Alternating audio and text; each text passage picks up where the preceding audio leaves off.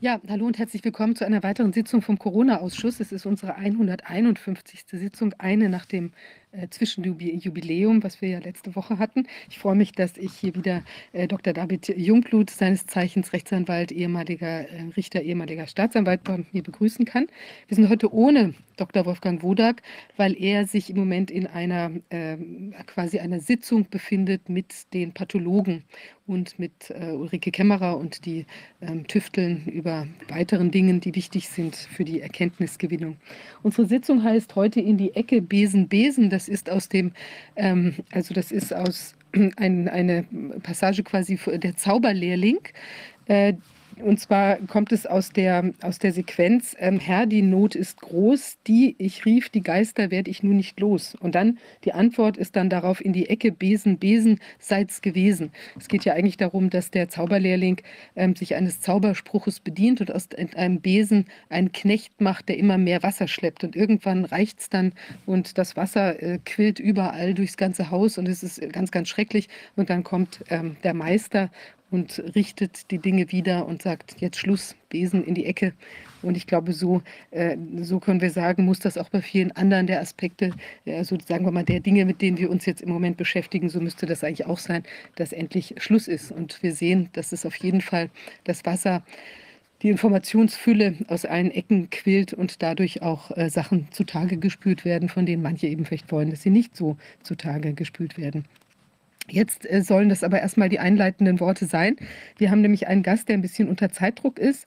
Äh, aus Paris ist bei uns, ich spreche jetzt Englisch mit ihm, ähm, äh, David äh, Vives. Um, ähm, he's a, a journalist, a Fra France correspondent. Er ist ein Journalist, ähm, Frankreich-Korrespondenz für NDT äh, UK News. Ähm, könnten Sie sich vielleicht ganz kurz vorstellen und dann ähm, sind gespannt darauf zu hören, was gerade in äh, Frankreich so läuft. Ja, vielen Dank, Viviane, dass ich äh, dabei sein darf. Ja, ich arbeite in Paris für NTD UK, Evening News und ich habe in letzter Zeit natürlich die äh, Proteste ähm, über die Proteste berichtet. Wenn immer ein Protest stattfindet, versuche ich da hinzugehen, zu sehen, was da passiert. Es ist wirklich ein sehr interessantes äh, Thema, was wir auf den sozialen Medien zu, zur Gewalt sehen, ist wirklich sehr erstaunlich. Und wenn man äh, da ist, dann kann man sehen, dass es komplexer ist, als man äh, wirklich ähm, glauben sollte, wenn man die Berichte sieht. Es gibt viel Gewalt äh, durch die Polizei. Äh, die Menschen werden verhaftet, bevor sie überhaupt zum Protest kommen. Es ist ein ähm, Krieg mit Waffen, also äh, mit äh, Gummigeschossen wird da hantiert und es werden äh, Menschen von den ähm, ähm, äh, werden eingekesselt und müssen stundenlang stehen bleiben. Das ist alles illegal. Das ist zumindest eine Grauzone. Das sind aber Anweisungen der ähm, ähm, Polizeibehörden in Paris, anderer Regionen, der äh, Rathäuser um die Menschen und den Protest einzudämmen. Es eskaliert in dieser Weise mit der Polizei. Da gibt es natürlich sehr viel Gewalt, auch seitens der Protester, der Demonstranten. Viele junge Menschen sind dabei. Am Ende äh, bedeutet es, dass die Regierung keine politische Antwort hat für die Menschen. Es gibt einige ähm, Parlamentsabgeordnete, die sagen, na gut, wenn wir im ähm, Parlament keine Antwort hat, dann muss man den Menschen auf der Straße begegnen. Und genau das sehen wir jetzt. Wir sehen, sagen,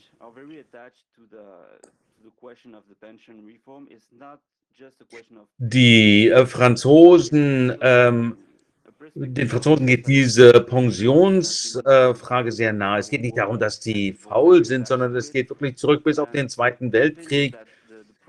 Äh, was hier äh, passiert ist, dass die äh, Proteste sich mehr dagegen richtet, wie Macron seine Reform durchgeboxt, äh, durchgeboxt hat. Also Emmanuel äh, Macron ist ähm, wirklich letztes Jahr gewählt worden, wiedergewählt worden, um die rechtsextremen ähm, Kandidaten zu verhindern. Und seither ist Macron in einer ähm, schwierigen Lage. Er hat seine Mehrheit im Parlament verloren Und jetzt muss er eben alles, was er umsetzen will, alle Gesetzesmaßnahmen, die er umsetzen will, muss er mit dem Parlament aushandeln. Die müssen ja alle vom Parlament abgesegnet werden. Und die französische Bevölkerung hat der, äh, dem französischen äh, Präsidenten gesagt, naja, du musst schon verhandeln, du musst mit den Menschen, mit dem Parlament, mit politischen Gruppen, mit den Gewerkschaften einen Kompromiss aushandeln. Und äh, Präsident Macron hat einfach ein Gesetzesdekret benutzt, um ähm, das Parlament zu umgehen. Dieser Artikel 49 ist aber ähm, eingeführt worden, äh, da, also diese Möglichkeit eingeführt worden, um Finanzgesetze ähm, durchsetzen zu können. Und ähm, hier wird die Art und Weise, wie er das Gesetz ähm, umgesetzt hat, das ist ähm, äh, das, was den Menschen widerstrebt. Das haben die Menschen einfach gemerkt. Die äh, Menschen wehren sich einfach gegen die Art und Weise, wie Macron die Politik, seine Politik umsetzt und wie er das Land führt. Dazu kommt noch, dass Frankreich äh, vielleicht keine Demokratie ist wie andere Länder. Der Präsident hat sehr viel Macht. Das ist mehr wie das, äh, die russische Regierung, das russische Regime. Es gibt also sehr wenig Möglichkeiten äh, für die Menschen hier Verhandlungen einzufordern oder möglich zu machen. Und daher kommt das, dass die Menschen zur Gewalt greifen. Sie haben einfach die Nase voll und sehen keine Antwort auf ihre äh, Fragen.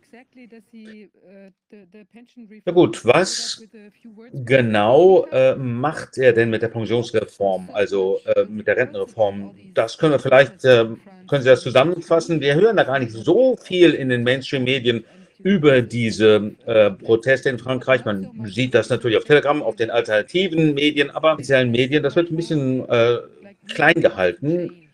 Also was will Macron denn jetzt wirklich erreichen? Können Sie das vielleicht mal kurz zusammenfassen für die Menschen, die das noch nicht so ganz äh, wissen?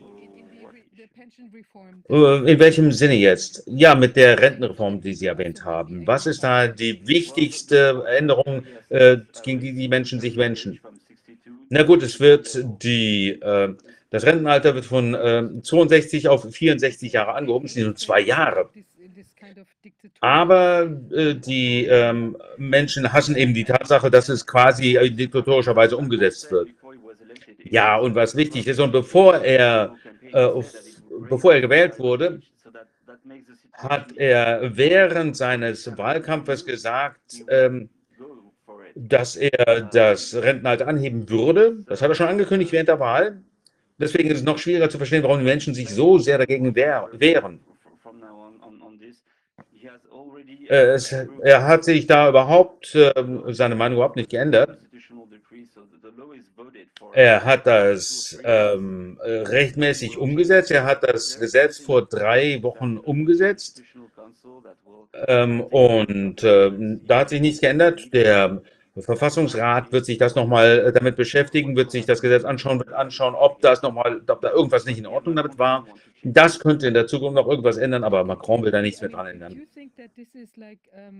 Ja, denken Sie, dass das, äh, dass es sicher ist, dass es ein authentischer Protest ist, dass es nichts ist, was äh, zu Unruhe äh, führen sollte? Ähm, das ist ja früher auch nicht so dazu gekommen. Was hat die Menschen so aufgebracht? Die Tatsache, äh, die Art und Weise, wie er das durchgesetzt hat, oder ist das möglicherweise einfach eine Möglichkeit, ähm, äh, irgendwie ein Ventil, das die Menschen suchen für andere Dinge? Oder geht es um die äh, Polizeigewalt, die da äh, gegen die Menschen eingesetzt wird? Oder sind die Menschen wütend, dass sie nichts gegen diese Regierung machen können oder was? Ich würde sagen beides. Was interessant ist, ist, dass äh, äh direkt nach äh, Unter Unterzeichnung des Gesetzesdekrets ähm, haben die Menschen spontan reagiert. Es gab keine organisierten Demonstrationen.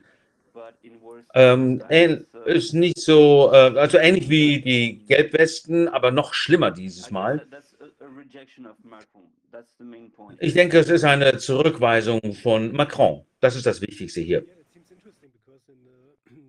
Ja, es sieht ja schon sehr interessant ein, denn aus deutscher Sicht ähm, gibt es hier relativ wenig Grund äh, zu solchem äh, Protest. Wir hatten äh, vor 16 Jahren die gleichen Reformen und es gab fast keine Proteste. Die Menschen haben gesagt, na gut, ein bisschen doof, aber ähm, äh, die Menschen machen, haben trotzdem weitergemacht mit ihrem, äh, äh, mit ihrem Leben. Es sieht fast so aus, als gäbe es hier tiefer liegende Gründe. Insbesondere wenn Sie sagen, äh, als Macron diese Reform angekündigt hat, dann war das überhaupt keine Überraschung. Und deswegen ist es ein bisschen erstaunlich, warum die Menschen so aggressiv darauf reagieren. Vielleicht gab es da irgendwelche andere Aspekte in der Sozialverfassung oder im, im Zusammenhang mit den Wahlen. Ich weiß nicht, wie Sie das sehen. In diesem Zusammenhang. Wir, uns war nicht, also wir waren nicht so sicher, ob die Wahlen ähm, echt waren oder ob da, sagen wir mal, Einflüsse genommen wurden. Äh, ist das vielleicht äh, der Hintergrund dieses äh, Protestes? Also gibt es eine wirkliche Legitimation für Macron? Naja, wenn man sich anschaut, wer diese äh, Demonstranten sind, ich habe ja viel mit ihnen gesprochen, ich habe da viele Gelbwesten gesehen, die reden von Kaufkraft, steigenden äh, Lebenshaltungskosten. Also den Menschen reicht es aus vielen Gründen. Es geht jetzt nicht nur um diese zwei Jahre äh, äh, längere Lebensarbeitszeit. Äh, und dann gibt es da noch eine links ähm, gesteuerte äh, Gewerkschaft und die würde ich, also ich würde sagen, die sind links gesteuert und die äh, sind mehr auf Opposition geeicht und die ähm, sprechen die jungen Menschen an. Viele Menschen haben Angst um die Zukunft natürlich, aber äh, man sieht, dass äh, die Menschen, die gewalttätig äh, sind, dann sind das oft äh, junge Menschen sind, die ähm, auch wirklich auf Konfliktkurs gebürstet sind mit der Polizei. Ich denke, da gibt es eine ganze Reihe von unterschiedlichen Gründen. Und Macron ist vielleicht so ein bisschen ähm, äh, auch ein Schuldenbock. Denn äh, wenn man sich anschaut, ähm, äh, also er wird dafür verantwortlich gemacht, was äh, mit Frankreich so alles passiert. Ja gut, wenn Sie uns sagen, dass es viele junge Menschen gibt, die da sich beteiligen, können Sie beschreiben, wie ähm, sich so die äh, Demonstranten zusammensetzen? Sind das mehr junge Leute oder jüngere und ältere? Und äh, vielleicht äh, gab es viele ähm, äh, Menschen mit Migrationshintergrund oder äh, Bio-Franzosen oder wie? Ich würde sagen, äh, im Wesentlichen äh, Bio-Franzosen. Viele kommen aus der äh, Mittelschicht, manche auch von der, aus der oberen Mittelschicht, aus Paris. Hm, das ist schon wirklich erstaunlich, denn die jungen Bourgeois-Menschen, ähm, äh, die protestieren, greifen die Polizei an. Das habe ich gesehen. Ähm, das war, war das, was ich beobachten konnte. Es war eine äh, eingeschränkte Sichtweise natürlich, nur das, was ich gesehen habe. Ich habe auch eine Reihe von alten Menschen gesehen, die es wirklich äh, schwer haben, über die Runden zu kommen. Und die haben auch da sehr traurige Geschichten. Die können äh, sich nicht mehr ernähren, können ihre Familie nicht mehr ernähren. Und das haben wir schon bei den Gelbwesten gesehen. Und was die äh, äh, Gelbwestenbewegung gesagt hat, sie können ähm, sich nicht äh, äh, leisten, das Auto zu fahren. Sie wissen nicht, wie sie über den Monat kommen sollen. Und jedes Mal, wenn sie demonstriert haben und ihre Meinung geäußert haben, haben die Polizisten äh, Menschen verhaftet, auch ältere Gelbwesten äh, ver, ähm, äh, verhaftet und dann haben sie den Menschen auch die, äh, den Augenschutz heruntergerissen, um äh, Tränengas einsetzen zu können. Ähm, diese Gelbwestenbewegung hat sich im Laufe der Zeit abgerieben, aber ähm, es, die Menschen haben einfach äh, äh, geäußert und gesagt, was, äh, wie schwer sie es haben. Und dann haben sie gesehen, wie die, äh, die offiziellen Stellen reagiert haben, wie brutal. Und das ist, glaube ich, auch ein Teil des Protestes jetzt. Das ist interessant, was Sie jetzt sagen, denn ich glaube, die Gelbwesten, das waren ja im Wesentlichen Arbeiterklasse. Und jetzt sagen Sie, dass es die jungen äh, Studierenden sind, zum Beispiel, eine ganz andere äh, Gesellschaftsschicht. Ja gut, für die Jungen, ähm, ich, da habe ich nur diejenigen erwähnt, die äh, wie, äh, gewalttätig wurden gegenüber der Polizei und die der Linken angehören. Also viele derjenigen, die äh, auf die Polizei losgehen, das sind diese äh, Menschen. Aber der Rest der Demonstranten, denke ich, kommen die aus allen Gesellschaftsschichten, vor allem äh, aus der Arbeiterschicht, denn die haben auch einfach mehr zu verlieren. Und ähm, wird das jetzt so langsam äh, ruhiger? Ähm, reibt sich das im Moment ein bisschen auf? Ja, ein Thema. Hm, gut, es könnte in, in zwei Richtungen gehen, das Ganze. Man könnte eine Radikalisierung der Demonstranten sehen, äh, mehr Demonstranten, die gewalttätig werden, die Gewalt gegen die Polizei. Und das ist schon ein äh, Thema für diese Demonstranten, denn es könnte irgendwas passieren. Äh, Menschen werden ja schon ins Krankenhaus äh, geschickt, einige Demonstranten, viele davon mussten äh, ins Krankenhaus, auch Polizisten, ist also wirklich sehr gewalttätig, das Ganze. Und vielleicht führt das dazu, dass es in der Zukunft noch mehr Unruhen gibt aufgrund dieser Gewalt. Aber ich glaube nicht, dass das unbedingt passieren wird. Ich kann da nicht sicher sein, aber ich würde sagen, dass äh, die Bewegung ähm, einfach langsam äh, sich aufreiben wird. Die Menschen können nicht jede Woche demonstrieren. Ähm, das ist ja äh, eine große Sache. Äh, manche Leute kommen extra aus äh, Südfrankreich angereist. Also es ist durchaus möglich, dass diese ähm, Bewegung sich in ein paar Wochen dann wirklich äh, ja, ausläuft im Prinzip.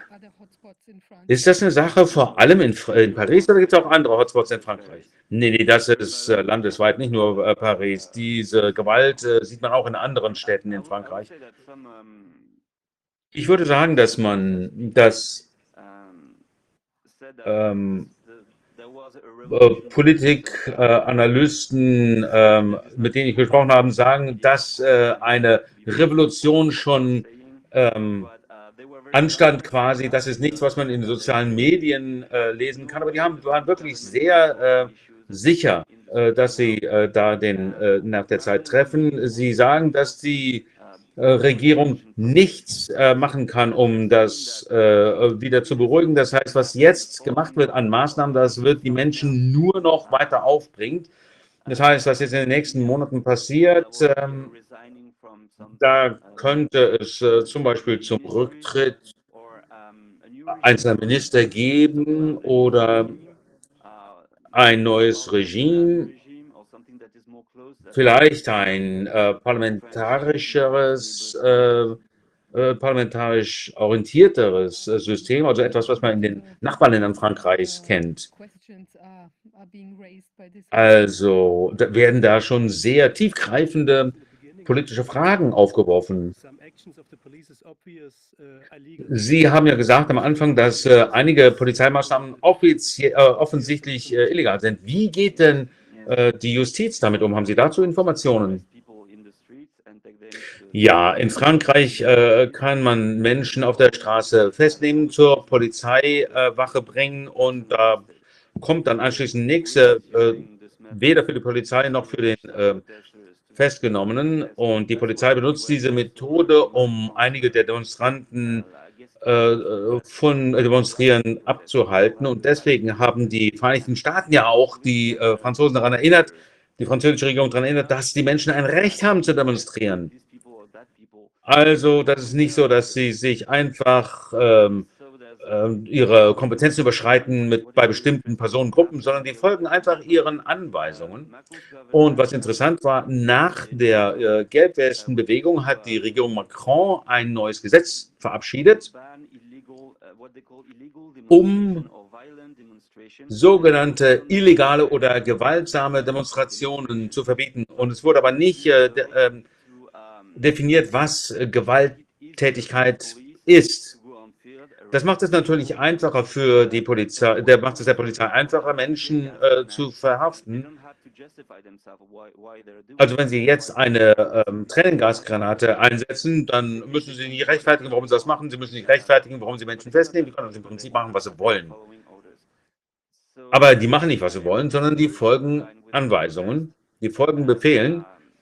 Und deswegen sage ich ja, das ist wirklich sehr grenzwertig. Das ist wirklich im, im Graubereich, äh, Grauzonenbereich, diese äh, Maßnahmen. Das heißt also, die haben tatsächlich die äh, Kompetenz, ähm, die, ähm, äh, die Exekutive zu ähm, äh, kontrollieren. Also das, die Judikative, meine ich jetzt. Denn äh, manche Menschen werden ja vor Gericht gehen und sagen, das ist doch illegal, äh, was hier passiert. Gibt es da irgendwelche Möglichkeiten, da Kontrolle, darf ich Kontrolle ausüben oder nicht? Es gibt einige Menschen, die äh, gewalttätig waren, festgenommen wurden und abgeurteilt wurden und die standen nur als äh, Exempel für andere, aber die, die Gerichte haben da ihre Rolle ist nicht zu überwachen, was die Polizei macht. Das ist etwas anderes. Sie können etwas dazu sagen, wenn jemand vor äh, Gericht äh, kommt, aber äh, die äh, haben mit diesem Polizeisystem nichts zu tun. Das heißt, die Menschen haben überhaupt keinen Schutz gegen diese ähm, Polizeimaßnahmen. Oder könnte man äh, Schmerzensgeld ver äh, verlangen, wenn man äh, von einem Polizisten zum Beispiel geschlagen wird und dann vor Gericht geht? Ähm, das ähm, sollte ja schon möglich sein, oder?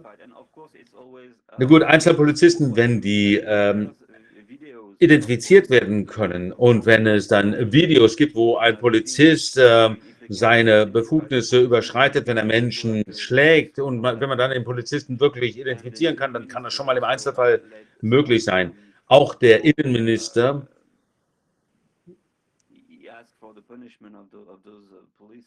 hat auch äh, dazu aufgefordert, solche Polizisten zu bestrafen, aber die meisten Polizisten machen sich darüber überhaupt keine äh, Gedanken. Es gibt sehr viel Gewalt. Ähm, die überhaupt nicht zur Anzeige gebracht wird.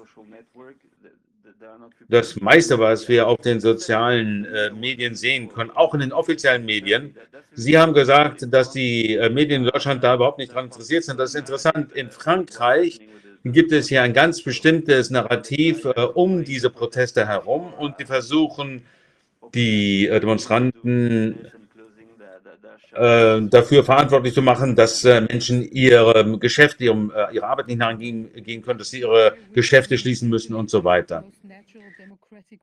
Ja, komisch, das scheint schon ein bisschen seltsam für uns. Das ist ja das einfachste, das erste demokratische Recht, dass man auf die Straße geht und demonstriert. Das machen die ja auch in Frankreich alle Nase lang. Das finden wir ja ständig, dass da irgendwer wieder in den Streik tritt oder protestiert.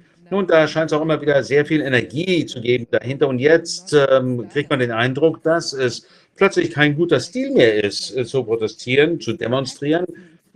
Fast schon ein äh, Terrorakt, äh, so wie Sie das sagen. Vielleicht kein Terrorakt, aber etwas äh, Störendes, ähm, indem man die Menschen davon abhält, ähm, ihrem, äh, ihrer Arbeit nachzugehen, das ist ja normalerweise der Preis, den man äh, in einer Demokratie zahlen muss.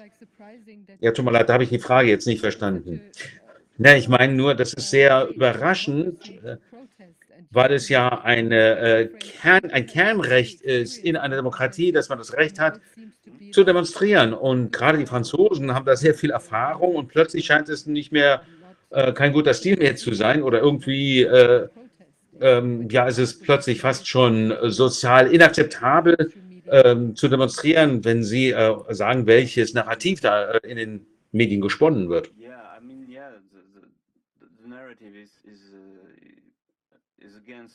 Ja, ich denke, das Narrativ richtet sich gegen die Demonstranten. Das war natürlich bei den Gelbwesten schon, auch schon so. Die Anzahl der Demonstranten ist auch sehr interessant. Es gibt natürlich Experten, die äh, sagen, dass die Zahlen, die die Medien äh, publizieren, sehr, sehr niedrig angesetzt waren, wenn, man sie, äh, wenn es um die Anzahl der Teilnehmer an Demonstrationen geht. Sie stellen es so dar, als wäre das nichts Gutes, aber die Menschen äh, misstrauen den Medien inzwischen aus äh, offensichtlichen Gründen, muss ich schon sagen. Wenn man sich anschaut, ähm, wie da berichtet wird, und wenn die ähm, ähm, Medien sagen, ja, es gab so viel Gewalt hier, da und dort und äh, sie zeigen einfach nur brennenden Müll und ich war ja vor Ort. Ich habe schon äh, Proteste gesehen, Demonstranten, wo alles von Anfang bis Ende perfekt war und am Ende war, wurde dann eine Mülltonne in Brand gesteckt und dann kamen natürlich alle Kameras da langs und haben das gefilmt und äh, so wird das dann in den offiziellen Medien dargestellt. Also das ist auch ein sehr großer ähm, Grund, warum die Menschen in Frankreich den Mainstream-Medien vertrauen. Die Menschen, die äh, sich an den Demonstrationen beteiligen, sind ja nicht unbedingt alle gewalttätig. Ja, vielleicht eine letzte Frage. Sehen Sie da einen äh, äh, Zusammenfallen derjenigen, die jetzt demonstrieren und denjenigen, die sich gegen die Corona-Maßnahmen gewandt haben, oder gibt es da überhaupt keine Verbindung? Das ist eine sehr gute Frage, wirklich interessante Frage, aber das ist schon viel umfassender, denke ich, denn die äh, linke Position ähm, ne, die haben eine sehr laute Stimme im Parlament und auf den Straßen, auch in den Gewerkschaften. Und die können natürlich die Linken äh, leicht dazu auffordern, ähm, auf die Straße zu gehen. Ich würde nicht sagen, das sind dieselben Leute, aber es gibt bestimmt eine Kategorie von Menschen, die natürlich auch gegen die äh, Impfpflicht, gegen die Corona-Maßnahmen äh, demonstriert haben, gegen den Ukraine-Krieg. Ähm, ähm, und die äh, glauben einfach nicht dem Narrativ, was ihnen von den Medien jeweils erzählt wird. Aber hinsichtlich des, äh, der Demonstrationen jetzt äh, und des Protestes ist das doch ein sehr weit umfassenderes äh, Geschehen.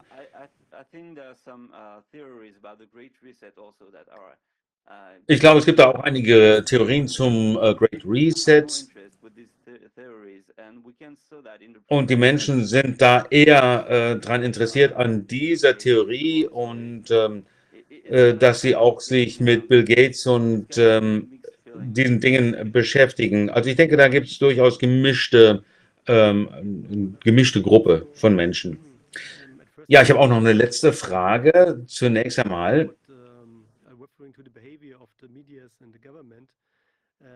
Was das Verhalten der Medien und der Regierung angeht, ähm, ähm, das ist ja ähnlich in Deutschland wie in Frankreich, aber die Menschen, die äh, demonstrieren, auf die Straße gehen in Deutschland, sind wohl im Schnitt etwas älter. Aber was ich fragen wollte, wenn jemand hier auf die Straße geht, dann wird er immer sofort als Antisemit oder Nazi äh, bezeichnet.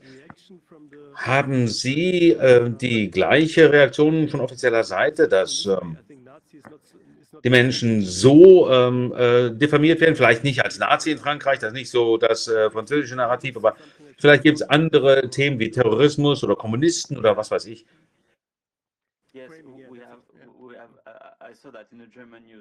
Ja, das habe ich auf den, äh, in den deutschen Nachrichten gesehen habe. Ich äh, kann erinnern, das ist etwas, was wir in Frankreich nicht haben.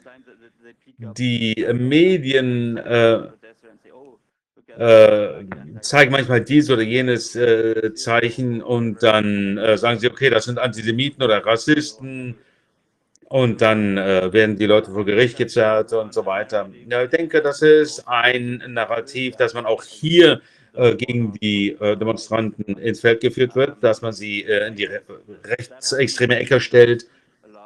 Ich denke, das ist aber auch schon viel mit den Gelbwesten passiert, aber das ist jetzt nicht unbedingt der Fall. Denn das ist wirklich so ein weit umfassendes ähm, ähm, Spektrum an Menschen.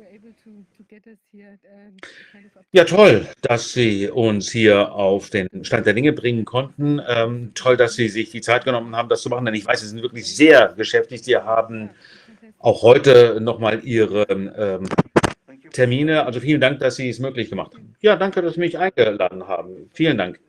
Ja, noch ein letztes. Ähm, ähm, Ich äh, fand das Thema interessant, dass Sie, äh, wenn Sie äh, die Antwort nicht im Parlament geben können, geben Sie sie auf der Straße. Das ist äh, Demokratie 2.0 wohl. Ne? Also vielen, vielen Dank. Äh, dann hinter die Kulissen da direkt vor Ort aus Frankreich. Ähm, schön, dass wir ihn hören konnten. Jetzt würde ich die Regie bitten, ähm, diesen Einspieler für uns äh, zu zeigen. Ich weiß nicht, ob das möglich ist. Es gibt eine, eine neue Entwicklung. Hallo Sven, das ist mein Bruder. Ähm, kennt vielleicht schon jeder Rechtsanwalt Sven Lausen. Ich bin Tom Lausen, Datenanalyst. Wir kommen gerade aus Neustadt bei Hannover, aus dem Amtsgericht dort und haben im Amtsgericht, äh, also mein Bruder hat einen Soldaten verteidigt, der eine Strafanzeige von seinem Major, dem Dienstvorgesetzten, bekam, weil er angeblich äh, Befehle zur Impfung äh, ungehorsam beharrlich verweigert haben soll was nachweislich nicht stimmte. Aber heute ist ein sehr besonderer Tag, denn äh, der Amtsrichter hat quasi etwas getan, was äh, nahezu revolutionär, würde ich sagen, ist. Und ich lasse mal vielleicht meinem Bruder erklären, was ist da heute passiert, Sven? Heute ist etwas Besonderes passiert, weil ein Amtsrichter sich die Befehlssituation von einer anderen Seite angeguckt hat, und zwar von der Seite der ähm, truppenärztlichen ähm, Betrachtung und Behandlung. Und zwar hat er nachgefragt im Rahmen äh, der äh, heutigen Beweisaufnahme, äh, nachdem er die Zeugen äh, geladen hatte, die als Truppenärztin dort äh, entsprechende äh, Impfungen vornahm und Aufklärungsgespräche geführt hat, ähm, wie das dann im Einzelnen abgelaufen sei. Und äh, sie hat dann erklärt, äh, das sei bis zur Einführung der Duldungspflicht so gewesen, dass die Soldaten, da sie das ja nicht verpflichtend gemacht äh, haben, äh, ihre Freiwilligkeit dadurch bekundet haben, dass sie eine entsprechende Erklärung unterzeichnet haben als Einwilligungserklärung. Das sei dann weggefallen im Zusammenhang äh, mit der Duldungspflicht. Gleichwohl sei immer gefragt worden, ob der Soldat dazu bereit sei oder eben nicht. Also mit anderen Worten, der Soldat ist dann äh, zum Truppenarzt gegangen oder zur Truppenärztin. Mhm. Und ähm, hat dann gesagt, ähm, ja, also ich finde die Impfung vielleicht nicht so toll oder irgendwas und wollte sich ja nicht impfen lassen. Ja, oder unsicher gewesen ist oder wie auch immer. Genau, und dann hat äh, der Richter gefragt, ähm, ja, und haben Sie ihn dann zwangsgeimpft? Haben Sie ihm die Nadel dann quasi zwangsweise äh, in den Arm gerammt. Ja, Was genau. hat die Truppenärztin dazu gesagt? Ja, da hat sie gesagt, nein, das machen wir natürlich selbstverständlich nicht. Das wäre ja eine Körperverletzung und eine Zwangsimpfung dürfen wir nicht vornehmen und wir haben auch keine Befehlsgewalt über die Soldaten. Und was heißt das jetzt? Das heißt ja, dass einerseits ähm, äh, das Bundesverteidigungsministerium zunächst eine Einwilligungserklärung des Soldaten schriftlich wollte, wenn er sich früher hat impfen lassen, mhm.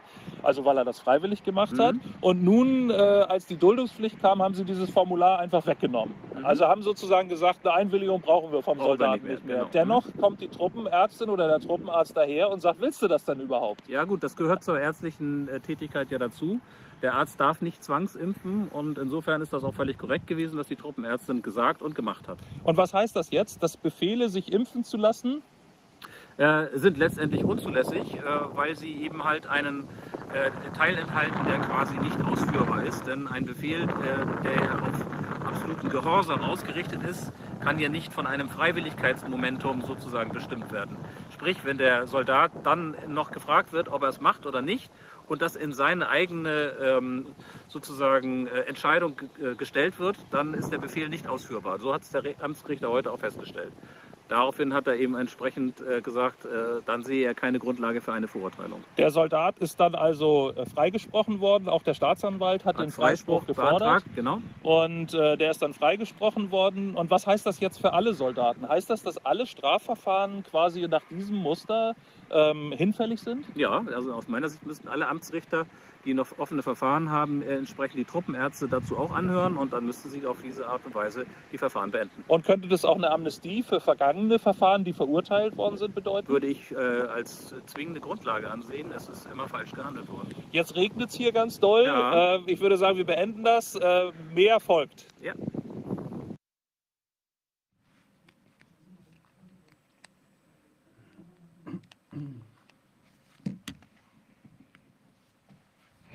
Äh, wir sind wieder da. da. Ähm, ja, ich habe in der Angelegenheit auch kurz noch mit der hier ja auch involvierten ähm, äh, Beate Bahner, Rechtsanwältin Beate Bahner telefoniert. Es wird heute Abend, glaube ich, noch ein, eine Art kleine Pressekonferenz, äh, sowas in der Art geben. Es ist ja ganz aktuell, jetzt äh, 13.04., also gestern ist die Sache äh, entschieden worden. Das ist natürlich eine tolle Entwicklung, dass sich da jetzt zumindest für die Kameraden sozusagen eine, eine Exit-Möglichkeit aus diesem, dieser Problemzone, äh, die wir ja schon in diesem anderen Soldatenurteil, was ja mit großem Nachweisaufwand geführt worden war, gesehen hatten. Das äh, war ja da leider jetzt erstmal nicht positiv ausgegangen, aber dieses scheint jetzt ein anderer Ansatz zu sein. Und das ist natürlich sehr erfreulich, dass sich das jetzt so entwickelt hat. Wir werden dazu wahrscheinlich auch noch mal mit einem äh, involvierten Rechtsanwalt dann sprechen können. David, vielleicht willst du dazu was sagen? Ja, gibt es viel zu, sagen. Also erfreulich ist es natürlich für die betroffenen Personen. Ich finde es aber also recht dogmatisch eine Katastrophe, um ehrlich zu sein, weil ich die Argumentation überhaupt nicht nachvollziehbar finde. Also entweder sagt man, es gibt eine Duldungspflicht, eine gesetzliche Duldungspflicht und dann braucht man auch keine Einwilligung. Ähm, das ist dann rechtlich so, dann wird die Einwilligung quasi durch Gesetz, die gesetzliche Anordnung ersetzt. Oder man sagt, es gibt keine Duldungspflicht, dann, ähm, dann kommt es auf die Einwilligung an. Und hier haben wir jetzt aber gerade die konträre Situation, dass auf der einen Seite eine Duldungspflicht statuiert ist und auch nicht aufgehoben ist und auf der anderen Seite aber trotzdem auf die Einwilligung abgestellt wird. Das heißt, das Gericht, bei allem Respekt in Anführungszeichen, der Herr Lausen hat es jetzt als revolutionär bezeichnet. Ich würde es einfach als ähm, Rechtsprechung bezeichnen, die sich gerade mit dem Wind dreht, um ehrlich zu sein, weil ich bin mir relativ sicher, dass vor einem Jahr die Entscheidung anders ausgefallen wäre, ohne jetzt dem Gericht zu nahe treten zu wollen. Ähm, also ich halte sowas für ähm, maximalen Pyrrhussieg. Wie gesagt, für die betroffene Person ist es gut. Vielleicht können dann auch die betroffenen Soldaten, die abgeurteilt worden sind, ein Wiederaufnahmeverfahren anstreben. Also Amnestie war jetzt ein bisschen untechnisch gesprochen, wäre jetzt vielleicht auch nicht auch wenn es sowas gibt, die richtige Vorgehensweise, weil so ein Gnadenrecht von so einem Staat braucht ja auch kein Mensch irgendwie in Anspruch zu nehmen.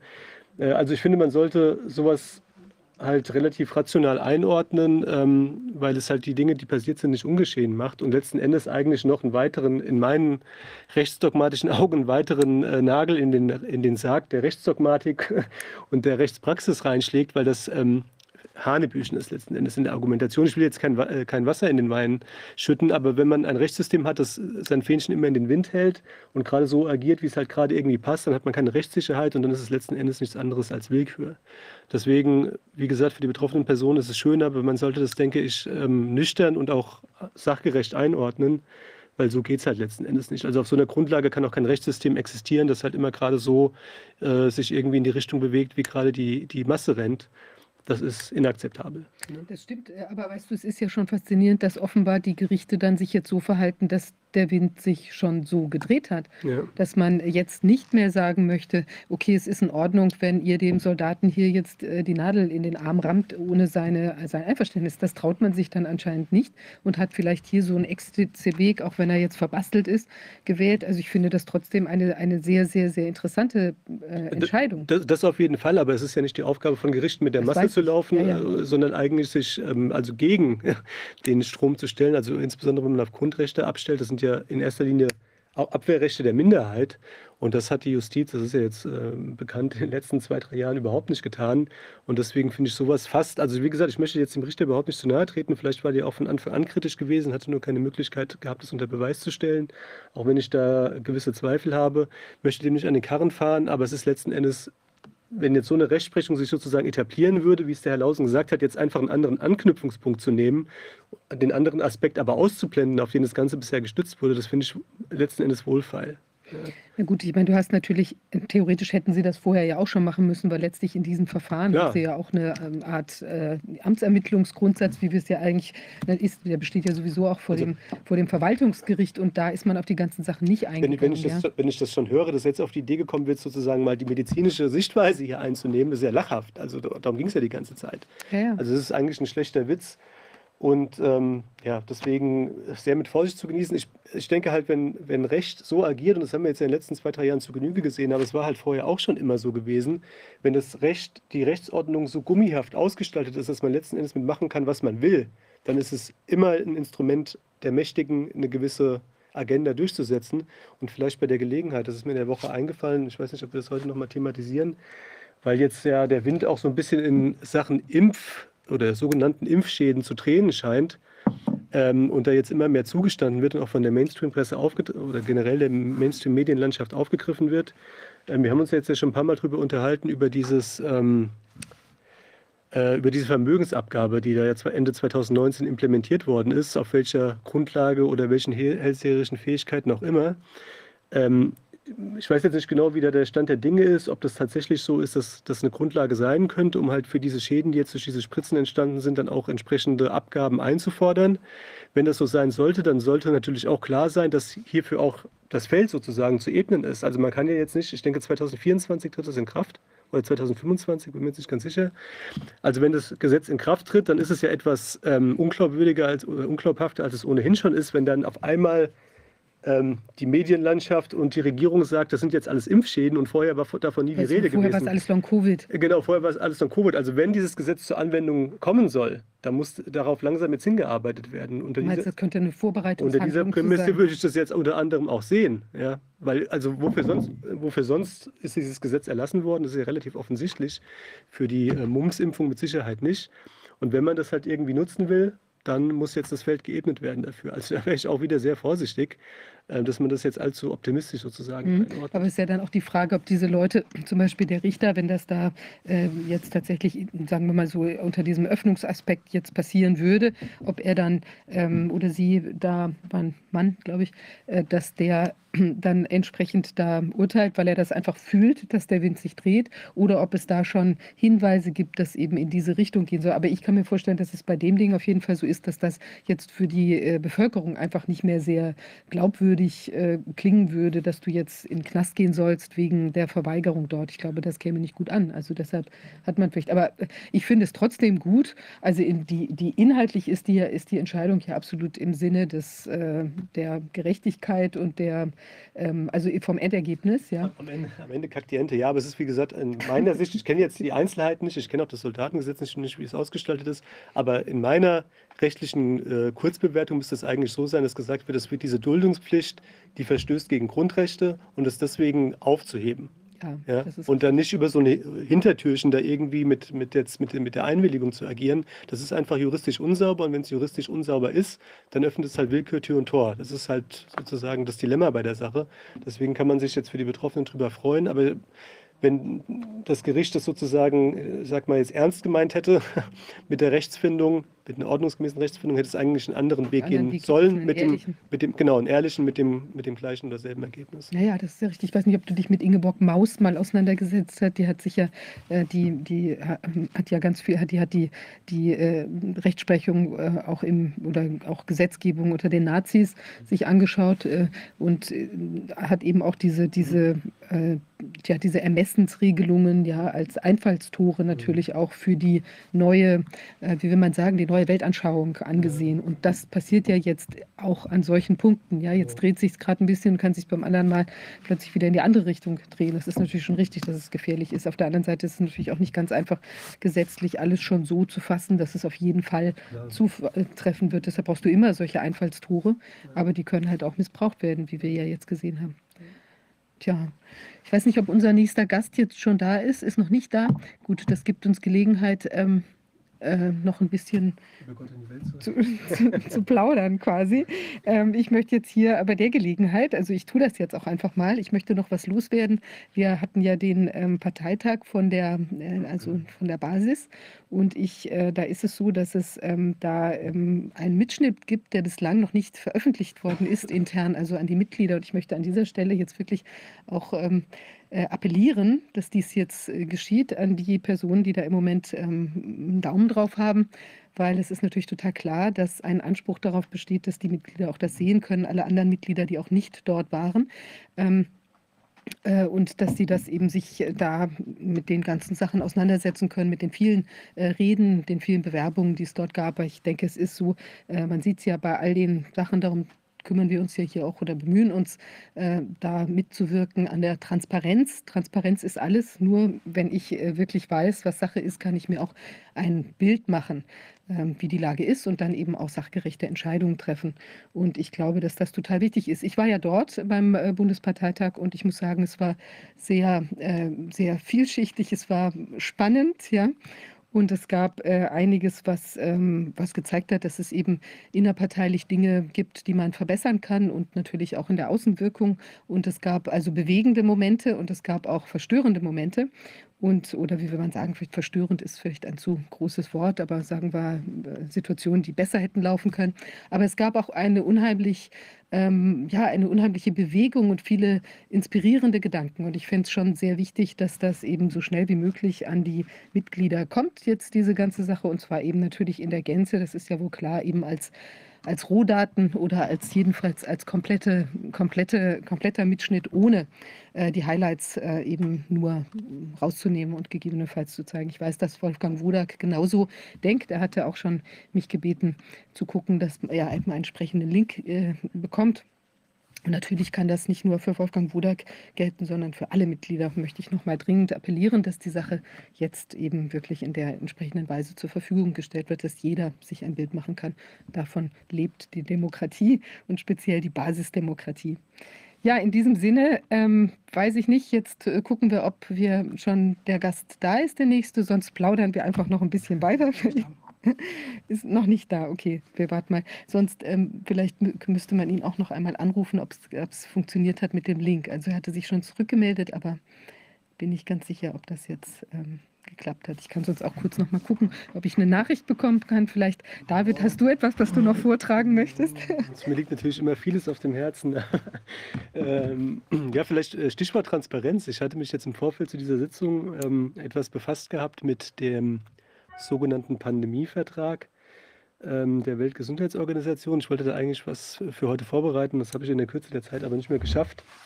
Äh, wird dann noch nachgeliefert, das schon mal als Androhung. ähm, und äh, in dem, also im Konkreten hatte ich mich befasst mit dem mit den Vorschlägen, die die Euro, äh, Europäische Union ähm, in Ergänzung bzw. Änderung des ähm, ersten Entwurfs dieses sogenannten Pandemievertrages hat. Da ist auch schon ein bisschen was zu veröffentlicht worden, unter anderem auf Substack und äh, TKP, denke ich.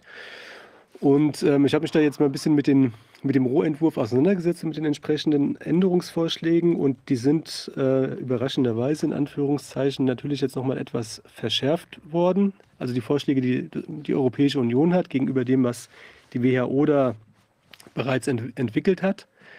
Und äh, interessant ist insofern unter anderem, und deswegen das Stichwort Transparenz, dass äh, die EU sich vorbehalten hat, was jetzt erstmal nicht so verwunderlich ist, noch weitere Ergänzungsvorschläge einzubringen ähm, zu, äh, zu, den bisherigen, und zwar unter anderem mit der äh, expliziten Erwähnung, dass ähm, das insbesondere dann der Fall sein sollte, wenn sich aus den Gesprächen ähm, aus den internen Gesprächen unter anderem mit Partnern äh, da irgendwie neue Notwendigkeiten oder Erkenntnisse ergeben. Und da stellt sich natürlich für mich die Frage, ähm, also erstens mal, warum sind das alles interne Gespräche? Das ist doch eine Sache, die ähm, die Bevölkerung der Europäischen Union beziehungsweise alle, alle ähm, aller Mitgliedsländer, ähm, die in der WHO vertreten sind, das sind ja 194, also eine ganze Menge, von größtem Interesse sind. Also warum gibt es da irgendwas intern auszubaldowern? Punkt eins und insbesondere wäre natürlich auch interessant, interessant wer sind denn diese äh, sogenannten Partner, mit denen die Europäische Union sich hier erst nochmal ins Benehmen zu setzen hat oder eventuell ins Benehmen setzt, um dann darüber zu entscheiden, ob sie noch weitere ob sie noch weitere Änderungsvorschläge zu diesem sogenannten Pandemievertrag vorbringt. Ähm, das ist natürlich klar, dass man im Zweifel jetzt keine große Auskunft bekommen wird von Seiten der Europäischen Union, bei wem es sich da handelt. Aber es ist doch schon mal zumindest bemerkenswert, dass hier eigentlich gar nicht Entschuldigung, groß mit hinter dem Berg gehalten wird, dass hier noch andere Interessenvertretungen äh, in diesen Pandemievertragsentwicklungsprozess mit einbezogen sind. Also da könnte man auch durchaus noch mal rangehen und bei der Europäischen Union, wobei ich sage jetzt immer bewusst Europäische Union, ähm, weil das halt ein Vorschlag der Europäischen Union ist, man wiederum jetzt hier gar nicht weiß, von wem der wiederum genau kommt. Ist das jetzt die Europäische Kommission, mutmaßlich? Ist es der Rat der Europäischen Union? Ist es der äh, Europäische Rat? Also man weiß eigentlich nie, wer hier eigentlich genau federführend ist, wer in Verantwortung auch damit steht. Also Stichwort Transparenz ist eigentlich ein Nullum. Und wenn man sich das jetzt bei so einer grundlegenden Sache wie diesem sogenannten Pandemievertrag vor Augen führt, und dafür kann man ja eigentlich fast dankbar sein, da wird einem eigentlich nochmal sehr deutlich, dass das, was auf äh, europäischer, also Unionsebene besteht, mit Demokratie überhaupt nichts zu tun hat. Nichts. Und da kann ich auch wirklich jedem nur sagen, ähm, wenn sich jemand in irgendeiner Form als Demokrat versteht und dann trotzdem noch meint, er müsste bei den Wahlen zum Europäischen Parlament sogenannten Europäischen Parlament, das er sogar vom Bundesverfassungsgericht bescheinigt bekommen hat, dass es nicht demokratisch aufgestellt ist oder nicht ausreichend. Und das will ja was heißen. Wer da noch irgendwie äh, das unterstützt, diese Angelegenheit, indem es zur Wahl geht, dem ist wirklich auch nicht mehr zu helfen. Also dieses Konstrukt Europäische Union war vielleicht ursprünglich als Wirtschaftsunion sinnvoll, aber als demokratisches äh, Instrument ist es einfach äh, eine Vollkatastrophe. Das kann man gar nicht anders sagen. Das stimmt, aber ich bin nicht in Übereinstimmung mit dir, dass es sinnvoll ist, äh, nicht zur Wahl zu gehen. Nein, aber ich glaube, es ist generell, also wir werden ja nachher auch noch mit jemand sprechen, der dort ähm, aktiv ist. Und ähm, ich glaube, was halt schon wichtig ist, also solange es eben diese Institutionen in der Form noch gibt, ja, ist es eben schon wichtig, dass da Leute drin sind, die eben auch kritische Fragen stellen, die zum Beispiel mit einem Informationsrecht Dinge herausholen können. Und solange wir nicht sicherstellen können, also dass die, die, ähm, die Delegitimierung davon so massiv ist, dass du eben vielleicht nur noch, ich weiß nicht, in welchem Land war das nochmal, was du zitiert hattest, wo es, Einmal im Libanon in Tunesien. ich glaube, nur 4 Prozent oder so, die überhaupt noch zur Wahl gegangen ist. Also solange das nicht so massiv ist, ja, ähm, wird, man, wird es immer irgendeine Form geben, dass sich da noch jemand auf eine legitime Wahl äh, stützt. Und dann denke ich, ist es besser mitzumachen und eben, eben den Leuten eine Stimme zu geben, die dann auch äh, die Stimme fragend erheben. Oder eben vielleicht auch im Zweifel einen Untersuchungsausschuss, wenn es genügend Leute sind, ähm, machen können oder eben andere Dinge bewirken. Und das ist eben so das Dilemma. Ich sehe das, dass es auch Sinn machen kann, total den Stecker zu ziehen und das eben gar nicht mehr mitzumachen. Aber dann muss es halt auch so eine Wucht haben, äh, dass du damit eben was äh, bewirken kannst. Weil wir sehen ja schon, dass wir, wenn wir nochmal dran denken, auch die Leute, die da in dem EU-Parlament die Fragen gestellt haben, also der Sinčić und, und Tehes und äh, Frau Andersson, die haben ja auch unheimlich was herausgebracht. Also da kamen ja wirklich die ganzen geschwärzten, total geschwärzten Pfizer-Verträge und so weiter weiter, die kamen ja überhaupt nur dadurch zutage. Wir hätten das ja gar nicht. Die geschwärzten zumindest. Aber diejenigen, die einsehbar sind, das sind ja wiederum Leaks gewesen, die haben sich sozusagen dann jenseits dieses parlamentarischen Prozesses. Ähm das stimmt, aber auch das ist ja eine faszinierende Konstellation, dass man diese total geschwärzten, die du geradezu als Kunstwerk hättest aufhängen können, da bekommst und an anderer Stelle kriegst du das. Äh, aber trotzdem, ja, du hast gewisse. Klar, man hat verschiedene Angriffspunkte, aber letzten Endes, ähm, also ich finde das ein sehr schönes Beispiel, weil man da eigentlich sieht, dass die wahre ähm, Transparenzgewalt dann eigentlich von Personen ausgeht, die sich halt jenseits dieser parlamentarischen Prozesse bewegen. Und, und, ja, also natürlich, ich finde es auch völlig legitim, das gehört ja zu einem demokratischen Diskurs auch dazu, verschiedene Demokra oder verschiedene mehr oder weniger demokratische Optionen zu diskutieren. Aber ich denke halt, dass solange man das System immer wieder speist, dass es natürlich auch immer wieder Nahrung bekommt und damit jetzt auch nicht großartig geschwächt wird. Also die Alternative wäre ja dazu, wenn man jetzt sozusagen im Ergebnis sich einig darüber ist, dass so wie das momentan ist, ähm, nicht äh, erstrebenswert ist, das so weiter aufrechtzuerhalten, ob man das irgendwie langsam mit irgendwie die Opposition wählt. Aber da ist, ich meine, wir haben ja wirklich jetzt 70, 80 Jahre Erfahrung mit diesem System oder eigentlich schon länger. In der Weimarer Republik äh, ist es ja ganz ähnlich gewesen. Und die Abläufe sind ja letzten Endes immer die gleichen. Also, dass die politischen Parteien dann vereinnahmt werden, unterlaufen werden. Und ich denke halt irgendwie, so nach Einstein, also Wahnsinn ist, wenn man immer wieder das Gleiche versucht und hofft, es kommt ein anderes Ergebnis bei raus, dass man vielleicht irgendwann erkennen sollte, dass das vielleicht nicht so zielführend ist. Ja, und, Aber was tut sich im Libanon? Was ist denn da los? Haben die mit ihren 4% dann tatsächlich den Change gebracht? Ist eine, ja, ist wahrscheinlich ein Interregnum, wie es weitergeht, ist eine gute Frage. Ich, ähm, Aber lass uns das mal, dann lass uns mal lieber mal, hören aus da dem müssen wir mal rangehen, das stimmt. Und, äh, also interessant finde ich erstmal im Libanon, also in Tunesien war diese ganz geringe Wahlbeteiligung, da weiß ich jetzt überhaupt nicht, was Sache ist. Und im Libanon war es irgendwie so, ich glaube, da wurde das Parlament einfach aufgelöst. Ich bin mir jetzt aber nicht ganz Na sicher. gut, aber wer ist dann am Drücker? Dann ist genau, da, der König? Da gab es zumindest zwischenzeitlich ähm, keine also keine parlamentarische Institution, vielleicht immer noch, ich weiß es nicht, müsste man wirklich nur mal rangehen. Und das Interessante ist aber, dass halt alles einfach weitergelaufen ist. Und zwar ohne jetzt irgendwie negative Abstriche in, in Kauf zu nehmen. Mhm. Und das finde ich ja schon irgendwie eine bemerkenswerte Entwicklung. Ich bin da halt relativ anarchistisch sozusagen aufgestellt und denke, dass letzten Endes ähm, ich selbst, wie auch wahrscheinlich die meisten anderen Menschen, für sich selbst wissen, was für sie in Ordnung ist. Da brauche ich nicht irgendeinen, der mir das von oben in irgendeiner Form dekretiert. Und da sehen wir jetzt an der letzten Regierung mehr denn je, dass sie nicht besonders viel Ahnung haben von dem, was sie tun. Und dafür kann man ja auch in gewisser Art und Weise dankbar sein, dass das so offensichtlich ist.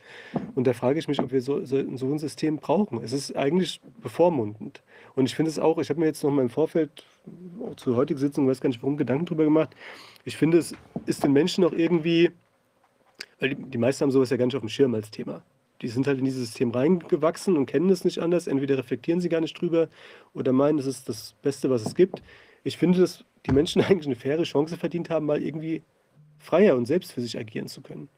Und das kann man, denke ich, eigentlich nur, wenn man das ernsthaft angeht und halt dann nicht immer wieder irgendwelche anderen ähm, sogenannten Repräsentanten dann irgendwie unterstützt. Ja. Ich will jetzt auch gar nicht absprechen, dass die es teilweise wirklich gut meinen, aber ich, also wenn ich mir beispielsweise die Frau Wagenknecht vor Augen halte, ähm, die ja mit Sicherheit viele ordentliche Positionen vertritt, wobei ich denke, dass sie dann teilweise auch nicht konsequent genug ist, weil sie auch nicht aus dem Diskurs rausfliegen will. Also beispielsweise jetzt mit der Ukraine-Geschichte meint sie dann immer noch diesen völkerrechtswidrigen Angriffs, brutalen Angriffskrieg-Formel immer noch in ihre Sätze mit einbauen zu müssen, was ja überhaupt nicht notwendig ist. Ähm, von der habe ich auch noch nie eine grundlegende Kritik am parlamentarischen System gehört, obwohl sie es ja eigentlich wissen müsste, solange wie sie da drin ist. Und da ist bei mir einfach die Vermutung, dass sie so verwachsen ist sozusagen mit diesen Strukturen, dass sie das auch gar nicht mehr anders sehen kann.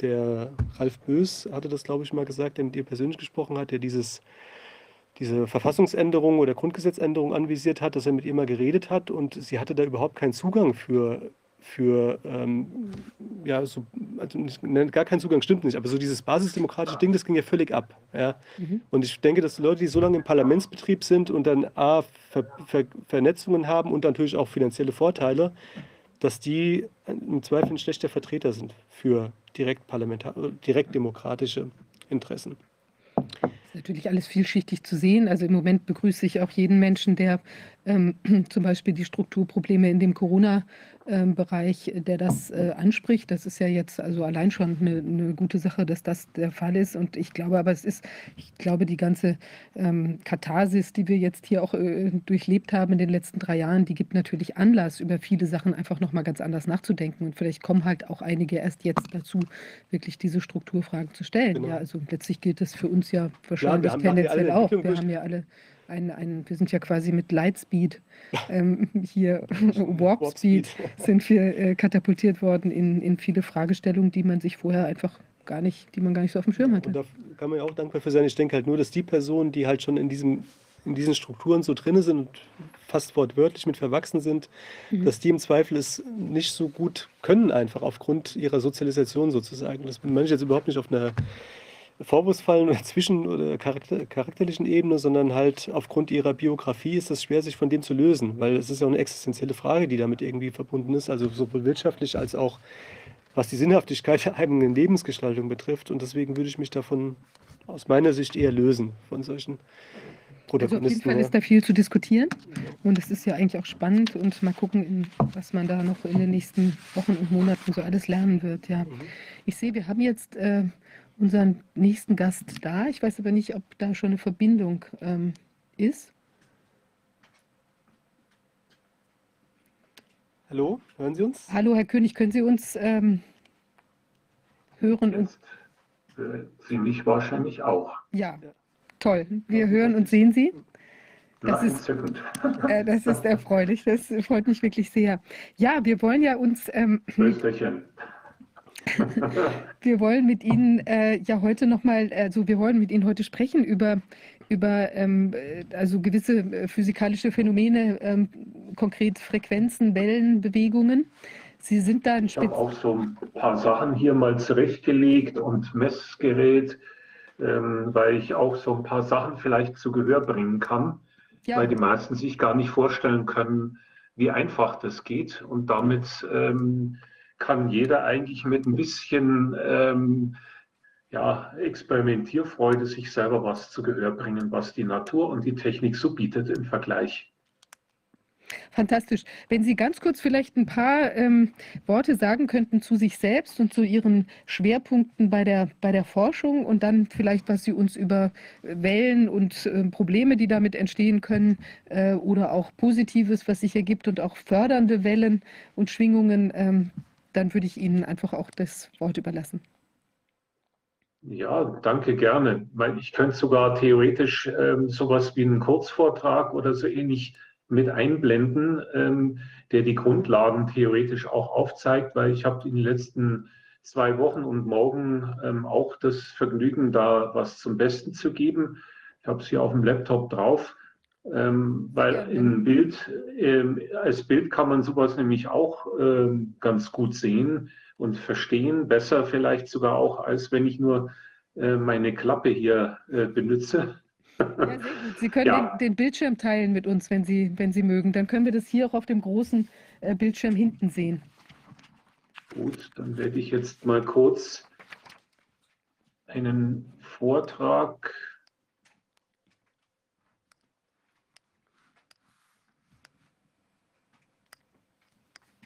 Schauen wir mal, ob ich das hinkriege.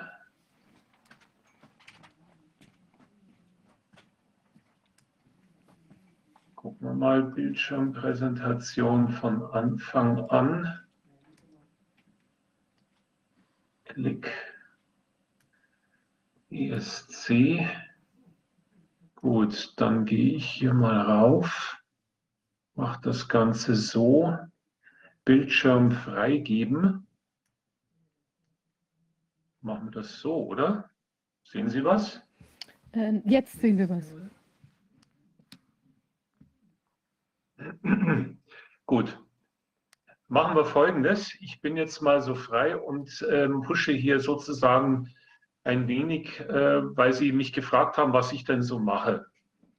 Man kann jetzt allerdings, wenn Sie, ich weiß nicht, ob Sie die Präsentation starten oder so, müssten Sie, glaube ich, nochmal klicken, weil jetzt sieht man immer noch die Folien links, aber es würde so auch gehen, je nachdem, wie Sie es jetzt machen wollen.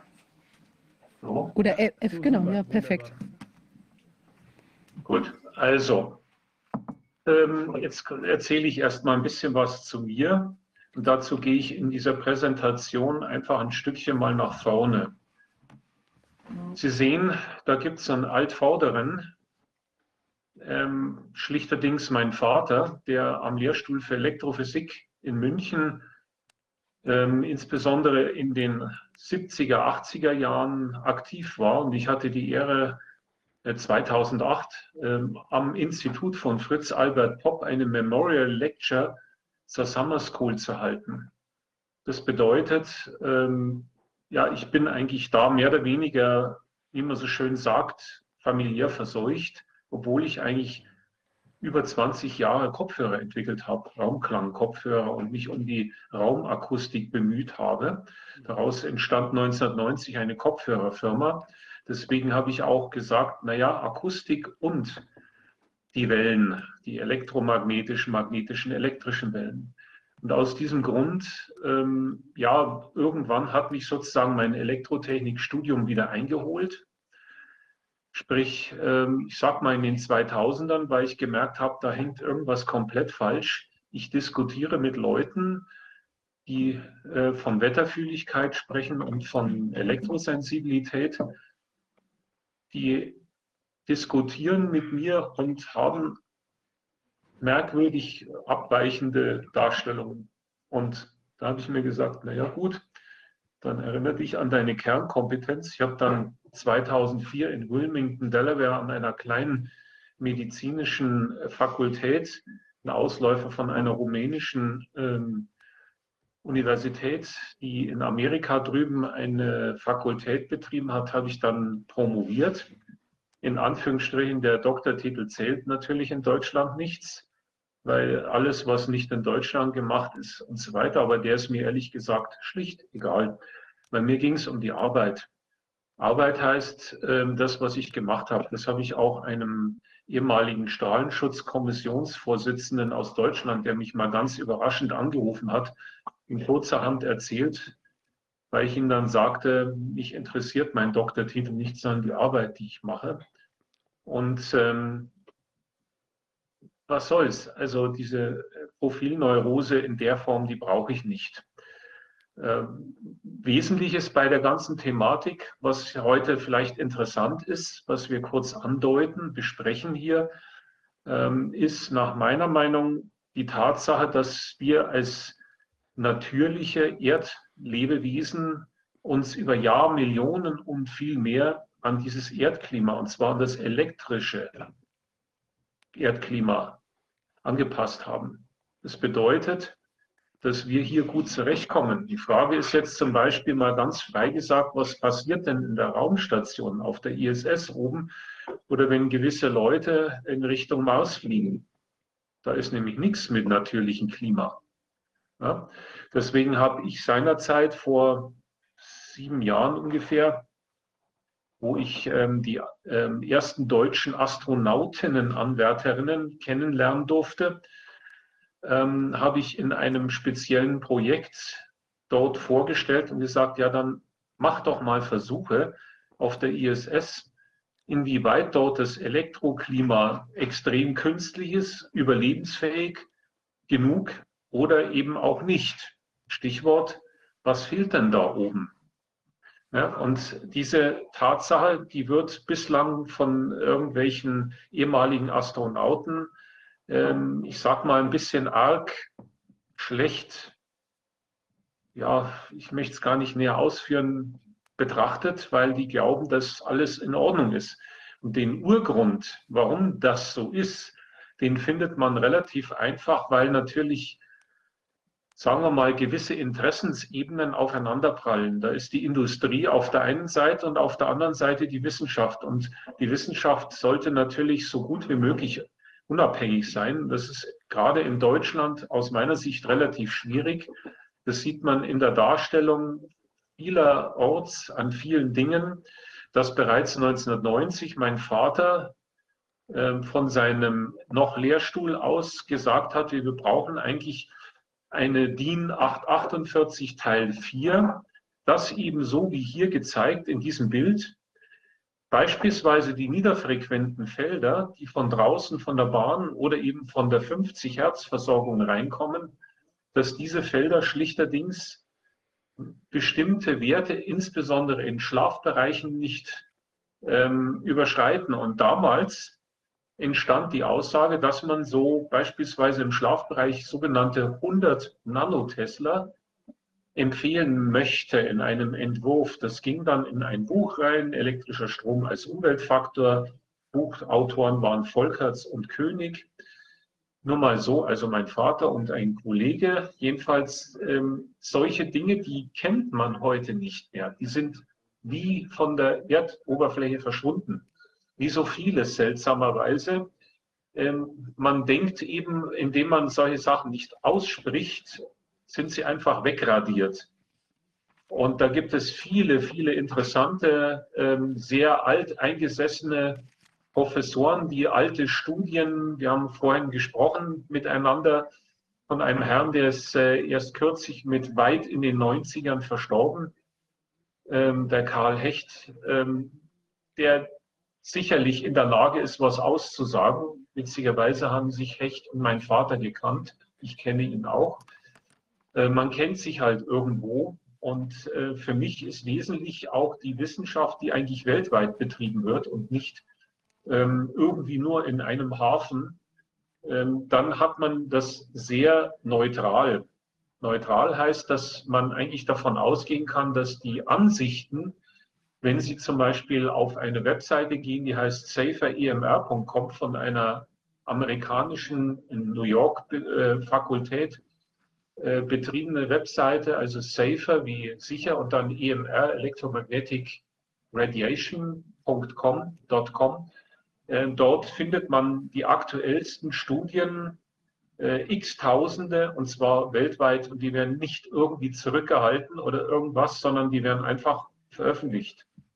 Kann jeder angucken. Und das finde ich schlicht genial. So ist für mich Wissenschaft, dass man offen diskutiert und nicht irgendwelche Befindlichkeiten, Profilneurosen oder was auch immer betreibt. Das mal so etwas despektierlich. Jetzt gehe ich aber hier mal weiter. Da merken Sie schon, ähm, auf was ich gerne eingehe. Und zwar schlicht das, was hier so existiert, eigentlich das Normale fast schon bei uns ist jetzt gar nicht mal so ähm, den View ähm, in ein Tonstudio rein, äh, wo man mit 5G ähm, irgendwelche Surround-Sound-Signale heutzutage überträgt. Ich bin immer noch Mitglied bei dem Tonmeisterverband oder auch bei der DEGA, Deutschen Gesellschaft für Akustik. Also ich weiß, was da läuft. Wenn ich jetzt weitergehe, dann hier sieht man eigentlich, äh, warum mache ich das so, wie ich es hier auch vorstelle. Ganz einfach, weil wir Menschen, die Tiere sind neuronale, sprich elektrische Wesen. Da gibt es von allen möglichen Leuten hochspannende Literatur. Ähm, also äh, Robert O. Becker nur mal so nebenbei oder ähm, ja, ich könnte alle möglichen Leute benennen. Äh, Samuel Milham, ähm, Schmutzige Elektrizität, ist auch ein Buch. Ähm, kennt man eigentlich fast nicht. Der hat ähm, die Amischen beobachtet, die keine Leukämie oder was auch immer kennen oder das mit Einführung von TV und Rundfunk äh, in Schweden bestimmte, in Anführungsstrichen, Volkskrankheiten erst aufkamen und so weiter und so fort. Das weiß man eigentlich, aber public nicht. Also lange Rede, kurzer Sinn. Wenn ich hier weitergehe, überspringe ich diese Folie und auch jene. Ähm, das sind Bildchen aus dem Fundus Familie, dass äh, der Professor Schumann eigentlich auch von Nikola Tesla angeregt wurde, weil Tesla von der 12-Hertz-Resonanz äh, schon Erde gesprochen hat und dann kam halt ähm, Anfang der 50er mit einer Publikation ähm, die These auf, dass eine Hohlraumresonanz existieren müsste, die aufgeschaukelt, sprich gespeist wird von wetterbedingten Impulsentladungen, sprich Blitzen und so weiter und so fort. Mein Vater hat also dann Anfang der 60er in Amerika ähm, mehrmals gelebt für ein paar Monate, sogar über ein Jahr und hat dann dort Forschung betrieben und hat ein wie man hier sieht, heutzutage würde man sagen, hochprimitiven Labor äh, in seinem Privatgemach in Brandenburg am Wendelstein Rosenheim installiert, wo er zusammen mit seinem Lehrstuhl in München und nach Amerika gehend über drei Messpunkte exakt Blitze lokalisieren konnte und damit dieses Reinpumpen der Energie ähm, in die Schumann-Resonanz nachgewiesen wurde und auch der Zusammenhang zwischen der Schumann-Resonanz und den Dingen, die als äh, nicht nur Oberwellen, man sieht hier also diese Grundschwingung, die typische bei 7,83 Hertz und so weiter, dass das Ganze hier zurückgeht, siehe äh, Nikola Tesla, habe ich hier noch kurz was dazu äh, zum Besten gegeben. Das sind alles Grundlagen, die da sind. Und diese Schwingung, äh, Schumann-Resonanz, ist die einzige periodische, natürliche Schwingung auf unserem Planeten. Alles andere ist chaotisch, stochastisch. Man könnte jetzt sagen, mit der Frequenz Null ist noch das Erdgleichmagnetfeld mit ein paar äh, Veränderungen, je nachdem, wo man sich aufhält. Also am St. Andreasgraben ähm, in der äh, Ecke äh, drüben in äh, San Francisco, äh, Kalifornien oder wo auch immer Erdbeben die ganze Zeit abgehen. Da hat man noch ähm, Veränderungen von einigen tausend Nanotesla pro Minute ähm, ganz normal. Ich war drüben, habe das gemessen. Das ist ganz normal dort und bei uns äh, in unseren deutschen Breitengraden haben wir vielleicht mal pro Minute ein paar zehn oder äh, wenn es hochkommt, vielleicht mal 100 oder 200 Nanotesla Verschiebung. Diese Nanotesla sind das Magnetfeld oder genau gesagt die magnetische Induktion, wo man nur das Magnetfeld mal betrachtet. Und im Übrigen, das Magnetfeld durchdringt den Körper, das elektrische Feld nicht. Und das elektromagnetische Feld dringt nur teilweise in den Körper ein. Nur mal so nebenbei angemerkt. Ja? Also, wie ich schon sagte, wir sind eigentlich Referenzstrahlung gewöhnt. Wir sind Erdlinge hier. Ja? Das bedeutet, ich will jetzt da gar nicht näher drauf eingehen, da gibt es die Ionosphäre und dies und jenes, aber das ist alles Hochfrequenzzeugs inklusive der, ähm, ja, der Polarlichter und so weiter und dann die X-Rays und so weiter und so fort. Ich will da gar nicht so nah drauf eingehen.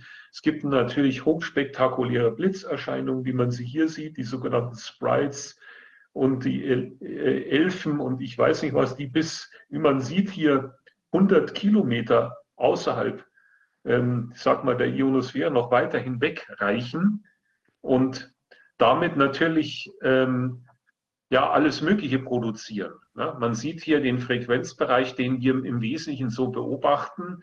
Und da ist dann hier der Audiobereich. Da unten spinnt dann bei 16 2 Drittel Hertz die Bahn rum. Hier haben wir die äh, 50 Hertz Netzfrequenz. Wie gesagt, hier der Audiobereich, sagen wir mal von 20 Hertz bis äh, 20.000 Hertz. Das wäre ungefähr dann da. Und die sogenannten wetterbedingten Strahlungsformen, nämlich die Sphärix, die gehen im Normalbereich so ungefähr bis 50 Kilohertz.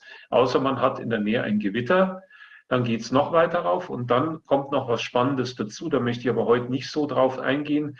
Das war ein Nebenprodukt meiner Doktorarbeit, dass ich nämlich durch Zufall auf ein Modell, ein berechenbares Modell äh, gekommen bin, wie man Erdbeben vorhersagt aufgrund der aufgezeichneten technischen Felder, die so nebenbei mit reinkommen, wenn man Spherics Technics festhält, quasi wie im Tonband festhält. Da kann man entsprechend auch Erdbeben vorhersagen. Das habe ich ähm, ja, am 19. Dezember nur kurz quasi polemisch angedeutet ins Internet gestellt. Am 19. Dezember 2004, man erinnere sich, am 26. gab es das brutale Tsunami-Erdbeben, Sri Lanka, Thailand und so weiter. X tausende Leute, auch eine Bekannte von mir ist dabei ums Leben gekommen, kann man sich vorstellen, wenn man da Urlaub macht, man weiß von nichts. Man sagt, ui, heute haben wir ja tolle Ebbe, geht ins Wasser rein. Naja, und dann kommt die große Walze. Kann man irgendwie vorhersagen. Ich sage das mal so einfach. Ja, hier nochmal kurz dargestellt, was da so passiert, wie es zu diesen elektrischen Ladungen kommt. Und da merkt man schon, warum ich jetzt auf die natürlichen Strahlungen so eingehe. Und ich werde nachher mal kurz einen Steilflug in die technischen Strahlungen machen weil wir einfach seit Jahrmillionen an die natürlichen Strahlen gewöhnt sind und erst genau genommen seit 100 Jahren circa oder wie auch immer, weniger oder mehr, eben diese künstlichen 50 Herzfelder in Europa. Die Amis haben es gleich richtig gemacht, wahrscheinlich durch Nikola Tesla, haben so ein bisschen was Natürliches reingebracht. Da haben wir nämlich 60 Hertz und nicht 50 Hertz und die 60 Hertz Schwingung entspricht einem Vielfachen ungefähr der Schumann-Resonanzoberwelle so um 20 Hertz. Ne? So nebenbei mal. Und äh, der Herr König, der hier so komisch spricht, ähm, der war also überall und nirgends, hat verrückte Aufzeichnungen gemacht vor Unwettern, bei Gewittern, äh, wo eine Kaltfront mal am 15. Januar kam und danach gab es plötzlich Winter bei uns in Deutschland am Ammersee und so weiter und so fort. Blitze haben neben mir eingeschlagen. Also es gab meine Töchter noch, äh, wo sie noch Teenager waren, die dann gemeint haben, ich habe nicht alle Tassen im Schrank, weil ich mich eben der Natur ausgesetzt habe, aber wissend, ähm, dass der Blitz jetzt nicht einschlägt, weil hier ein vierstockwerkiges Haus in der Nähe war. Es war also teilweise doch recht spannend. Und jetzt kommt eben genau der Punkt, warum ich wieder drauf eingehe, auf diese natürlichen Felder. Wir sind nämlich permanent Strahlenempfänger. Morgen werde ich wieder zeigen, hier mit so einem ganz banalen Messgerät. Was heißt Messgerät? Das ist ein primitiver Detektor. Und ähm, jetzt hole ich mal kurz meine Frau her. Kommst du mal kurz, bitte? Die ist nämlich gerade da. Und jetzt führe ich mal schnell was vor. Komm mal kurz her. Du bist jetzt hier ein Testopfer. Ähm, ich habe hier nämlich das Messgerät und ich schalte mal an, gehe auf NF, ja, schalte hier an auf NF, dann ziehe ich eine Antenne raus, man sieht das hier. Dann hört man hier, hier ist die Antenne und es brummt. Ja, weil ich ja hier eine Stromversorgung für meinen Laptop habe, drahtgebunden. Und jetzt ziehe ich die Antenne mal raus. Hier, Antenne. Entschuldigung, Regie, können wir dieses, kann man das äh, Bild sehen, was da jetzt geschieht? Weil wir haben hier im Moment noch nur die. Wir sehen es. Im Stream, ja. ja, dass man sehen kann. Gut. Und wenn ich jetzt quasi hier so einen ganz kleinen Nippel, jetzt schaue ich mal kurz dieses Ding hier stecke ich jetzt rein. Das ist ein ein Zentimeter langes Ding da rein. Dann hört man immer noch nichts. Und jetzt kommt meine Frau dazu und steckt hier, ich mache es extra mal den Finger drauf. Jetzt, das ist größer, genau, jetzt sieht man es besser. Mhm. Kannst wieder wegmachen. Also man merkt, man ist eine permanente Empfangsantenne, auch für Schmutz, schmutzige Elektrizität. Ja, ganz einfach vorgeführt. Und so nebenbei, ich schalte jetzt um auf Hochfrequenz. Das ist hier einfach nur umstecken. Man sieht es hier da oben ist noch ein Hochfrequenzeingang, für was ich eigentlich diesen kleinen Stöpsel hier benutze und schalte jetzt auf Hochfrequenz um. So. Und siehe da, das ist der WLAN, den ich hier äh, für meine Frau aktiviert habe und so weiter. Und so im Hintergrund hört man so ein bisschen ein zum Pfeifton, das ist das typische GSM-Signal, Mobilfunksignal vom Mobilfunkturm, was ja überall existiert. Lange Rede, kurzer Sinn. Hier, wir sind permanente Empfangsantennen, egal wo wir sind, auch Sie im Studio gerade. Ja, wir nehmen dauernd diese Felder auf. Und dann, sage ich mal, kann man doch fast schon mit dem Klammeraffen gepudert sein, dass man das nicht neuronal spürt, wenn da Veränderungen da sind. Ob nun bei Wetter, ob nun bei Feldern, was auch immer. Manch einer reagiert spontan, manch einer nicht. Aber die Leute, die nicht darauf reagieren, die dann äh, quasi als Exempel zu nehmen, wo auch immer, öffentlich darzustellen und zu sagen, ich spüre ja nichts, alle anderen sind nur Hypochonder, das geht leider auch nicht, weil wir sind halt ähm, Menschen, ich habe noch ein paar Haare, mein Bruder hat fast eine komplette Glatze, ähm, manch einer hat schwarze Haare, manch einer hat äh, kleinere, größere Ohren und so weiter und so fort, grüne Augen, braune Augen. Wir können nicht alles äh, auf einen Punkt bringen. Ja?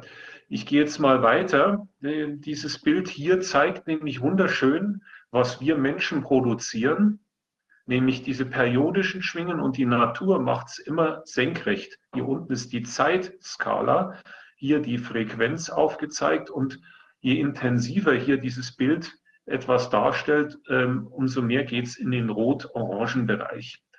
Das heißt, man sieht hier wunderbar aufgeschlüsselt die Sphärix, diese einzigen Wechselfälle, die permanent auch jetzt in dieser Sekunde irgendwo abgehen. Und wenn irgendjemand von uns, Sie hier gerade als Empfänger oder ich hier in äh, Bad Wörishofen im Allgäu in der Nähe ein Gewitter hätte, dann würden hier diese Gewitterblitze ungefähr so ausschauen oder so wie hier.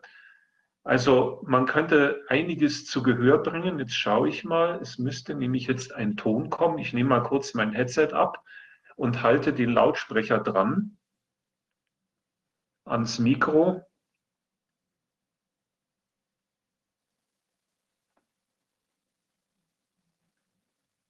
Das war Originalton von dieser Spektrumanalyse mit diesem, diesem Whistler, wo die Sphärix-Impulse über die Erdmagnetfeldlinien quasi in den Kosmos rausgehen und wieder zurückreflektiert werden, quasi in der Tonhöhe abgebremst werden. Und das Summenprodukt ist dann quasi der Pfeifton.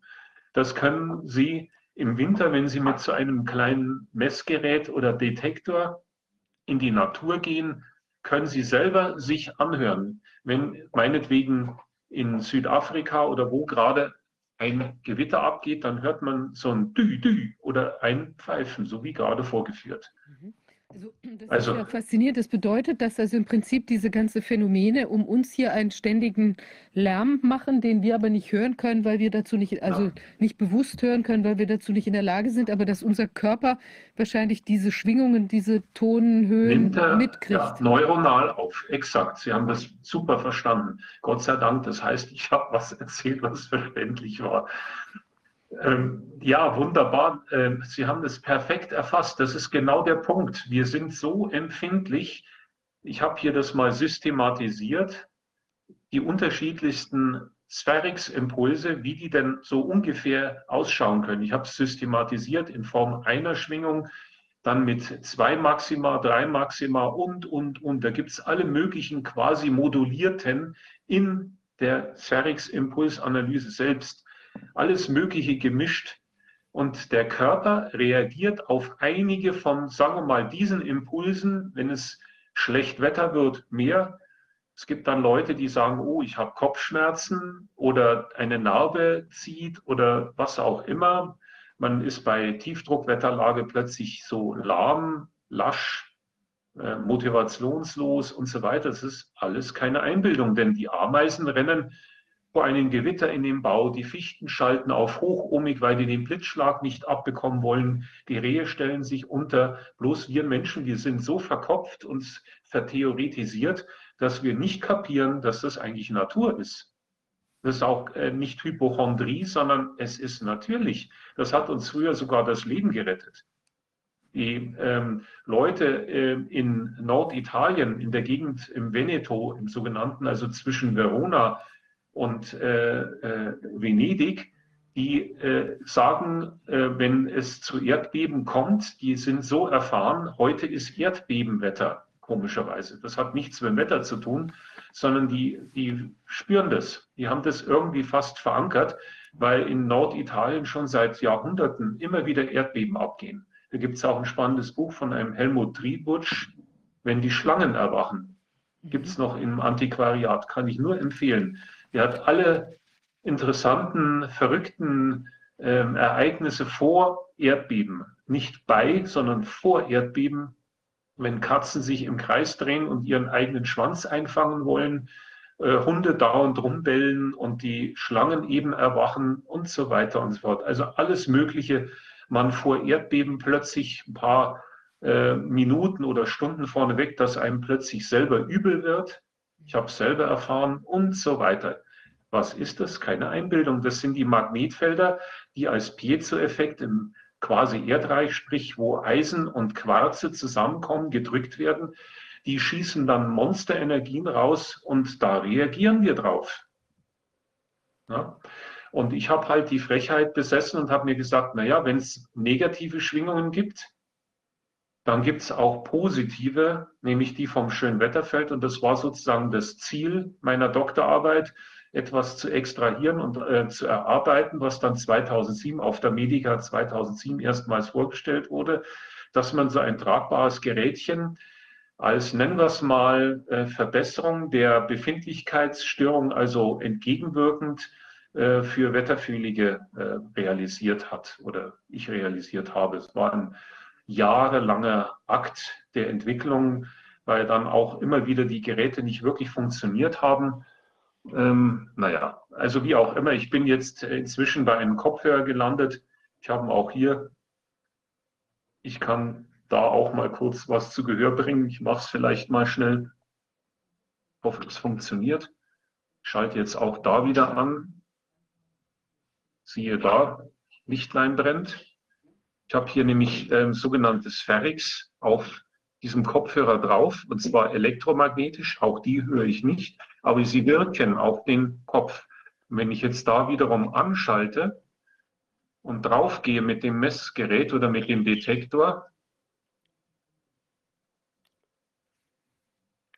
dann höre ich ein bisschen Brummen im Hintergrund, aber hauptsächlich ein Rauschen. Ja? Und siehe da, das Rauschen ist weg. Mhm. Das heißt, ich produziere hier schlichterdings eine Kopie von dem natürlichen Schönwetterfeld am Kopfhörer, mit dem Kopfhörer.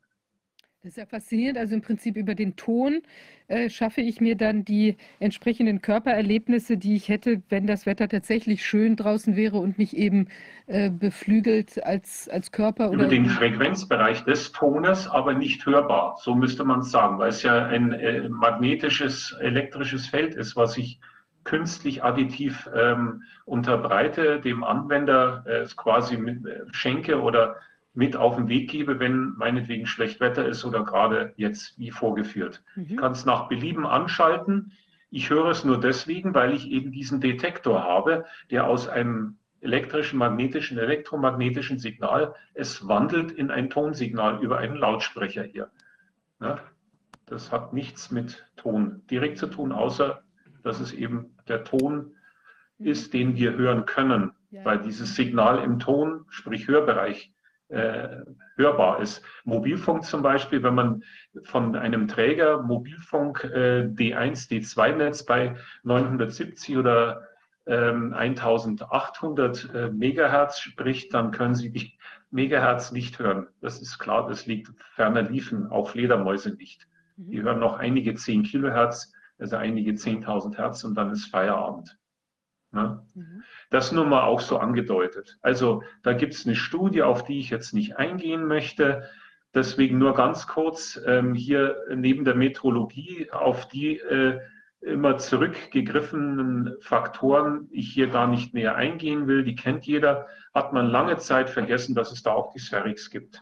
Und interessanterweise kommt man jetzt ähm, auf den Punkt ähm, gab es erst in den Nachrichten den Hinweis, dass man langzeit gelagerte Patientenstützstrümpfe äh, geben muss, und eine neue Erkenntnis von den äh, Bären, weil die lange Winterschlaf halten und keine Thrombosen kriegen und, und, und. Das Thema Thrombosen ist nämlich ein heißes Thema, weil die Thrombosen ähm, durch eine äh, Habilitationsschrift ähm, eines Herrn, äh, der hier unten steht, äh, dem Herrn Jacobi, Professor Jacobi, ähm, zu verdanken ist, dass der rausbekommen hat, bei bestimmten Wetterlagen gibt es einen Anstieg von, wie man hier lesen kann, unten Thrombozyten, sprich Wachstum. Und damit kann man sich vorstellen, was passiert.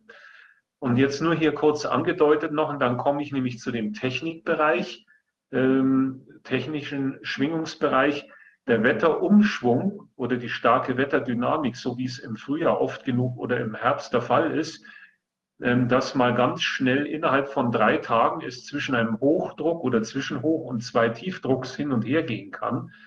Und bei uns im Südalpenbereich äh, der beliebte Föhn dazu führt, dass ich immer sage, wenn ich nach München bei Föhn reinfahre, muss ich mit dem Panzer reinfahren, weil ich sonst von den SUVs äh, überfahren werde, die mir hinten im Kofferraum in aller Aggression äh, mich wegschubsen wollen, weil ich ein kleineres Auto habe und so weiter und so fort. Also das hier mal eine statistische Darstellung, welche Wetterlagen wie, man nennt das biotrop sind, das heißt, wie man darauf reagiert. Und am schlimmsten ist eben der Wetterumschwung. Und zwar vorher. Nicht, wenn der Wetterumschwung schon geschehen ist, also wenn ein Tiefmaximum mit äh, Luftdruck bei, sagen wir mal, 870 Pascal Minimum existiert, sondern in Richtung Minimum Luftdruck. Dahin, da reagieren die Leute. Beim Minimum selber haben die meisten Leute keine Kopfschmerzen oder Befindlichkeitsstörungen. Das ist auch so ein Effekt. Und jetzt kommen wir langsam in die Richtung ähm, Technik und äh, Vergleich Natur. Sprich, ich habe bereits 2008, 2009 äh, durch meinen Vortrag einen ähm, Dr. Drechsel kennengelernt, den letzten Doktoranden bei äh, Professor Popp, diesen Biophotonenprofessor, so nenne ich ihn jetzt mal etwas leger. Und ähm, mit seinem Kollegen Professor Beitschbei und dem letzten Doktorand haben wir Messungen gemacht in einem Reaktor, wo man eben diese Biophotonen misst und haben ähm, spontan ein Mobiltelefon da reingelegt und ich mein Schönwetterfeldding. Man sieht hier ganz simpel, ähm, einfach mal ein Auszug, Mobilfunk weniger Biophotonen, Sphärix mehr bei regnerischer Wetterlage draußen. Das gleiche, ähm, also einmal äh, 2008 und einmal 2009 gemacht und dann kam eben im Mittel genau das raus. Braucht man eigentlich nicht viel dazu sagen. Ne? Also Mobilfunk scheint diese ähm, Urflechte, dieses Urgewächs an Bäumen und an Steinen, die mögen Mobilfunk nicht. Ach was. Und Sphärix oder Schönwetterfeld mögen sie. Mhm. Nur mal so. Und äh, ich bin nicht hingegangen als Guru und habe gesagt, hallo, ihr Flechten, jetzt müsst ihr aber mal reagieren. So wie man ja meint, dass ähm, alles, was mit Strahlung und äh, Elektrosmog ja alles nur Verschwörungstheorie oder auch Glaubenssache ist. Bitte sehr, Fakten. Ja, und ähm, als letztes und neuestes Ergebnis ähm, habe ich mit Professor Darch zusammen im Japanese Journal of Medicine und aktuell ähm, bereite ich ein Paper vor, äh, wo ich netterweise ähm, eine Koryphäe aus Italien, einen Professor Livio Giuliani, mit einbinden konnte. Ähm, wir veröffentlichen ein zweites Mal ein Paper, um zu zeigen, dass sogar menschliche Zelllinien kultivierte Zellen wetterfühlig sind.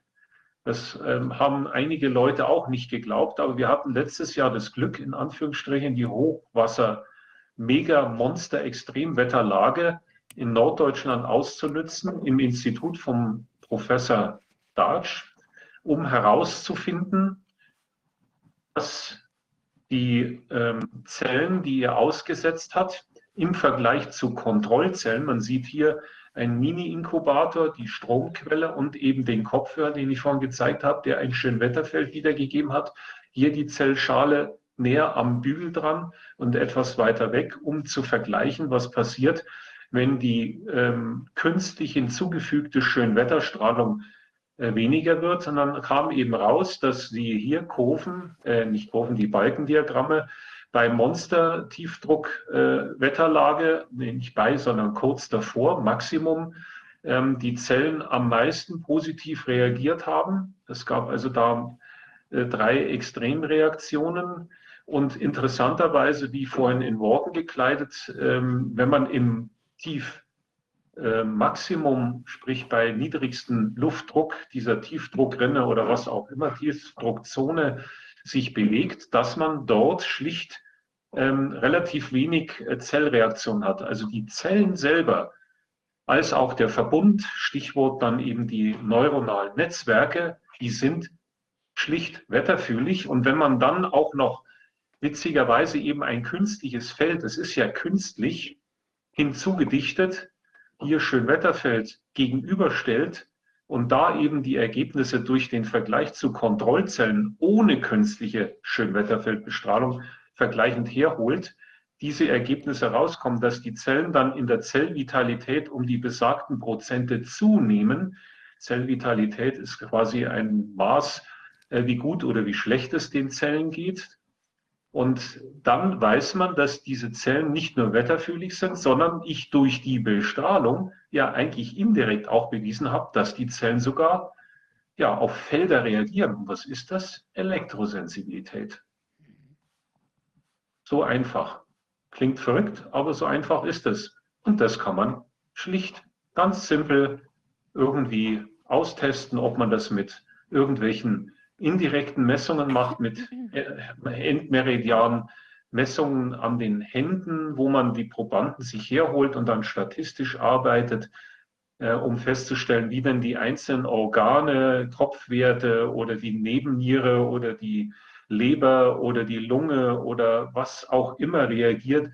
Das habe ich gemacht ähm, mit äh, dieser Studie, die zu diesem Wetterfühligkeitsbeitrag ähm, beigetragen hat. Ich will da gar nicht näher drauf eingehen. Man kann also alles Mögliche austesten. Hier ist nur ein Auszug von diesen hochkomplexen Grafiken. Ähm, diese Studie haben mein Bruder und ich 2012, 2014 gemacht und man sieht hier nur kurz, dass bestimmte Organe besonders stark reagieren, als auch hier die Kopfwerte. Das sind sogenannte Kopf, ja, eigentlich wie EEG-Messungen, kann man so mal festhalten. Ja, ähm, jetzt gehe ich äh, wieder ein Stückchen weiter, weil wir müssen ja noch kurz das andeuten. Stichwort technische Schwingung. Ich hatte auch das Vergnügen, im Parlament von Ljubljana, Slowenien, was zum Besten zu geben. Jetzt gehen wir mal auf die Technik ein. Und da gehe ich jetzt relativ schnell drauf los und auch drüber mit ein paar markanten Punkten noch als Finale, weil ich sehe so ein bisschen den Wink, äh, 4 Uhr wahrscheinlich müsste ich fertig sein, korrekt? Nein, nein, Sie können, Sie können noch äh, ein bisschen, also das, ich glaube, der nächste Gast ist um äh, 16.30 Uhr da. Also okay. wir haben auch noch äh, die Möglichkeit, Fragen zu stellen. Ja, alles klar. Gut, gerne. Ähm, also das soll ja lebendig sein und nicht ein Monolog nur sein, aber mir scheint es wichtig, dass diese Abbildungen einfach mal so wie ein Grundstock aufzeigen, um was es eigentlich geht dass es alles nicht bla bla ist, sondern schlicht ja, Elektrophysik oder Wissenschaft. Dieses Bild zeigt mal so ganz, ganz oberflächlich, was passiert, wenn ich künstlich, so wie gerade gemacht, äh, mit diesem Kopfhörer einfach so ein, ja, sagen wir mal, Schönwetterfeld hier einfach auf diesen Grundlevel von diesen draußen herumspukenden Wetter-Online-Zwergs, nenne ich die, also die jetzt gerade wirklich abgehen, diese Impulsentladung, einfach drauflege und dann, man nennt es in der Akustik, einen Verdeckungseffekt der äh, gerade gegebenen Wetterstrahlung provoziere. Nebenbei verdecke ich ein wenig in den jeweiligen Frequenzbereich, wo ich dieses Verrex quasi analysiere. Auch ein Teil von diesen, ähm, ja, ich nenne sie disharmonischen nicht harmonischen. Harmonisch sagt man in der Elektrotechnik immer die Oberwellen. Von WLAN-Router, von drahtlosen Heimtelefonen deckt Standard, GSM im Übrigen deckt Standard, ähm, ist auch äh, für Babyphone relevant, was ich für mich als Katastrophe anmerken darf, weil äh, wie kann es sein, dass eine über 30 Jahre alte Technik immer noch bei Babyphonen benutzt wird mit einem Träger von 2,45 Gigahertz, den man auch äh, bei der Mikrowelle nutzt. Dazu kann ich nur den Film von Scheidsteger empfehlen, Faktencheck oder Thank You for Calling. Da zeigt er auf, woher diese 2,45 Gigahertz kommen. Nur mal so nebenbei. Also es ist ziemlich heftig, was man dazu sagen kann und wird es noch heftiger, wenn ich beispielsweise mit meiner chinesischen Frau 2015 äh, in Shanghai war, in der hochmodernen Stadt. So schaut es da aus. Ist das nicht lustig? Also man kommt sich vor wie in einem menschlich gemachten Spinnennetz. Mhm. Ja, so schaut die Stromversorgung in China aus, auch in Amerika kriegt man ja immer wieder mit, wenn da mal irgendwie heftige Wettertosen, dass dann plötzlich die Masten umknicken, so wie oben. Ja, da haben wir es doch besser. Hier habe ich nochmal die Grafik, wie ich schon sagte, die Magnetfelder durchdringen den Körper, insbesondere eben die niederfrequenten, Bahn, 50 Hertz und so weiter. Und die elektrischen Felder, die bleiben hängen am Baum oder auch am Menschen. Und die Handystrahlung, je nach Frequenz, dringt eben ein. Nochmals Beispiel, 980 Megahertz B1-Netz geht es zwei Zentimeter rein ungefähr und bei 1,8 haben Sie zwei, äh, haben Sie einen Zentimeter. Das habe ich hier kurz mal als Beispiel nur angedeutet. Deswegen spricht man hier von sogenannten elektromagnetischen Feldern.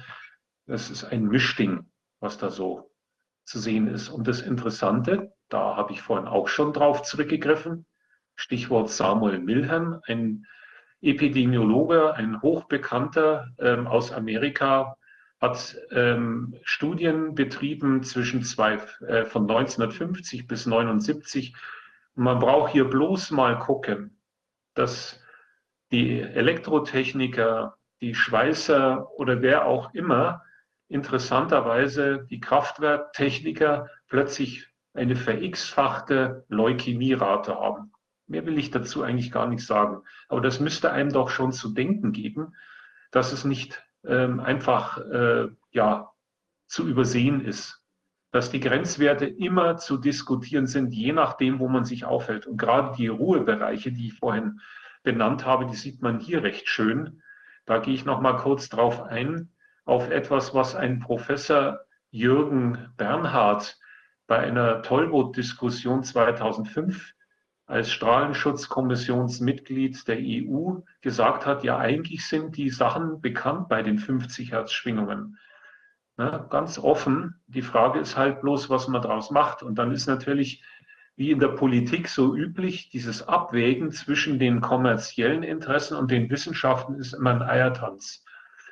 Wenn man jetzt den Schlafbereich sieht, würde ich mal ganz spontan genau das andeuten, was ich vorhin gesagt habe. Da gehe ich jetzt eben mal auf die magnetische Belastung ein. Da gibt es hinreichend Studien, wie man sieht, die sind ziemlich alt, wo man schon gewusst hat, dass eben, ich sprach vorhin immer von 100 oder 200 Nanotesla. Nano heißt äh, ja schlichterdings ein Tausendstel von einem Mikro. Das bedeutet, Mikrotesla sind 1000 Nanotesla und 0,2 sind 200 Nanotesla. Nochmal umgerechnet. Das bedeutet, hier werden immer wieder Werte zwischen 100, 200, 300 Nanotesla genannt, die als quasi als äh, Grenzwerte hier postuliert sind. Das ist aus dem Buch, wie ich es vorhin benannt habe, ähm, elektrischer Strom als Umweltfaktor, Volkerts König, wer es nachlesen will sind aber Studien, die sind allgemein bekannt. Ja, aber die meisten wissen es nicht. Und was jetzt der Höhepunkt von dem Ganzen im niederfrequenten Bereich ist, man könnte fast sagen im Audiofrequenz, im Hörfrequenzbereich, vielleicht erinnert sich der oder die eine andere Person, dass es äh, früher, so in den 90ern, gab es so einen runden Sticker, da oben sieht man ihn, der hieß TCO 92, 95, 98, äh, 03. Der besagte, dass man vor seiner Nase am Computerarbeitsplatz einen strahlungsarmen Bildschirm hatte. Das hatte die schwedische Akademie und wer auch immer alles weltweit so zustande gebracht als Empfehlung, dass neben der MPR3 ähnliche Gesetzgebung oder nicht Gesetzgebung, Empfehlung sich alle, ich unterstreiche alle Computerbildschirmhersteller, die Rang und Namen hatten, sich an diese MPR3 oder TCO-Werte ähm, angehängt haben und gesagt haben, okay, wir machen den Sticker drauf und sagen, wir haben die Grenzwerte von kleiner 200 Nanotesla bis 2 Kilohertz nicht überschritten. Magnetfeld. Ja, das muss man sich mal auf der Zunge zergehen lassen. Und warum auf der Zunge zergehen? Weil nämlich die 26. Strahlenschutzverordnung nämlich 100.000 Nanotesla als Grenzwert anbietet. Das 50-fache, wenn ich mich recht entsinne, wenn ich gut gerechnet habe, ne, von dem. Und das gilt natürlich auch für den Schlafbereich. So, was machen wir da? Das überlasse ich anderen. Ich habe ja nichts zu sagen, ich bin ja nur ein Forscher oder ein Entwickler oder irgend sowas. Jetzt gehen wir noch kurz auf die Sache mit diesem Hochfrequenzwellensalat ein. Der ist nämlich auch recht spannend. Und zwar deswegen, da komme ich wieder auf etwas zurück, was ich so vorhin mit einem Namen Professore Livio Giuliani von der Sapienza Universität und anderen benennen kann, deren Kollegen ähm, in der, ja, bei der Europäischen äh, Kommission für das Thema Strahlung für Aufsehen erregt haben mit einer nicht nur Studie, sondern mit Fakten und Daten. Vielleicht äh, weiß der eine oder andere oder hat davon gehört. Ähm, eine Dottoressa hat da mitgewirkt ähm, als äh, Leitende, die immer wieder irgendwo im Fernsehen auftritt. Egal, jedenfalls ursprünglich geht das zurück auf einen ehemaligen Mitarbeiter des Gesundheitsamtes, sagen wir mal, der damals in Bozen gearbeitet hat, namens damals noch Dr. Livio Giuliani. Dann wurde er Professor und der hat dazu beigetragen, dass in Italien beginnend, ich gehe mal ein Stück vor, auch Mobilfunkmasten existieren, man teilweise sogar einen besseren Empfang hat als in Deutschland. Hier auf das Bildchen gehe ich gleich noch ein, aber ich möchte ein anderes Bild zeigen, nämlich dieses. Das ist aus der Schweiz mal eine Gegenüberstellung von Grenzwerten in Volt pro Meter, dass man nämlich in Italien, man sieht es hier, unterschiedliche Mobilfunkstandards hat, unterschiedliche Gegenden, aber die sind halt relativ niedrig. Ja, wo sind wir denn in Deutschland? Da gehe ich mal hier kurz äh, nach Österreich, da nach Niederlande.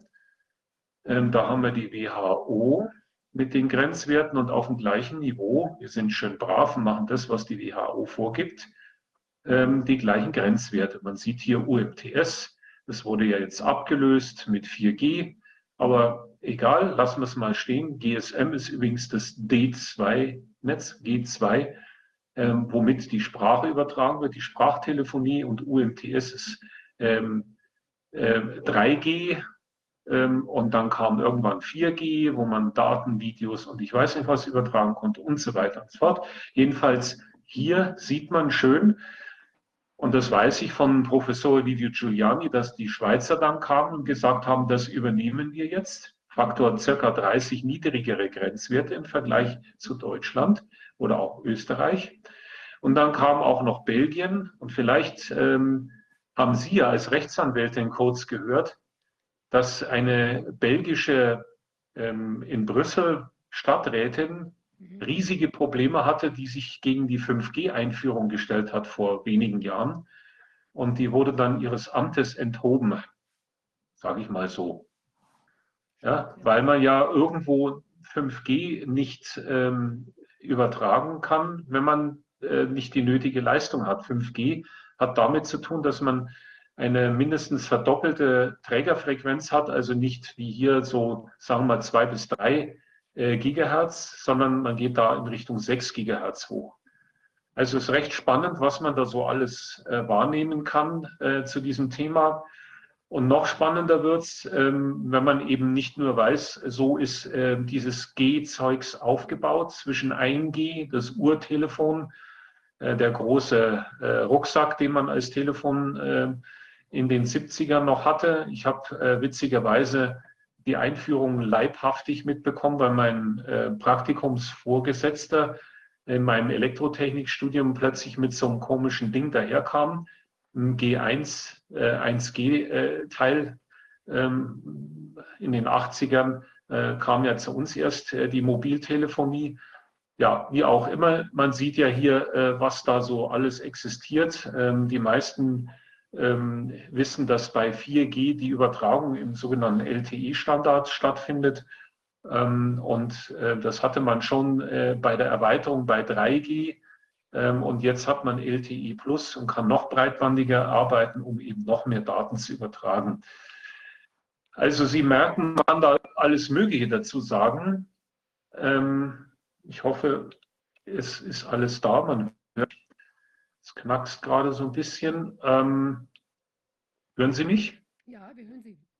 Gut, wunderbar. Ich habe hier nämlich ähm, ein wunderbares ähm, Bildchen, eine Folie, wo man mal kurz sieht, wenn man jetzt zwei äh, Vergleiche tätigt. Ähm, Mobilfunk GSM hat eine Grundfrequenz von 217 Hertz. Ich habe es hier rot markiert. Und jetzt hänge ich mal eine Null dran, dann habe ich hier die Oberwelle dazu. Und noch interessanter sind die 216 Hertz Therapiefrequenzen. Das sind nämlich alles Therapiefrequenzen, die man bekanntermaßen seit den, ja, vor knapp 100 Jahren schon zum Einsatz brachte. Äh, Royal Rife, Monroe, äh, bei uns in Deutschland Dr. Ludwig oder eben auch der Nikola Tesla, die sind da bekannt geworden, wie auch immer Lakowski in Russland etc. pp. Ähm, jedenfalls diese Frequenz hier, da zeige ich besonders gerne hin, weil ich nämlich für mich feststellen durfte, einfach mal so per Zufall, ich konnte mich äh, nicht erinnern, dass ich als älteres äh, Lebewesen, Mensch genannt, auf diesem Planeten vor, sagen wir mal, 50, 60 Jahren, äh, während ich noch zur Schule gegangen bin, dermaßen viele Erkältungswellen etc. erleben durfte, wie ich es erstens zunehmend bei meinen Kindern, die sind inzwischen in Richtung 30, ähm, in Anführungsstrichen Kindern, erwachsene Damen, ähm, als auch so bei meinen Nachbarn hier mitbekomme, ähm, junge Kids, die ähm, im Winter so alle ein bis zwei Monate irgendeine Erkältung haben. Influenza. Woher kommt die denn?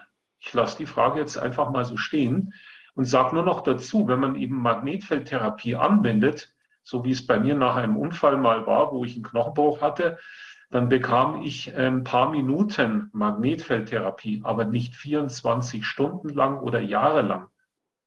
Stichwort Überdosis, ganz einfach, sie Radioaktivität.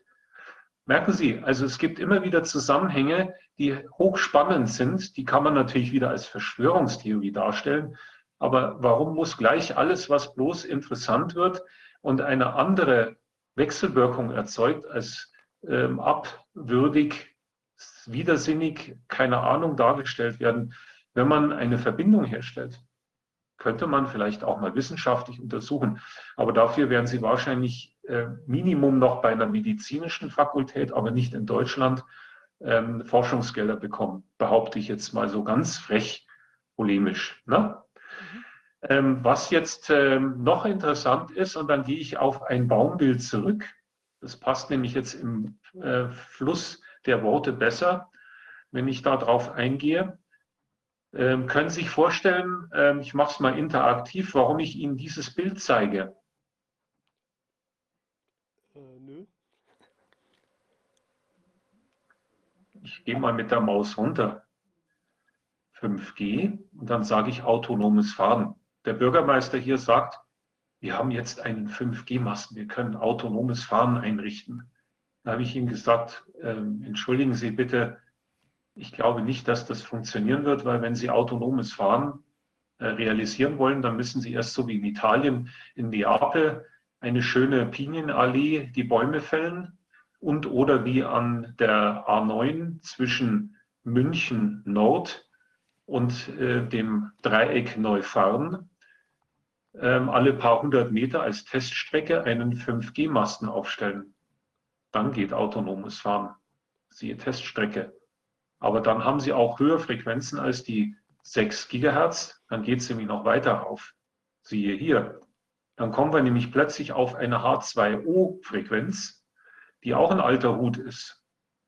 Die ist schon bekannt, physikalisch gesehen oder wie auch immer, dass eben da was nachgewiesen wurde in den 90er Jahren im vergangenen Jahrhundert.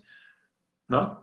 Da hat man das festgestellt, dass H2O darauf reagiert, wenn man Wasser befällt. Und noch schlimmer wird es, wenn man noch weiter rauf geht, dann ist die Resonanz noch viel schlimmer. O2, Sauerstoff.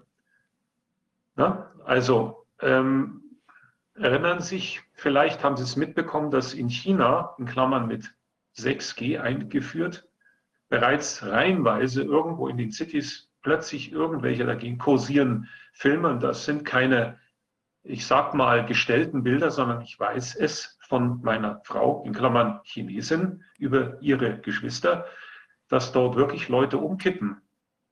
Dehydriert oder was auch immer, die kippen einfach um. Ja, und dann stehen sie wieder auf und dann geht es wieder. Ne? Also, nur mal so, ist ja alles nur Zufall. Zu, Bindestrich, Fall. Sorry, wenn ich das so umschreibe. Ja, und ich will jetzt gar nicht darauf eingehen, ähm, was ein äh, ehemaliger Vorsitzender gesagt hat, dass es für nicht-thermische Effekte keine Beweise gibt.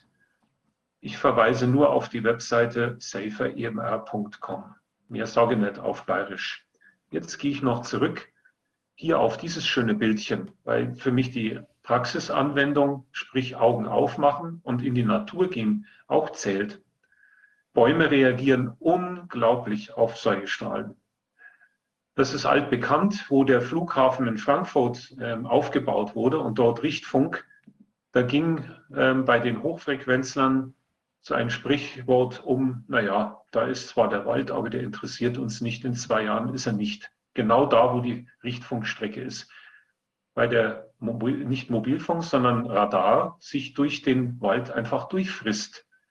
Und dann passiert nämlich genau das, was Sie hier oben sehen. Ja, da wird einfach die Fichte weggebraten. Oder sie schwächelt, kippt dann um, kracht um oder bekommt Angsttriebe, wie hier zu sehen, oder wächst nicht mehr weiter. Ein Bonsai-Fichte, das ist ähm, aus der Ecke ähm, eines sogenannten Schneidseefalls. Der ging mal durch die Presse vor gut 20 Jahren. Ein Bauer, der mit ähm, entstellten Kälbern in die Presse kam und dann kam von der Neubiberger Universität ein Professor und wie der da war, äh, wurde gemessen. Und äh, ja, dann ist der werte Professor gegangen. Er wusste aber schon, was ihm widerfährt, hat seinen Assistenten dort gelassen, die Messungen weitermachen lassen. Und dann hat ähm, der Senderbetreiber die Werte, sprich die Strahlungsintensität, wieder nach oben gefahren. Nur so nebenbei. Mhm. Ja?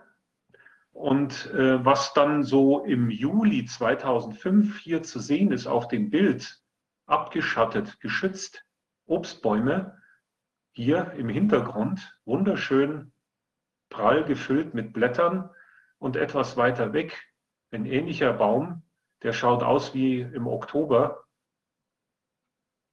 also da gibt es auch genügend Beispiele. Naja gut, es sind ja nur Bäume, die brauchen wir ja nicht. Die können wir ja wieder neu pflanzen. Entschuldigung, sehr ironisch. Ja, ähm, man kann vieles dazu erzählen, ähm, kann auch eingehen darauf, dass man natürlich als Mann äh, immer fleißig äh, das Handy in der Nähe von äh, ja, einem gewissen Bereich tragen sollte, wenn man keine Kinder haben möchte war jetzt auch wieder sehr spitz. Das habe ich schon gesagt. Also da gibt es sicherlich interessante Dokumentarfilme, die natürlich in der allgemeinen Öffentlichkeit sehr ambivalent aufgegriffen werden, weil da ja nur Negatives dargestellt wird. Aber ein äh, Bereich, der mir besonders interessant schien, äh, bei dem Film Thank You for Calling äh, von dem Klaus Scheidsteger, gibt es eine Filmpassage, die zitiere ich jetzt mal in Worten. Er zeigt dort einen Trailer, Werbefilm, wo in Griechenland schwangere Frauen aufgeklärt werden, dass sie wenig mit WLAN herumtun sollen, um ihre Schwangerschaft nicht zu gefährden. Das ist ein Trailer, Aufklärungstrailer. Und was machen wir oder machten wir insbesondere durch die früheren Verkehrsminister? Hm, Widerspruch. Ich bitte hiermit um Aufklärung, und zwar vergleichend um Aufklärung. Ich will jetzt nicht sagen, dass alles schlecht ist. Ich habe auch hier WLAN. Aber man sollte doch bitte sehr die Entwicklung nicht behindern. Ähm, ich sage jetzt mal mit so einem Zwinkerer Autoindustrie, Fragezeichen, Rufzeichen. Ja, dann kann man natürlich sich abschirmen, was auch immer alles Schönes machen. Na, das geht. Na gut, die, ähm, ich sag mal, Geheimdienste, ich drücke es jetzt mal so aus, nachrichtentechnische Dienste und wer auch immer alles, die schirmen sich fleißig ab. Aber wir Menschen brauchen das ja nicht. Ähm, für Niederfrequenz-Magnetfelder gibt es eine Vorrichtung von einem Wurzacher mit Spulen, wo man sich gegen die Bahnfrequenzen und 50 Hertz äh, Leitungen abschauen kann. Ich merke ähm, immer an in diesem Moment, dass ich gerne immer auch Lösungen anbiete. Und Lösungen heißt nicht nur Abschirmen, sondern ich, äh, ich zwinkere jetzt nur mal kurz. Ich will ja keine Eigenwerbung machen. Aber es gibt Vorrichtungen, die wissenschaftlich publiziert und auch vom Freistaat Bayern forschungsgefördert sind die tatsächlich wirken und damit als Abschluss etwas erzeugen, was man gar nicht glaubt, dass äh, Menschen und Elektrosensible plötzlich ähm, nicht mehr mit Strahlenproblemen zu tun haben. Ja, und diese Geräte sind zum Beispiel in Kliniken eingebaut. Ja, also das nur mal so angedeutet, aber ich will nicht näher darauf eingehen, weil das soll ja hier eine Verkaufsveranstaltung werden. Na, also das lasse ich jetzt einfach so stehen und ähm, mache lieber Werbung ähm, für andere Leute, die quasi hierzu irgendwas zu sagen haben und lasse dieses Bild jetzt stehen und würde jetzt einfach mal Stopp machen. Herr König, ganz herzlichen Dank erstmal. Jetzt wollte ich Sie kurz fragen, und zwar, wir haben, ich habe jetzt das doch, Sie hatten äh, recht doch mit den 16 Uhr, ich habe das irgendwie verwechselt. Darf ich, da wäre es möglich, dass wir ganz kurz die, die, den nächsten Gast, die hat nämlich nicht viel Zeit, die Frau Anderson, die jetzt bei uns ist, dass wir ja. ähm, 20 Minuten äh, ungefähr, eine halbe Stunde maximal mit ihr sprechen und dann würde ich gerne mich noch mal einige Fragen an Sie stellen. Wäre das für Sie möglich, dass Sie so lange im Zoom bleiben? Super, ja, ja, bitte. Das ist, das Wusste ich nicht, also ist gut, dass das so ist. Ähm, ich äh, habe ich hab ja schon gesagt, ich bin Gewehr bei Fuß und passe nicht an. Ich hätte auch um kurz nach vier schon Stopp machen können. Also das Bühne ist, frei. Das ist alles gut. Danke, dass Sie so flexibel sind. Ich, das ist mein Fehler. Ich habe das äh, verwechselt jetzt von Timing, aber ich weiß, die Frau, dass die Frau Anderson da Zeit begrenzt ist. Dann würde ich ganz kurz äh, ja, Frau Anderson begrüßen. Mhm. Hallo. Prima, dass Sie ja, das. Guten Tag. Hallo, toll, dass Sie da Hallo, sind. Toll, dass Sie da. Wir hatten ja schon mal mit. Ja schon mal mit ähm, Sie haben, wir haben irgendein Echo. Ich habe ein Echo ich, äh, und Sie reißen immer ab, komischerweise. Sie müssten bei sich, glaube ich, den Lautsprecher ausmachen. Okay, wenn ich ihn nochmal ausmache, dann höre ich nichts mehr. Oder leiser. machen. Ein bisschen leiser machen. Bisschen leiser. Das ist okay? Wir probieren es mal. Na gut, passen Sie auf, während ich die Frage stelle, vielleicht wollen Sie ihn einmal da kurz ausstellen und dann machen Sie ihn, oder können Sie es sonst gar nicht hören? Ich höre Sie gut. Ah ja, okay, gut, vielleicht brauchen Sie dann den. Haben Sie einen Kopfhörer? Äh, ja, aber nicht greifbar. Ähm, gut, wie machen wir das? Äh, also ich stelle einfach jetzt mal an Sie die Frage. Sie, ähm, wir, wir haben ja ähm, mit Ihnen, ähm, Sie sind ja im EU-Parlament, Sie sind ähm, oder im Europäischen Parlament, Sie sind Abgeordnete und Sie haben ja, wir hatten schon mal miteinander gesprochen über die, die Lage zu der ganzen Corona-Maßnahmen und Sie haben ja jetzt in einem Untersuchungsausschuss da sehr interessante Fragen gestellt und äh, beantwortet bekommen oder auch nicht. Ähm, vielleicht darf ich Sie bitten, da einfach mal zu erzählen, was, was da wieder Ihnen widerfahren ist. Ja, also äh, wie gesagt, diese äh, Covid-Sitzungsausschüsse oder Sitzungen, die, die sind ja immer sehr interessant. Ähm, ich hatte ja schon äh, erwähnt zu Beginn, als dieser Ausschuss zusammentrat, also die hatten sich das ja ganz anders dort vorgestellt. Äh, das war mehr so und sich gegenseitig auf die Schulter klopfen und sich gegenseitig feiern, wie toll sie das alles gehandelt hätten.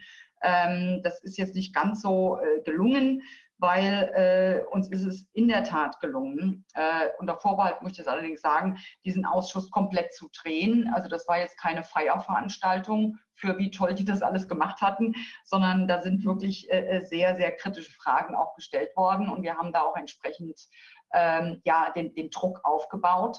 Und ähm, was in diesem Ausschuss alles zutage getreten ist, ist im Prinzip all das, was die sogenannten Schwurbler und Querdenker ja im Prinzip die ganze Zeit gesagt hatten. Ja, also wie gesagt, die Lüge, äh, dass diese mRNA-Injektionen äh, Transmission und äh, Infektion verhindern, äh, glatte Lüge gewesen. Äh, man wusste das auch von Anfang an. Äh, und das sind all die Dinge, die wir in diesem Ausschuss eigentlich zutage gefördert hatten.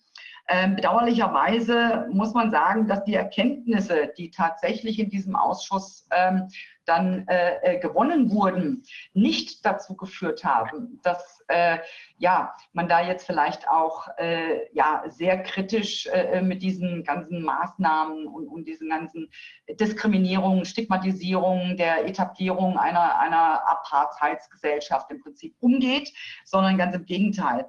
Ähm, also es ist jetzt inzwischen, ich fange vielleicht mal damit an, ähm, der äh, Abschlussbericht dieses Ausschusses ist inzwischen ist, äh, ist ein Entwurf fertig.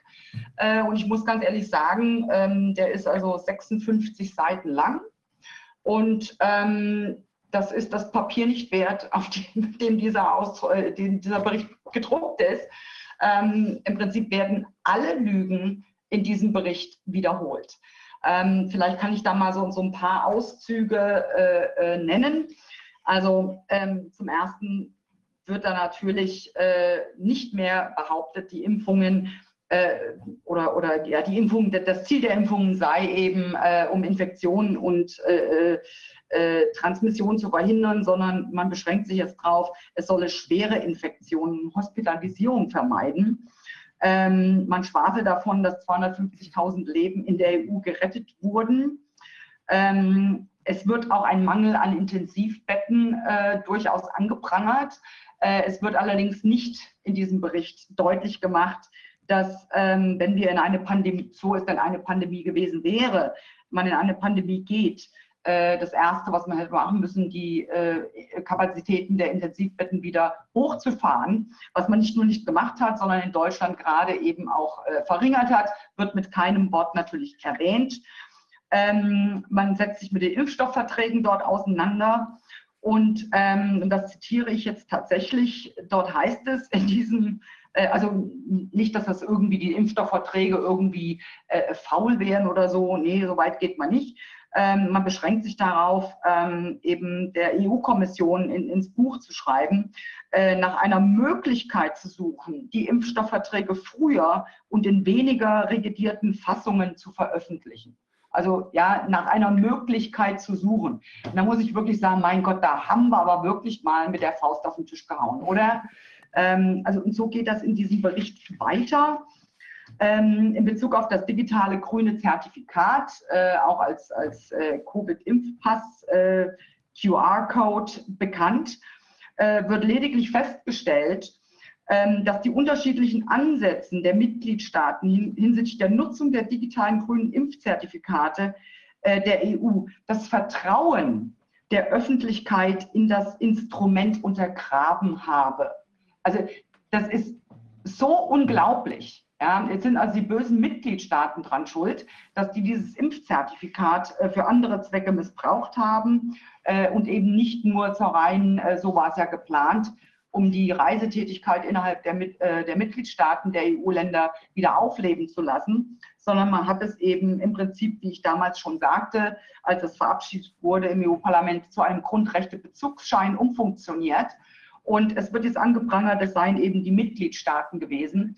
Äh, das halte ich für derart lächerlich, wenn man bedenkt, dass selbst das EU-Parlament, äh, der Präsident, der damalige Präsident des EU-Parlaments, äh, Sassoli, eben genau jenes grüne Zertifikat zur Zugangsvoraussetzung für das Parlament überhaupt gemacht hat.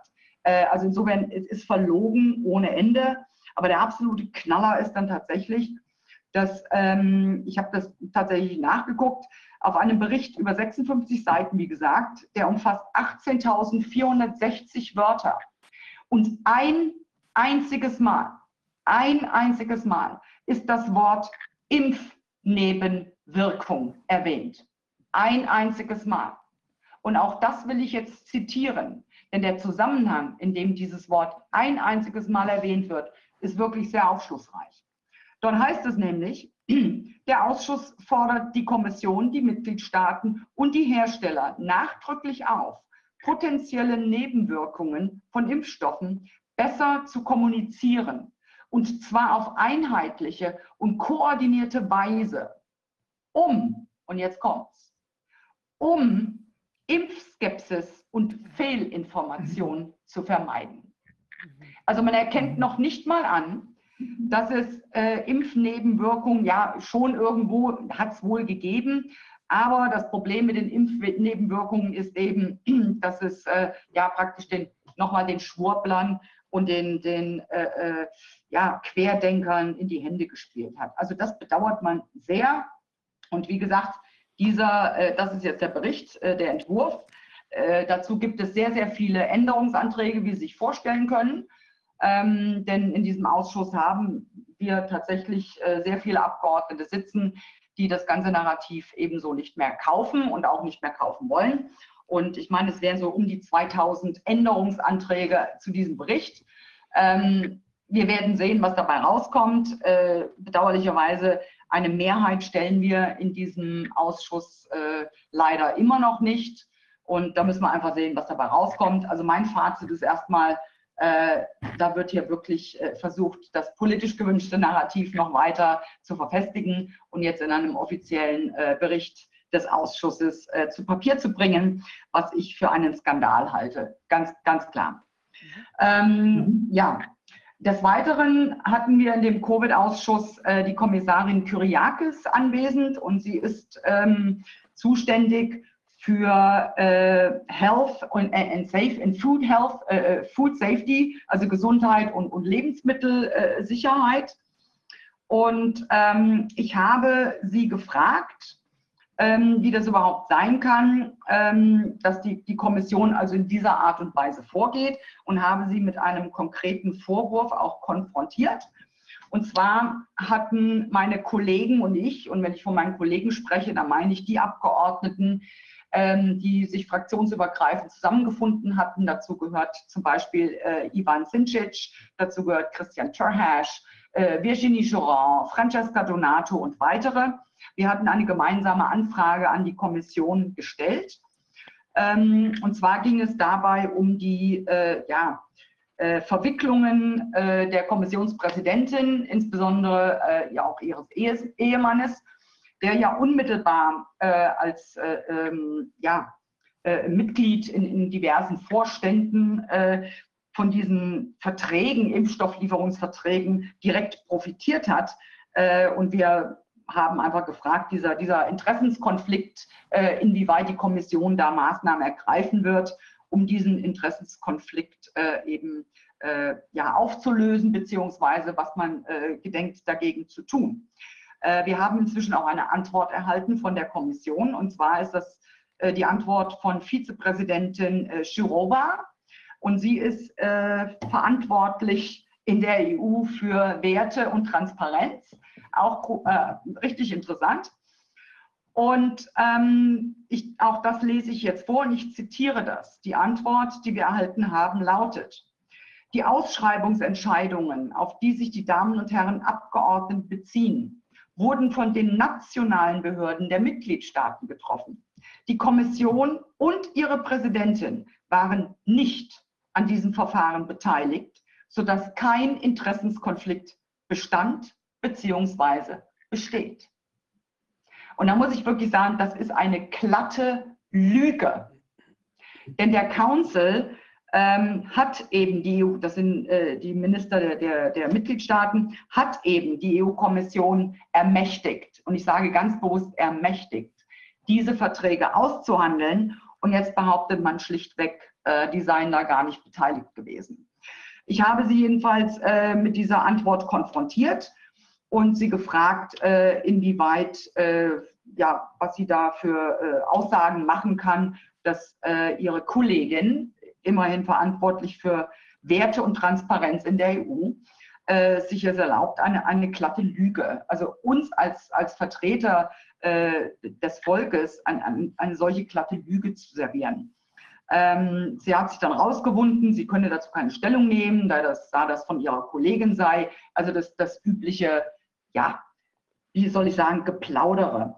Ähm, diese Frage ist natürlich auch nicht, äh, konnte ich nicht einfach nur stellen, ohne dass die Ausschussvorsitzende, und das passiert jedes Mal, wenn ich die Frage stelle, die Ausschussvorsitzende ermahnt mich, belehrt mich darüber, was ich fragen kann und was ich nicht fragen kann und welche Fragen unverschämt sind. Und auch an diese Frage an Kyriakis äh, hat sie als unverschämt eingestuft. Da ich sie ja über die Antwort einer Kollegin befrage, ähm, man sollte allerdings meinen, dass die Kommission doch äh, geleg gelegentlich zumindest auch mal miteinander spricht. Insofern, aber äh, so versucht man sich es aus der Affäre zu ziehen. Also das war so der, der erste Teil dieses Ausschusses. Ähm, und äh, ja, dann kamen wir natürlich zu ähm, der Director of EMA, das ist die Europäische ähm, äh, Agency of Medicine in der EU, Ima Cook.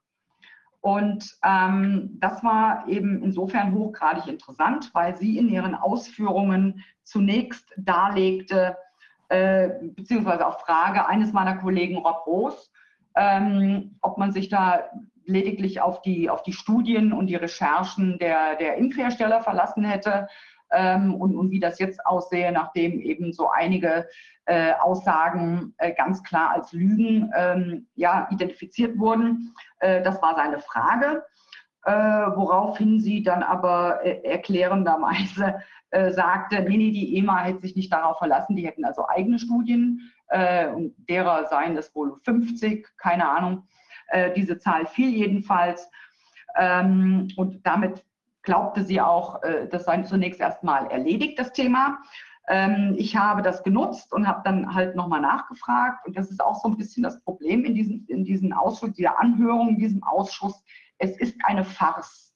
Also man stellt halt Fragen und man geht dabei um. Die Ausschussvorsitzende gibt drei oder vier äh, Kollegen aus verschiedenen Fraktionen die Möglichkeit, eine Frage zu stellen. Das wird gesammelt und dann äh, gibt es halt eine gesammelte Antwort und man hat keine Möglichkeit eben nachzufragen. Also der Kollege fragte, ob man sich auf die Studien der, äh, der Impfstoffhersteller verlassen hätte oder eigene Studien möglicherweise hat. Und sie hat das bestätigt. Ja, sie hätten auch eigene Studien gemacht, ohne die Möglichkeit eben nachzufragen. Das habe ich dann genutzt, als ich dran war und habe sie gebeten, ähm, alle Dokumente und alle zur Verfügung stehenden Recherchen und Studien diesem Ausschuss äh, zur Verfügung zu stellen, die die EMA tatsächlich angestellt hat. Äh, ist zunächst eine Bitte. Wir werden sehen, ob sie dieser Bitte nachkommt. Ich werde da jedenfalls auf jeden Fall nachhaken und da nicht locker lassen. Und dann, das war eben auch interessant, äh, sowohl Kyriakis ähm, als auch äh, Cook haben ähm, gesagt, dieser Impfstoff, diese mRNA-Injektion, wir sprachen immer nur von der mRNA-Injektion in diesem Zusammenhang, habe 20 Millionen Leben gerettet. Ähm, und das, diese, das fiel immer wieder, diese Aussage, worauf ich da dann, als ich meine Frage stellen durfte, auch nochmal nachgehakt habe ähm, oder gebeten habe, sie möge bitte alle Dokumente, alle Recherchen, alle Studien, die der Kommission äh, zur Verfügung stehen oder vorliegen, äh, mit diesem Ausschuss teilen und ähm, aus denen hervorgeht, äh, aufgrund, welch, auf, aufgrund welcher äh, Studie oder, oder welche Zahlen äh, man da überhaupt von 20 Millionen geretteten Leben sprechen kann. Ähm, das waren so diese, diese Fragen, die ich zunächst mal an Sie hatte.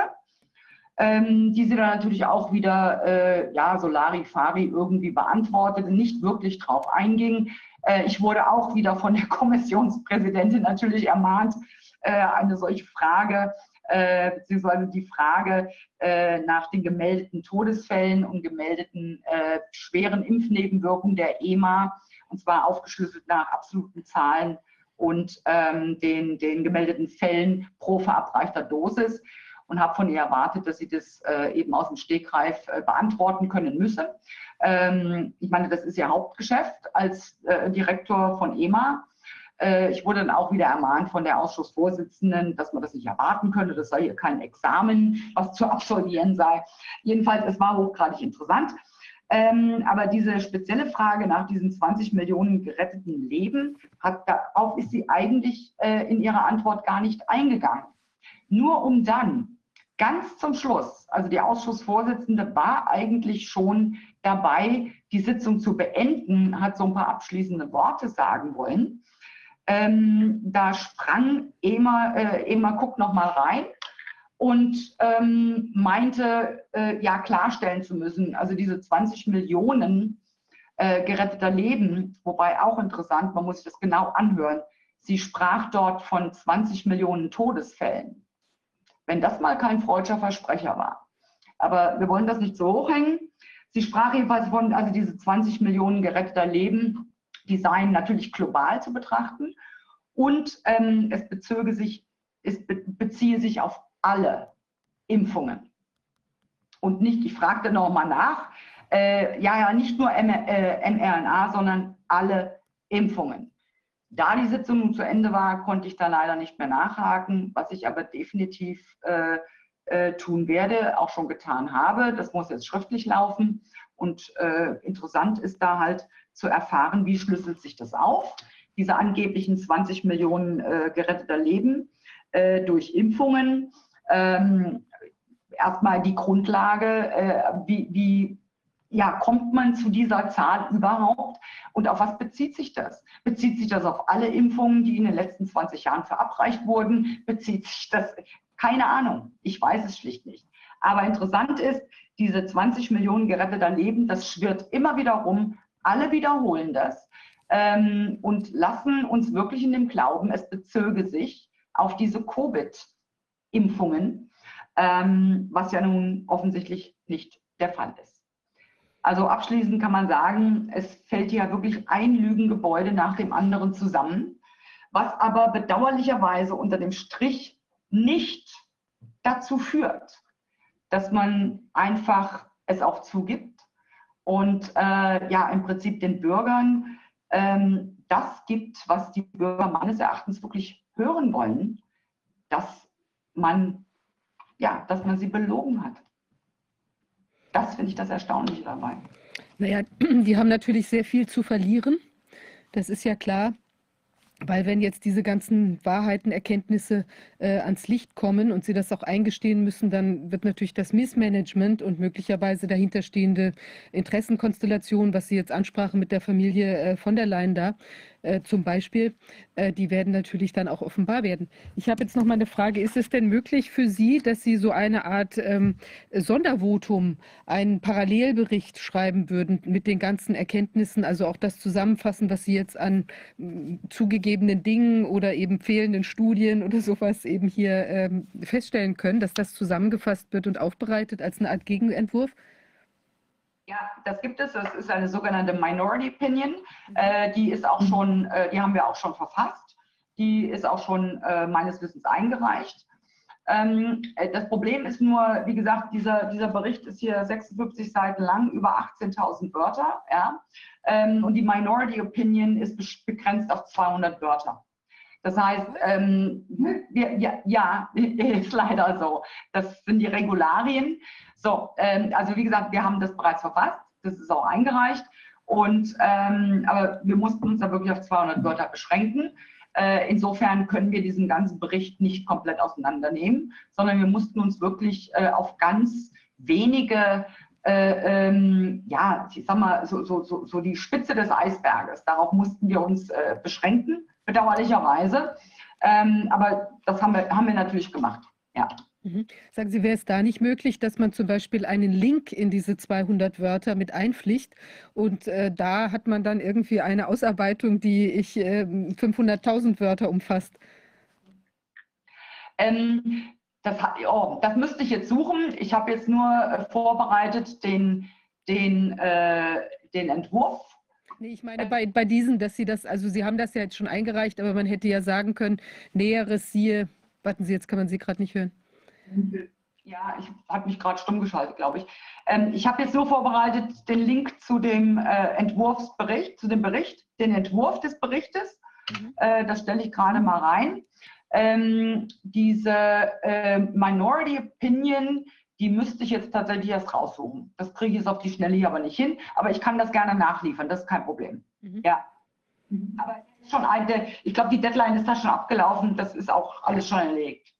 Na, also dann sollten auf jeden Fall wir es mit nochmal einem realistischen, äh, ähm, also vielleicht haben Sie ja noch eine Ausarbeitung oder so, dass man die vielleicht auch verlinkt mit, also jetzt eine, eine realitätsgetriebene und nicht in diese absurde äh, Limitierung. Das ist ja wirklich, also geradezu verhöhnend. Also möchte ich jetzt an der Stelle mal sagen. Kann ich, da kann ich leider nichts dagegen tun. Das ist, ist in den Regularien so festgehalten. Äh, daran müssen wir uns leider halten. Das ist so. Ja. Mhm.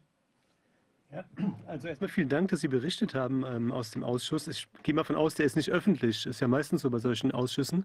Das ist alles, nein, das ist alles öffentlich. Da gibt es Webstreamings, ähm, man kann dem live, also äh, per Webstreaming beiwohnen. Mhm.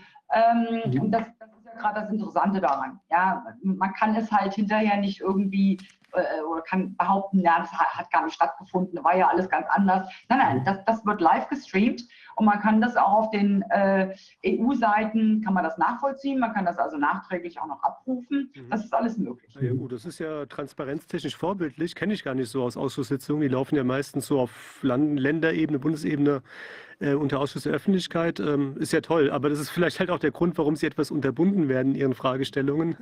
Nicht, dass es da zu heikel wird, aber trotzdem umso mehr, äh, wenn es jetzt ein, auch an mir vorbeigegangen ist, dass es sowas gibt. Ja, Dank, dass Sie das berichten. Das ist jetzt auch eher die Ausnahme, würde ich sagen, dass sich da Parlamentarier die Zeit für nehmen.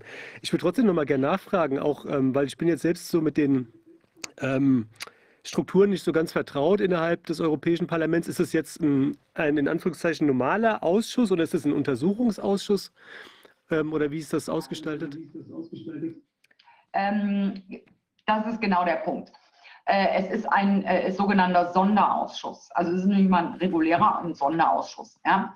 Ähm, nein, es ist aber bedauerlicherweise kein Untersuchungsausschuss. Und ähm, ich habe in der Vergangenheit auch in diesem Ausschuss schon mehrfach, eben als es die Probleme gab, dass Burla hat einfach entschieden, er kommt nicht, wurde zweimal eingeladen, zweimal abgesagt, frage ich mich warum. Er hat wahrscheinlich sehr gute Gründe. Ähm, äh, also das heißt, gewissen Fragen können wir dort gar nicht nachgehen, weil diejenigen, die äh, die einzigen sind, die Antwort liefern können, und das ist gerade im Zusammenhang mit diesen äh, SMS, die zwischen Burla und von der Leyen ausgetauscht wurden, äh, im Zusammenhang mit der Aushandlung dieser, dieser Impfstofflieferungsverträge. Ähm, das sind, also gibt nur zwei Personen, die sich dazu äußern könnten. Das wäre Herr Burla, der CEO von Pfizer, und eben Ursula von der Leyen äh, selbst. Äh, Burla hat es zweimal, wie gesagt, vorgezogen, nicht zu erscheinen. Äh, wir haben auch deutlich gemacht, dass ähm, er muss eigentlich dort erscheinen, wenn wir da Antworten haben wollen. Ähm, inzwischen ist Ursula von der Leyen auch eingeladen worden. Ähm, also das ist zumindest mehrheitlich im Ausschuss so äh, entschieden worden, dass eine Einladung an sie erfolgt. Aber auch Ursula von der Leyen muss dieser Einladung nicht Folge leisten. Ähm, insofern ist das äh, sehr, das ist überhaupt nicht befriedigend. Und ich habe gerade ähm, in diesem Zusammenhang schon mehrmals in dem Ausschuss gefordert, dass äh, wir als dieser Sonderausschuss äh, selbstverständlich die Empfehlung aussprechen müssten, dass hier ein ordentlicher Untersuchungsausschuss eingerichtet wird. Ähm, dem ist man bislang nicht gefolgt. Ähm, auch da muss sich der Bürger fragen, warum hat man da kein Interesse daran? Ähm, aber das ist bislang nicht erfolgt. Aber das ist auch eine Forderung ähm, in, dem, äh, in der sogenannten Minority Opinion, von der ich gerade eben schon gesprochen habe, die wir auf den Weg gebracht haben. Da wird ganz klar ein, ein offizieller Untersuchungsausschuss gefordert, äh, der uns zumindest mit ähm, ja, so einigen äh, Instrumenten ausstattet, äh, um jemanden auch ähm, ja, äh, nicht nur einzuladen in diesen Ausschuss, sondern ihn praktisch vorzuladen. Ja? Ähm, das ist das Mindeste, was ich meine, äh, was wir den Bürgern schuldig sind. Ähm, aber eine Mehrheit im Ausschuss sieht es bedauerlicherweise nach wie vor immer noch anders. Äh, und auch da müssen sich die Bürger immer wieder die Frage stellen, ähm, die Abgeordneten, die eben nicht der Meinung sind, äh, dass man den Bürgern vollumfänglich rechenschaftspflichtig ist, äh, ob die überhaupt noch, dies überhaupt noch wert sind, dass man sie als Abgeordnete in, in das Parlament wählt.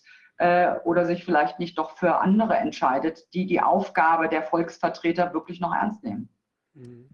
Absolut. Ich meine, die sind, müssen ja die Augen und Ohren der Bevölkerung letztlich in dieses innere Geschehen sein. Und wenn die können wir jetzt auch nicht ändern. Also wir haben anscheinend irgendwie ein bisschen Tonprobleme, weiß nicht, aber ist nicht so schlimm. Ähm, wird irgendwie verständlich sein, hoffe ich. Nein, aber ich meine, die letztlich hat ja so ein Parlamentarier dann auch wirklich die Aufgabe, die Augen und Ohren zu sein von, von, den, äh, von den Bürgern. Und wenn das nicht wahrgenommen wird, also das finde ich, äh, das ist auf jeden Fall, bin ich der Meinung, nicht hinzunehmen. Ja, weil genau dadurch entstehen ja solche intransparenten, möglicherweise korruptionsgetriebenen oder auf jeden Fall von möglicherweise sachfremden Erwägungen äh, getragenen äh, Konstellationen, wie wir sie ja jetzt auch die letzten drei Jahre erlebt haben. Ja, ähm, also es, es, ist ja nicht nur das Thema Covid, wo das so gehandhabt wird das, also man kann wirklich nahezu jedes einzelne Thema, was die EU aufmacht oder jedes einzelne Programm, was die EU auflegt, ähm, kann man eben sehen, der Bürgerwille, ich meine, immerhin im Grundgesetz noch verankert, also zumindest letztes Mal, als ich geguckt habe, war das noch so, ähm, der Bürgerwille spielt dort keine Rolle. Es ist, mhm. es ist tatsächlich so das ist, äh, ich meine, wir sind noch nicht mal im Parlament, das muss man natürlich auch sagen. Ja? Uns fehlen also äh, so die klassischen äh, Kompetenzen, die ein jedes äh, Parlament hat, wie Budgethoheit beispielsweise. Ja? Äh, aus guten Gründen allerdings. Ich will nicht, dass das EU-Parlament äh, Budgethoheit erlangt, denn das hieße ja, dass man die nationalen Parlamente dieser Kompetenz beraubt. also das auf gar keinen Fall.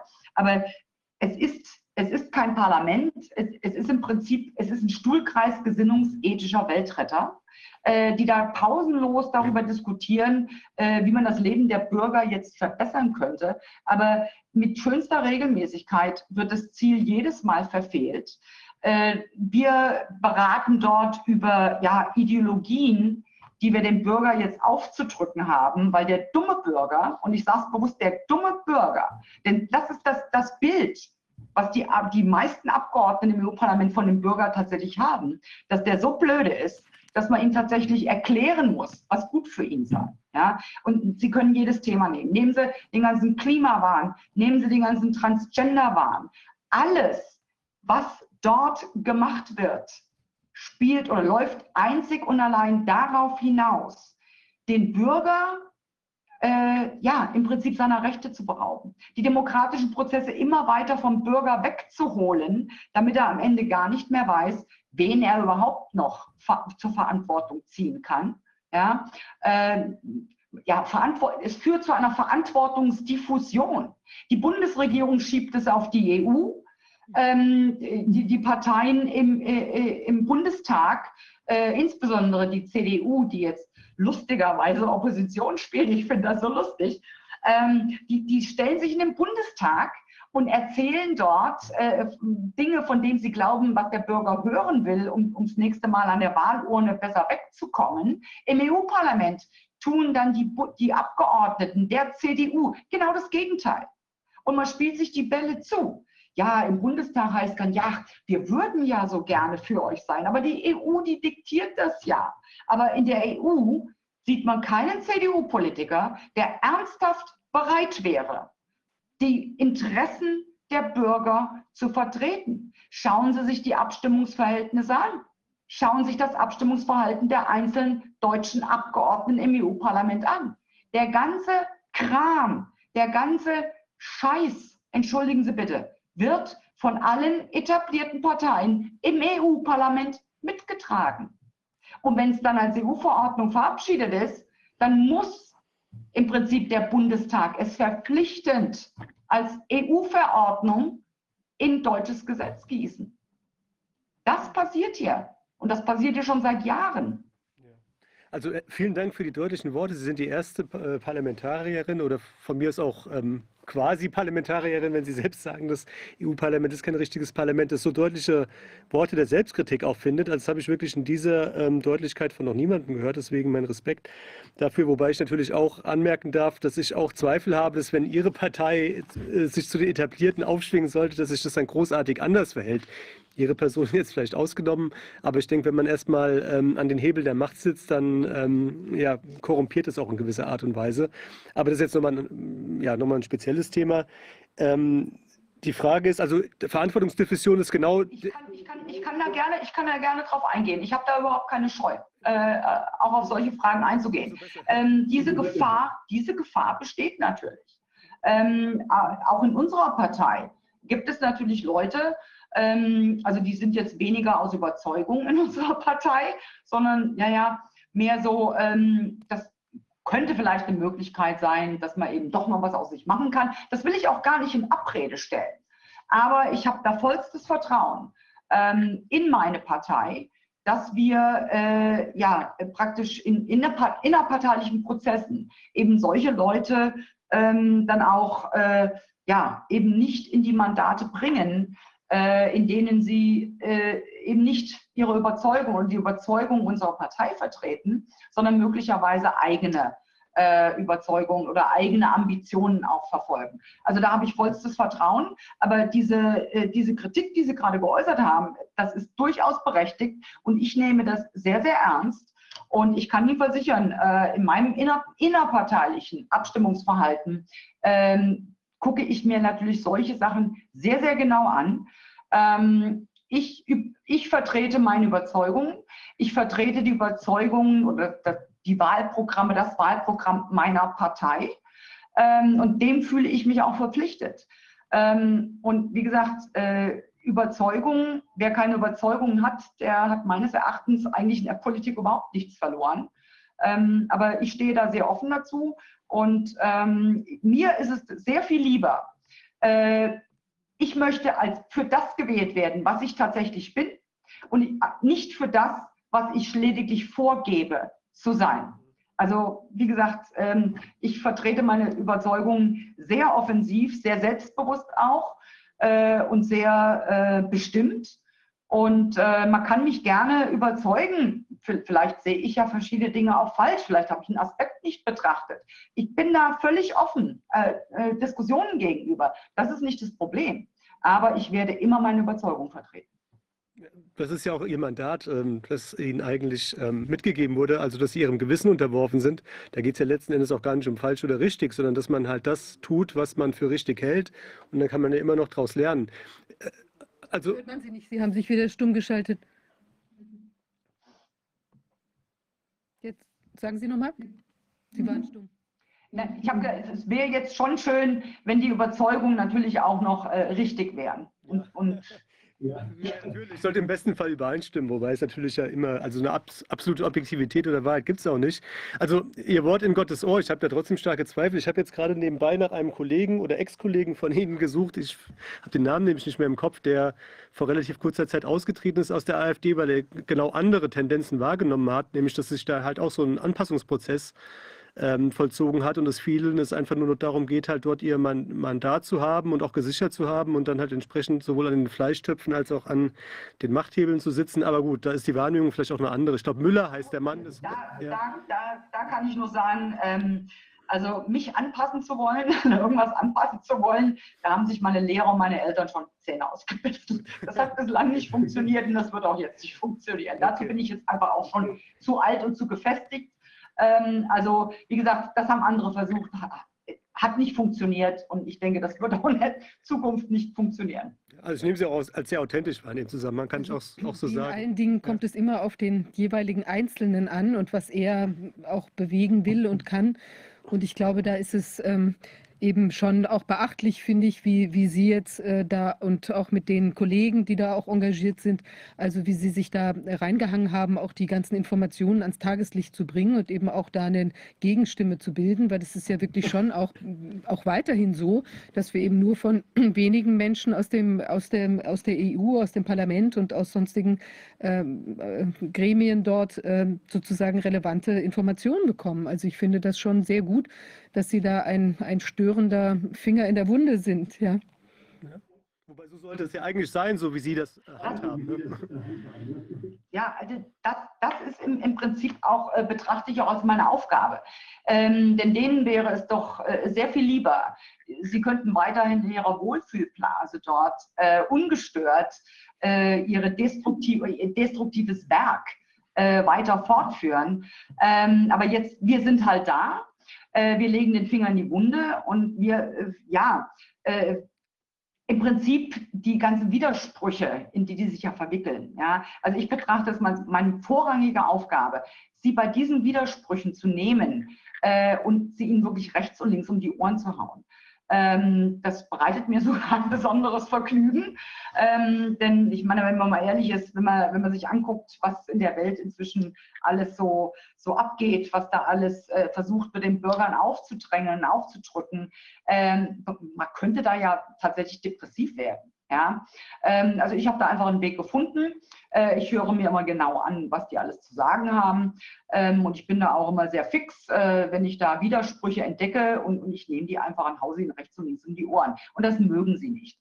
Aber das ist im Prinzip die Hauptaufgabe äh, einer Opposition äh, in, in den Parlamenten, eben tatsächlich äh, die Regierung nicht nur zu kontrollieren, sondern auch äh, ganz massiv zu kritisieren und dem auch aufzuzeigen, ähm, wo sie äh, ja nicht im, im Interesse der Bürger handeln. Und da gibt es so viele Dinge, wo sie es tatsächlich nicht mehr tun. Und das betrachte ich als meine Hauptaufgabe und, und das mache ich auch. Darf ich dann noch, noch mal nachfragen, ähm, weil Sie hatten jetzt ja gerade von dieser ideologischen Verprämung sozusagen gesprochen. Also das nehme ich jetzt beispielsweise auch so wahr, ich denke viele andere auch, gerade was das Klimathema, Gender und so weiter betrifft. Ähm, bei Covid, denke ich, ist es ein bisschen ambivalent. Sie hatten ja auch zu Beginn Ihres, äh, Ihres Berichts gesagt, dass eigentlich vieles schon bekannt gewesen ist. Und ich gehe mal davon aus, jetzt nicht nur Ihnen und uns, sondern auch vielen Abgeordneten. Also das ist ja immer so ein bisschen die Frage, die nach wie vor im Unklaren bleibt, ob da viele äh, einfach auch von Angst getrieben waren oder wieder besseren Wissens gehandelt haben. Das Nachtatverhalten kann ja jetzt sozusagen beides irgendwie ähm, äh, abdecken. Also entweder Unkenntnis vertuschen wollen oder halt kriminelle Energie, nenne ich es äh, jetzt mal ganz salopp. Ähm, kann man wahrscheinlich nicht pauschalisieren, aber gibt es da so eine Gesamttendenz? Also würden Sie eher sagen, das war von Anfang an eigentlich klar, dass das Mist ist oder eine Agenda ist oder es haben da viele auch gutgläubig gehandelt, was es jetzt nicht besser macht unbedingt. Aber wäre natürlich trotzdem von Interesse, wie Sie das einschätzen. Also das ist in der Tat eine schwierige Frage. Äh, die kann man in der Tat nicht pauschal beantworten. Ähm, also ich würde sagen, es gibt sicherlich einige Abgeordnete, ähm, ja, die sind einfach nur, äh, das hat die Partei jetzt vorgegeben, das müssen wir jetzt sagen, das, das sagt man jetzt halt. Ja, äh, da spielt auch ein bisschen die, äh, die oder ja, die Überlegung eine Rolle. Äh, man will ja bei der nächsten Liste auch wieder von der Partei aufgestellt werden. Und wenn man sich halt gegen die Parteilinien ausspricht, dann könnte das schwierig werden. Ähm, also es gibt sicherlich solche Abgeordnete, die durchaus ähm, in der Lage gewesen sind zu durchschauen, was hier eigentlich gerade gespielt wird aber äh, im Hinblick auf ihr eigenes Fortkommen, ihre eigene Karriere äh, es vorgezogen haben, nichts dazu zu sagen. Äh, dann gibt es andere, die haben in der Tat, ähm, waren vielleicht auch mit dem Thema nicht befasst, äh, was auch immer, ähm, die haben in der Tat gutgläubig gehandelt. Ähm, und da muss man auch wieder unterscheiden. Dann gibt es Abgeordnete, die haben gutgläubig zunächst gehandelt sind inzwischen äh, aber drauf gekommen, dass das vielleicht doch nicht so, so okay war, was da alles gelaufen ist, die aber jetzt dennoch nichts sagen. So nach dem Motto, ähm, es kann ja nicht sein, dass die Querdenker und die Schwurbler jetzt recht haben. Ja? Also nach wie vor an dieser ähm, Gutgläubigkeit, was zunächst Gutgläubigkeit war und das, was sie propagiert haben, festhalten, einfach nur, um nicht den Falschen in die Hände zu spielen. Äh, dann gibt es Abgeordnete, die haben inzwischen, also zunächst gutgläubig gehandelt, sind inzwischen äh, auch, ja, ich will mal sagen, geläutert oder ja, den Erkenntnissen kann man sich eben auch nicht verschließen. Ähm, und ähm, die agieren aber jetzt mehr im, im, im, ja, ich sag mal, behind the scenes, also nicht offen, äh, sie wagen es nach wie vor nicht, äh, ihr Gesicht in die Kamera zu halten und ganz klar zu sagen, also das war alles Mist, was da gemacht wurde. Und zwar wieder besseren Wissens ist dieser Mist verzapft worden. Ähm, die sagen es schlicht nicht, aber die unterstützen im Hintergrund. Ja? Ähm, ja, und dann gibt es natürlich welche, die sind so verballert, verbohrt und vernagelt, äh, die glauben nach wie vor bis zum heutigen Tag, trotz aller äh, Erkenntnisse, die inzwischen ganz klar und offen auf dem Tisch liegen, glauben sie nach wie vor daran, dass die Querdenker ganz, ganz üble Leute sind, Verschwörungstheoretiker, was weiß ich nicht, was alles.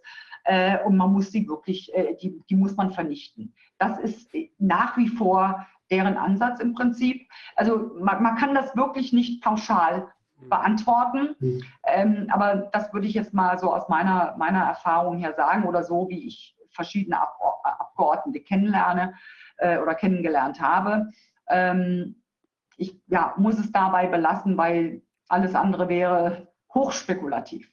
Wenn es so ist, dann ist es so. Und mhm. zumindest haben wir dann auch eine gewisse Repräsentanz in dieser Form der Gesellschaft, weil es sich da ja so, so ähnlich verhält letzten Endes. Warum soll es anders sein bei den Abgeordneten? Ja. Ähm, ja. Darf ich noch eine Frage stellen? Ja, eine, eine, eine, letzte eine letzte Frage, Frage ja, eine ganz genau. fundamentale Frage, weil Sie ja wirklich sehr kritisch sind, was ich wirklich erfreulich finde. Ähm, wenn Sie jetzt sozusagen die Entscheidungsbefugnis hätten, was Sie in, an den Strukturen innerhalb ähm, der Europäischen Union, dieses Konstrukts ändern würden, und es sich jetzt nicht nur darauf ähm, äh, beschränken würde, jetzt die Personen sozusagen auszutauschen. Was würden Sie denn da sagen? Wo, ist, äh, wo liegt der, der Hase im Pfeffer begraben? Was, was könnte man da machen? Mhm. Oh je, jetzt haben sie Fass aufgemacht. Ja, da könnte ich jetzt stundenlang Pardon. drüber reden. Ein bisschen viel, ja. Ein Stichwort vielleicht. Das, das Problem äh, mit der EU ist tatsächlich das folgende. Ähm, die EU ist nicht nur äh, äh, undemokratisch, die EU ist antidemokratisch. Und das ist auch, äh, wenn, wenn, man sich die, die Strukturen der EU anguckt und auch wie die EU-Institutionen äh, miteinander äh, ja, interagieren im Prinzip.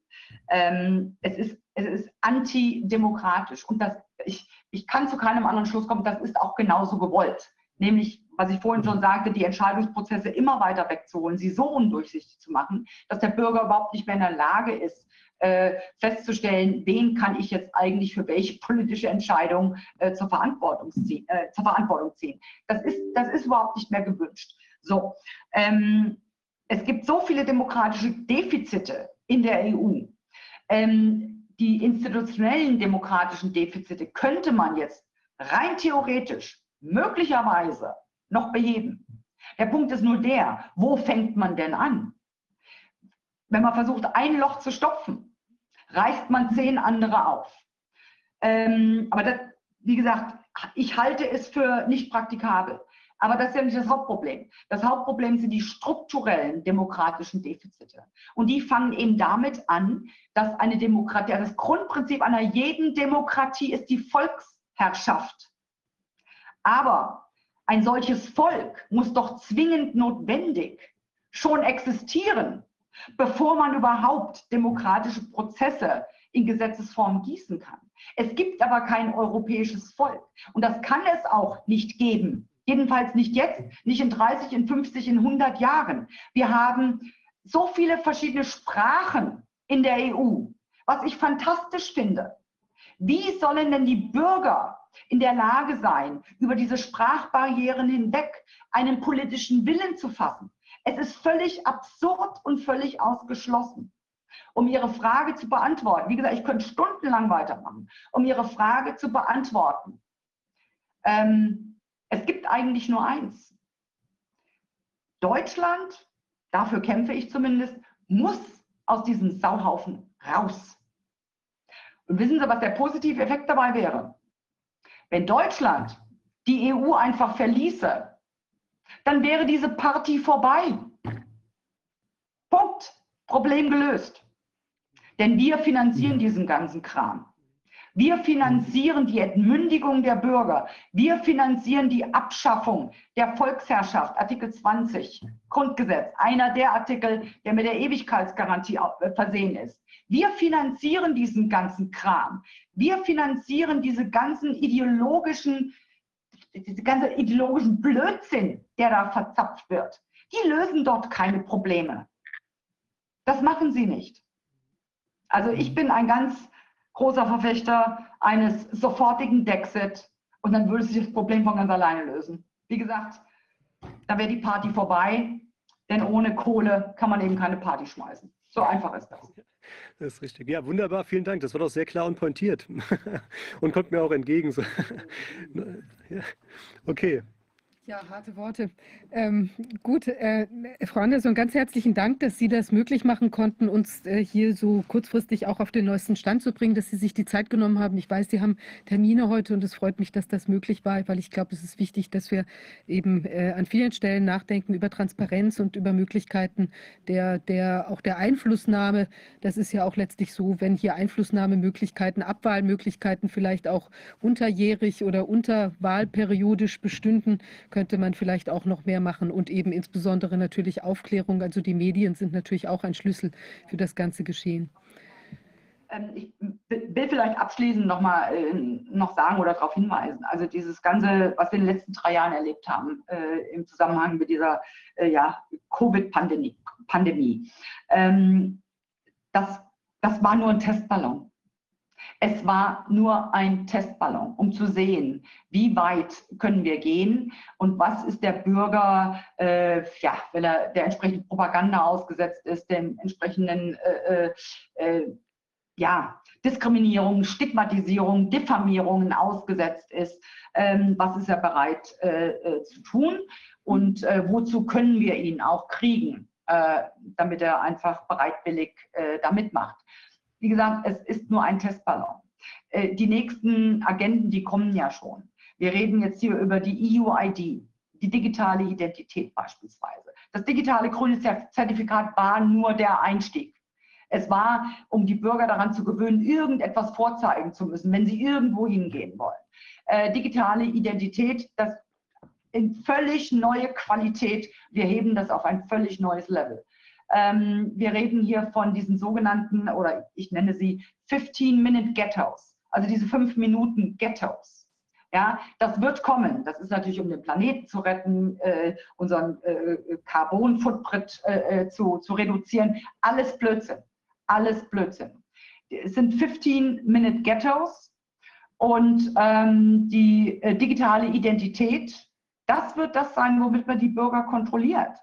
Ähm, ich habe äh, vor kurzem das Vergnügen gehabt, äh, Vera Scharaf ist eine Holocaust-Überlebende äh, im Übrigen. Sie hat gesagt, man wird, also die Camps zukünftig werden keine elektrifizierten Stacheldrahtzäune mehr benötigen. Das regelt dann eine digitale Identität. Und sie hat recht. Und das sind die nächsten Themen. Also wie gesagt, ich wollte nochmal den Punkt machen, dieses ganze Covid-Thema, das ist der Einstieg gewesen ähm, in wirklich einen totalitären Überwachungsstaat. Und damit haben wir es zu tun. Wow, okay. Also, wir bleiben an dem Thema dran. Vielleicht, ähm, wir sprechen auch sicher nochmal miteinander, was sich so in der EU tut. Da gibt es ja auch neue Gesetze. Würde ich gerne zu einem anderen Zeitpunkt da vielleicht mit Ihnen nochmal drüber sprechen, was Sie da beobachten oder wir hier. Ähm, wir müssen auf jeden Fall an der EU eng dranbleiben und da äh, auch wirklich sehr kritisch ähm, drauf gucken, was sich da so alles tut. Ja, ganz herzlichen Dank, dass Sie das einrichten konnten. Ja, vielen Dank und wäre toll, wenn Sie bei Gelegenheit nochmal berichten können. Das ist wirklich sehr wertvoll. Dankeschön. Ja, gerne. Also ich komme, ich komme gerne zu euch. Ähm, ich fand es bisher auch immer schön. Wie gesagt, überhaupt kein Problem. Danke. Sehr gerne. Danke sehr. Danke. Danke sehr. Tschüss. Herr König, ich ähm, hoffe, Sie sind noch da bei uns. Es hat jetzt ein bisschen länger gedauert, weil doch irgendwie ganz schön viele Informationen kommen. Ich wollte Ihnen kurz sagen, wir würden, wir machen ja, ich, ich wir haben noch, also ich habe auch noch einige Fragen. Ich vermute, Kollege Jungblut auch. Ähm, wir würden es so machen, wir schneiden ja die Sendung sowieso dann später nochmal und würden dann einfach äh, die Fragen an Sie jetzt hinten dran schneiden, direkt an Ihren Vortrag. Das bekommen Sie dann auch, so dass wir eben, dass das auch nicht zerrissen ist durch jetzt, also wenn man sich nochmal mit der Thematik insgesamt auseinandersetzen möchte, eben durch diesen jetzt äh, ähm, also den ganz anders gearteten, äh, das anders geartete Gespräch. Wobei manche Sachen, äh, ich habe das ja auch gesehen aus dem, was Sie so teilweise gesagt und teilweise angedeutet haben, da gibt es ja auch diese Regelungsproblematik, die ja letztlich auch möglicherweise teilweise ihre, ihre Quelle da an EU-Regulatorien möglicherweise auch hat. Oder bestimmte Vorgaben oder Einschätzungen, die da vielleicht auch nicht richtig untersucht werden. Also da gibt es ja durchaus, ähm, sagen wir mal, auch strukturelle Zusammenhänge, warum bestimmte Sachen vielleicht auch nicht entsprechend äh, kritisch angegangen werden, jetzt auch in diesem äh, Strahlungsfrequenzbereich. Wie sehen Sie das denn da, die Rolle der EU vielleicht? Ja, wenn ich jetzt mal ähm, das aufgreife, was äh, vor 20 Aufzeichnungen bei Ihnen ein gewisser Professor Klaus Buchner auch von sich gegeben hat, dann haben Sie da ja eine ganze Menge auch schon gehört. Und zwar auf seine Art und Weise bloß diametral auf der anderen Seite parteibezogen. Ähm, aber das spielt ja keine Rolle. Er war auch EU-Parlamentarier. Mhm. Und ähm, deswegen, sage ich mal, wusste er auch Bescheid, was so wie läuft. Und ähm, ich habe vorhin ähm, einen Italiener angesprochen, den Professor Livio Giuliani. Und ähm, diejenige, die diese ominöse, groß angelegte Studie reingebracht hat, das war eine Dottoressa Belpoggi äh, mit ihrem Team. Ähm, es ging also gut äh, die Reihe um. Ähm, und äh, ich habe vorhin auch schon den einen oder anderen ähm, von einer Strahlenschutzkommission benannt ja gut, man kann da vieles erzählen. Ähm, ich sehe eher äh, ganz offen gesagt, ähm, ja, obwohl ich jetzt äh, manche Dinge nicht unbedingt komplett durchtragen würde, was vorhin die Vorrednerin gesagt hat, aber ich sehe tatsächlich ähm, ja, Verbindungen, die dieses Problem, was jetzt eher in meinem Jargon läuft, Strahlung und dergleichen mehr, dass es vom Muster her quasi identisch ist. Das heißt, da geht es rein um Lobbyarbeit und so weiter. Mhm. Ähm, und äh, die Frage ist halt, äh, wo wir damit ankommen. Und äh, wie ich schon gesagt habe, während meiner ersten Vortragspartie, das Problem ist nach meiner Meinung in eine Richtung relativ klar zu sehen. Wenn wir in Deutschland nicht aufpassen, dann zahlt der Bürger sozusagen Strafzahlungen. Im Allgäu ähm, Stichwort äh, die Düngermittelverteilung in Form der natürlichen Ausschüttungen, die äh, einige zehn Meter weg von meinem Haus hier ähm, so immer schön stattfinden und dazu beitragen, dass man äh, tränende Augen hat und weiß der Kuckuck was. Und ähm, da widersetzt sich Deutschland mal wieder. Und da sieht man einfach, es geht nicht um ähm, 80 Jahre damit gut gedüngte ähm, äh, Wiesen, sondern es geht darum, was äh, gewisse Interessensgruppierungen machen.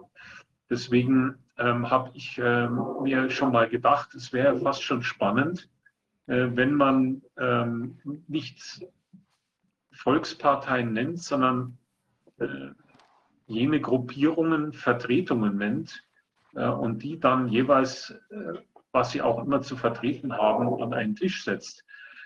Dann kann man natürlich gleich sagen, dann kommt gar nichts bei raus. Letztlich äh, oft genug diametral, siehe bei den Diskussionsrunden. Also das, was die Dame vor mir gesagt hat, äh, habe ich auch schon bei Markus Lanz äh, äh, in Diskussionen gehört, etc. Also ähm, wie auch immer, ähm, es ist immer spannend, die unterschiedlichen Sichtweisen äh, wahrzunehmen. Und äh, da als kleiner, äh, sorry, wenn ich das sage, Pups, so fühle ich mich, ähm, in der Richtung etwas bewegen zu wollen, das ist äh, ja so ähnlich. Äh, auf der anderen Seite diametral äh, im Vergleich zu den Politikern, die manchmal gar nicht merken, was für ein Mist sie verzapfen, ähm, weil sie nur an ihrer Profilneurose arbeiten. So kommt mir das persönlich vor und weil es bei denen nicht nur um die Sache geht. Hm. Sorry. Ich würde jetzt gerne Sie noch mal was fragen zu den, zu den, diesen Schwingungen und was Sie da gesagt haben. Also diese, diese Frequenz, mit der wir alle in Harmonie sind hier auf der Erde grundsätzlich. Und Sie haben jetzt diese Schönwetterfrequenzen da angesprochen. Wie ist das denn? Aber wir sind ja eigentlich auch in Harmonie mit den ganz normalen, also jetzt auch Schlechtwetterfrequenzen. Ist das denn so, dass die, aus was für einem Grund äh, belasten die uns denn jetzt mehr? Wenn, wenn ich könnte ja sagen, also auch zum, also ich finde Regen zum Beispiel total toll, ist das jetzt auch schon eine, eine äh, Schlechtwetterresonanz ähm, oder ist das eben auch was, was alles das, was jetzt dem, dem Normallauf entspricht, also sagen wir mal ähm, ähm, Jahreszeiten und so weiter abhängig, ja, oder eben Wetter, also klimatische Entwicklung, oder ist, und sind die Störelemente dann eher sowas, was Sie da an, äh, gezeigt hatten, diese, diese Ionenblitze da oder diese, diese, ähm, naja, also was es da gab, also diese, äh, wie nennt sich das nochmal? Impulse einfach, die da Impulse, so zu sehen genau. waren als diese schönen Striche. Ja. Ja, also da kann ich ganz dezidiert äh, Folgendes antworten. Zum einen kann man mit Ihnen schnell einen Test machen, ob Sie ein W- oder ein K-Typ sind, sprich, ob Sie auf eine Warm- oder Kaltfront reagieren. Mhm. Ähm, da unterscheiden sich schon die Menschen alleine. Ne? Dann äh, geht es noch viel weiter. Also, dass jetzt ein Schlechtwetter auch äh, gut sein kann. Da bin ich bei Ihnen vollkommen zu Hause. Es geht immer um Extremwetterlagen. Mhm. Und ähm, weil Sie das auch so schön gerade umschrieben haben, es geht gar nicht darum, irgendwas in die Pfanne zu hauen, weil wir einfach genetisch über die Jahrmillionen hinweg ähm, quasi als Erdlinge, und da sehe ich unsere Vorläuferprimaten ebenso, äh, bis wir zum sogenannten Homo sapiens etc. geworden sind, dass diese äh, auch damals schon den Alarmzustand bei bestimmten Wetterlagen gelernt haben, äh, wahrzunehmen. Und das ist quasi einprogrammiert. Und warum soll das nicht in unseren Genen als Reaktionsmechanismen verankert sein? Das ähm, ist auch wiederum recht schlüssig, weil es ja andere Lebewesen, und ich spreche wieder von Pflanzen und Tieren, eben äh, genauso der Fall ist. Und bloß bei uns Menschen, weil wir ja ach so toll sind, macht euch die Erde untertan, ähm, also das ist, ähm, ich sag mal, gepflegte Arroganz, aber das ist äh, in unserer Zeit, wo ich eigentlich gehofft habe, dass die Medien und die Wissenschaft aufgrund der Klarheit dessen, was heutzutage möglich ist, ähm, mehr in Richtung äh, saubere Fakten tendiert, kommt es mir in den letzten Monaten und wenigen Jahren fast so vor, als ob es genau andersrum kippt. Ne? Also und äh, dass man nicht mehr vernünftig reden kann, ist auch ein alter Hut, weil eben verschiedene Fronten aufeinandertreffen. Und wenn man sich nicht mehr zu helfen weiß, dann diskreditiert man sein Gegenüber. Das ist so der klassische finale Weg. Das, auf sowas verzichte ich. Deswegen halte ich mich bei solchen Dingen einfach raus und äh, sehe mich nur als Faktenträger in der Richtung. Auch wenn ich mich ganz offen gesagt privat oft genug über so einige Dinge ebenso ärgere, die ich teilweise bei der Vorrednerin auch entdeckt habe, die mir sehr bekannt vorkommen. Also man kann ja alle möglichen Parteien wählen und interessanterweise findet man bei allen Parteien immer irgendetwas, was einem gefällt. So kommt es mir vor. Also ähm, ich äh, sage es jetzt einfach mal so frei, aber ich habe nicht umsonst den Herrn ähm, Klaus Buchner vorhin benannt, weil ich äh, mit ihm als Kollege im Bundesarbeitskreis Mobilfunk zusammenarbeitete und weiß, dass er eigentlich auch sehr faktenbezogen ist. Und umso mehr ist es erstaunlich, dass solche Menschen dann im hohen Alter auch noch angegriffen werden. Da sieht man dann wieder, äh, wie es läuft, wenn es um Fakten geht.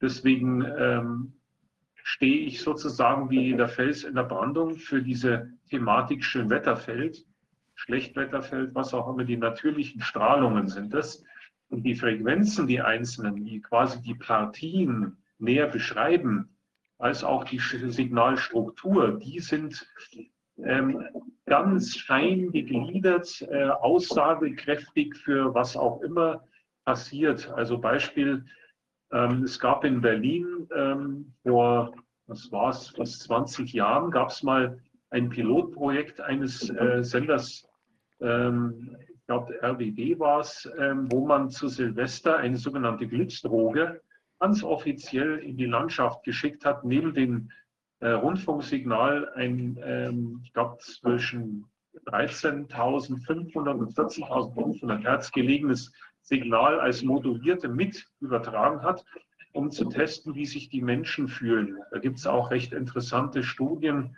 in der Charité, die damit rumgemacht haben und so weiter. Also auf sowas gehe ich nicht so jetzt ein, weil sonst äh, wird es zu wissenschaftlich. Auf der anderen Seite zeigt sich aber aufgrund solcher äh, Hintergründe dass das, was die Natur bietet, diese ominösen Zwergs mit ihren Pedi Maxima, wie ich es gesagt habe, ein paar kleine Spritzer pro Minute mehr ausreicht, um dem Körper zu sagen, Hallihallo, so wie bei uns. Jetzt kommt ähm, über Österreich äh, aus dem Osten eine Tiefdruckwetterlage rein und äh, das ist dann eher äh, so für eine matschige Gefühlslage zuständig und so weiter und fort. Die unterscheidet sich, wenn jetzt das Tief nicht ähm, über Österreich aus Italien oder Jubiliana reinblubbert, sondern die ominöse, zitiere mein Bruder 5b Wetterlage, das ist, ähm, der ist äh, Fernseh- und Radio äh, Wetterexperte, da habe ich so ein bisschen abgeguckt, so ein paar Dinge für meine eher technischen Studien.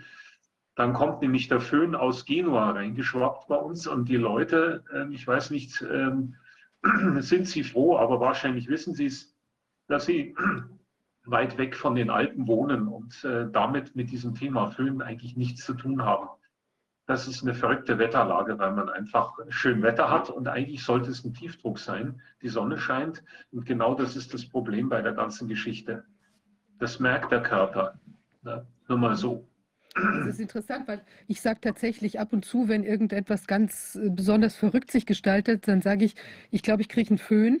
Und das kommt ja dann genau daher, dass man eben in seiner, äh, also daher kommt das offenbar, dass dieser, dieser Wind eben äh, alles verrückt macht oder alles äh, durcheinander bringt oder so, oder diese, diese ja. Wetter, Wetterkonstellation, die Sie beschreiben. Ja, für mich ist es äh, immer wieder spannend, dass die Natur eigentlich alles vorgibt und umso verrückter, dass man sich mit der Natur als wie auch immer landläufiger, wo auch immer Politiker eigentlich nicht mehr auseinandersetzen will, außer man äh, umarmt plötzlich Bäume ähm, und dergleichen mehr, weil man eben ankommen möchte. Ähm, also ja, scheinheilig, sorry, aber das ist vielleicht so typisch, ähm, je nach äh, welcher Religion man auch immer angehören mag ähm, man holt sich am Sonntag die Absolution, um dann wieder eine Woche Blödsinn zu reden. Ja, also das war jetzt auch ein bisschen spitz angedeutet. Aber Sie haben noch andere Fragen, ich weiß es. Ähm, Stichwort Hab. Ja, also da machst du erstmal. Also, mhm. Ähm, erst einmal vielen Dank für den sehr vielfältigen Vortrag. Da hätte ich tausend Fragen dazu, weil Sie auch viele Themen angerissen haben, also Stichwort ISS oder auch äh, Vorhersage von Naturkatastrophen etc. Ich möchte mich jetzt aber dann doch auf eine Frage konzentrieren, vielleicht auch so mit der Ambition, dass wir ja auch nicht in, im Gesprächskreis bloß verfallen, um unsere Profilneurose zu bedienen. Und zwar, also wenn ich es ähm, richtig verstanden habe, ist so, dass diese 5G-Thematik, und das ist ja eigentlich jetzt das Thema, mit dem es auch ein bisschen populär geworden ist, das Strahlungsthema, dass dieses 5G eigentlich ähm, nichts anderes ist als nochmal eine Verstärkung des bisherigen Problems, das wir auch mit der bisherigen Strahlung gehabt haben. Also 4G, 3G etc. ist einfach so mehr. Wie es jetzt ist, ist noch gar nicht so schlimm oder in dem Sinne, was erst kommen wird. Also aktuell äh, beruhige ich äh, immer Leute, die mich fragen mit 5G. Da haben Sie vollkommen recht. Mhm. Ja. Okay. Ähm, also ist mehr Power drin sozusagen in 5G und 6G dann wahrscheinlich noch mehr, ähm, ist zumindest von ja, auszugehen. Gerichteter, es soll ja dann Beamforming geben, das heißt, dass man ganz gezielt irgendwo hin mhm. äh, funken kann, was wiederum Energie spart, aber auf der anderen Seite sehr direkt mhm. eine Teilung quasi wie Richtfunk aufstellt. Mhm. Und dann gibt es ähm, ja das Problem eben, dass äh, ja äh, mit der Höhe oder ansteigenden Frequenz eben auch mehr Energie rausgepumpt werden muss, weil die Übertragungsmöglichkeit mit steigender Frequenz in die Knie geht. Mhm. Also je niederfrequenter so ein sogenannter Träger, der Huckepack, die Sprachpakete und die Videos und was alles empfangen werden soll, mhm. ähm, rübersendet, ähm, umso breitbandiger und höher Frequenzer das Ganze wird, umso mehr muss man rauspumpen, weil siehe das mit dem Eindringen auch in freier Luft äh, quasi die Übertragungsdistanz mit steigender Frequenz in die Knie geht. Das heißt, äh, man muss da mehr Energie reinpumpen. Und ich habe jetzt noch ein interessantes Bildchen hier. Ähm, und das werde ich mal ganz kurz hier mal aktivieren, indem ich nochmal da auf die Folie gehe. Ich hoffe, ich kann das mal schnell zeigen. Mhm. Sehen Sie was? Ja, ist da. Die aktuelle Folie aktiviere ich jetzt noch schnell. Na komm. So. Jetzt sehen Sie da eine, ein Patent, wohlgemerkt, europäisches Patent ist das mhm. gewesen, muss ich noch dazu sagen, Hilfe. Sonst äh, sage ich die Unwahrheiten. Sehen Sie, was da steht? Bio 7G Mobilfunk. Mhm. Biospherics Ölkurven modulierte. Was auch immer. Ich war mit diesem ähm, Herantreten bei einem Großkonzern in der Schweiz und habe das während der Corona-Zeit vor zwei Jahren vorgestellt gehabt, neben anderen Dingen, wo man direkt den Mobilfunkmasten, so wie er heute existiert, oder dergleichen äh, seiner Wirkung befreit. Darauf bin ich nicht eingegangen, weil ich eben auch keine Verkaufsplattform äh, hier äh, nutzen wollte, sondern ähm, ich sage einfach mal äh, zwei Beispiele. Man könnte auch daran arbeiten, die sogenannten modulierten, die quasi Huckepack mit dem Träger mitgenommen werden, die Information der Movies und der Bilder und alles, was Sie halt da so übertragen wollen, bis hin zu einem äh, kodierten 3D-Ton, den man theoretisch auch noch übertragen kann, der aber dann erst mit 5G, 6G möglich ist, weil es da breitbandig genug ist, das Signal von A nach B übertragen, dass man diese ähm, Strukturen der Signale in Abhängigkeit von den Spherics so zerhäckselt, man nennt das stochastisch oder chaotisch gestaltet, dass man diesem Signal schlichterdings die Würze des Einkoppelns weitestmöglich nimmt, weil der Körper eben mehr auf periodische Dauer reagiert, als wenn irgendwas durcheinander läuft. Mhm. Deswegen fühlen Sie sich ja am Meer so wohl, wenn es Meeresrauschen da ist. Aber wenn Ihnen dauernd jemand ein ins Ohr reinlassen würde, dann würden Sie sofort das Mikrofon ausstellen. Mhm. Tinnitus oder keine Ahnung. Also diese Variante, die wurde schon des Öfteren, ich sag mal, inzwischen von meiner Wenigkeit aufgegriffen, weil ich die schon vor Jahren postuliert habe, dass man einfach ähm, so ein bisschen die Software abändert. Und jetzt komme ich auf das, was ich im ersten Teil, sprich im Vortrag schon benannt habe, dass man das als Grundlage, nennen wir es mal, für ein biokonformeres Babyphone nützen könnte, weil man dort nicht tausende Standards und anhängige Normengremien und Firmen und Großkonzerne bügeln müsste, weil die da nicht mitmachen, ähm, ist ja in Anführungsstrichen zu kostenintensiv. Aber interessanterweise hat ähm, eine Firma ein ähm, drahtlos äh, DECT-Telefon als äh, vermarktungsfähiger mit dem Beisatz äh, Energiesparen verkauft, wo es dann im Standby-Zustand schlichterdings weniger Energie verbraucht. Aber der eigentliche Hintergrund, dass man damit weniger bestrahlt wird und nach jedem Telefonat das drahtlose Heimtelefon nach dem DECT-Standard, die Eco-DECT, äh, dann äh, nicht mehr so problematisch ist, der ist dann weniger relevant. Also man verkauft das halt dann irgendwie gerne. Und meine Idee ist quasi, dass man ein Babyphone mal in der Richtung ähm, funken lässt, äh, was eben auf äh, Spherix-Basis anerkannt äh, und funktionierend weniger Einkopplung in das neuronale Netzwerk liefert. Und noch eine Anmerkung ähm, noch äh, in Sachen Kontrolle, weil hier auch 6G steht. Ich habe vorhin schon gesagt, es äh, kippen die Leute in China um. Die Kontrolle und auch Nichtkontrolle dort zu erleben, äh, weiß man, wenn man in China mal gewesen ist, ich war mehrmals dort, in einem kleinen Nebenort, ich war auch in äh, Peking, ich war in Shanghai, das hat man ja an den Bildern gesehen zum Vortrag. Und ich habe noch Zeiten erlebt, wo man nicht kontrolliert wurde. Jetzt ist es ganz einfach, wie die Dame Vorrednerin sagte.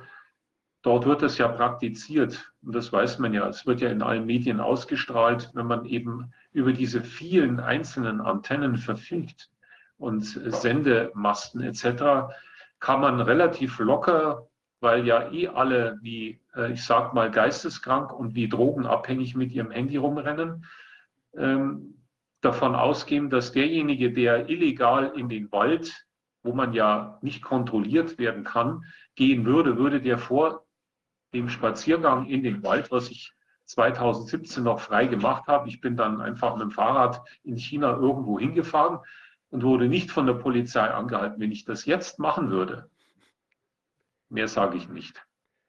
Wahnsinn, das ist ja unglaublich. Ähm, äh, Herr König, ich möchte gerne daran anknüpfend was fragen. Und zwar, wenn ich das so sehe, also das ist ja wahrscheinlich harmloser, gesundheitlich weniger belastend. Ja, gehe ich mal, also das ist ja das, was Sie da ähm, äh, ja. hier präsentieren.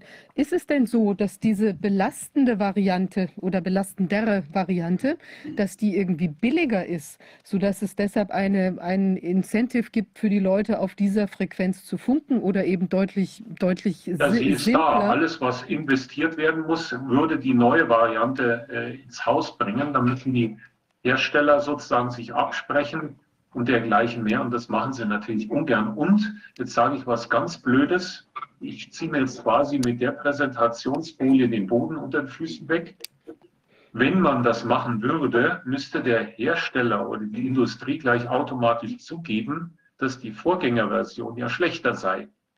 Und damit geht ja schon mal überhaupt nichts. Und genau deswegen ist diese Geschichte Public Domain, kann jeder benutzen, entwickeln, machen, was er will. Das Einzige, wo ich vielleicht noch mitsprechen könnte oder werde, wenn diese Hüllkurve auf Sphärix-Basis, man sieht das hier oben so schön, da sieht man dieses Nagelbett, da sehen Sie keine Struktur drinnen und genau so müsste es halt funktionieren, um der Hautoberfläche, den Nerven, keinen Ansatzpunkt, einen nicht vorhandenen Einkopplungspunkt eben mit dieser Signalstruktur zu liefern. Wenn man das eben so böte, dann hätte man tatsächlich ein Incentive. Wäre schön.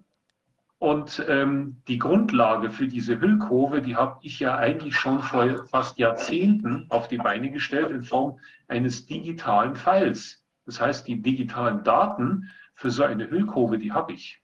Und ähm, die Software, die quasi die Hüllkurven erzeugt und vom Punkt A nach B die Daten zu übertragen, man nennt das dann auch Datenverschlüsselung, die könnte man locker abändern. Reine Softwarefrage. Aber man, könnt, man, könnte ja trotzdem, also wenn man jetzt als ähm, Hersteller von sowas umsteigen wollte, könnte man ja sagen, naja, vorher war es ein bisschen, äh, bisschen kritischer und je, dieses ist jetzt besonders toll oder vielleicht sogar mit irgendwelchen Heilfrequenzen verbunden oder so irgendwas.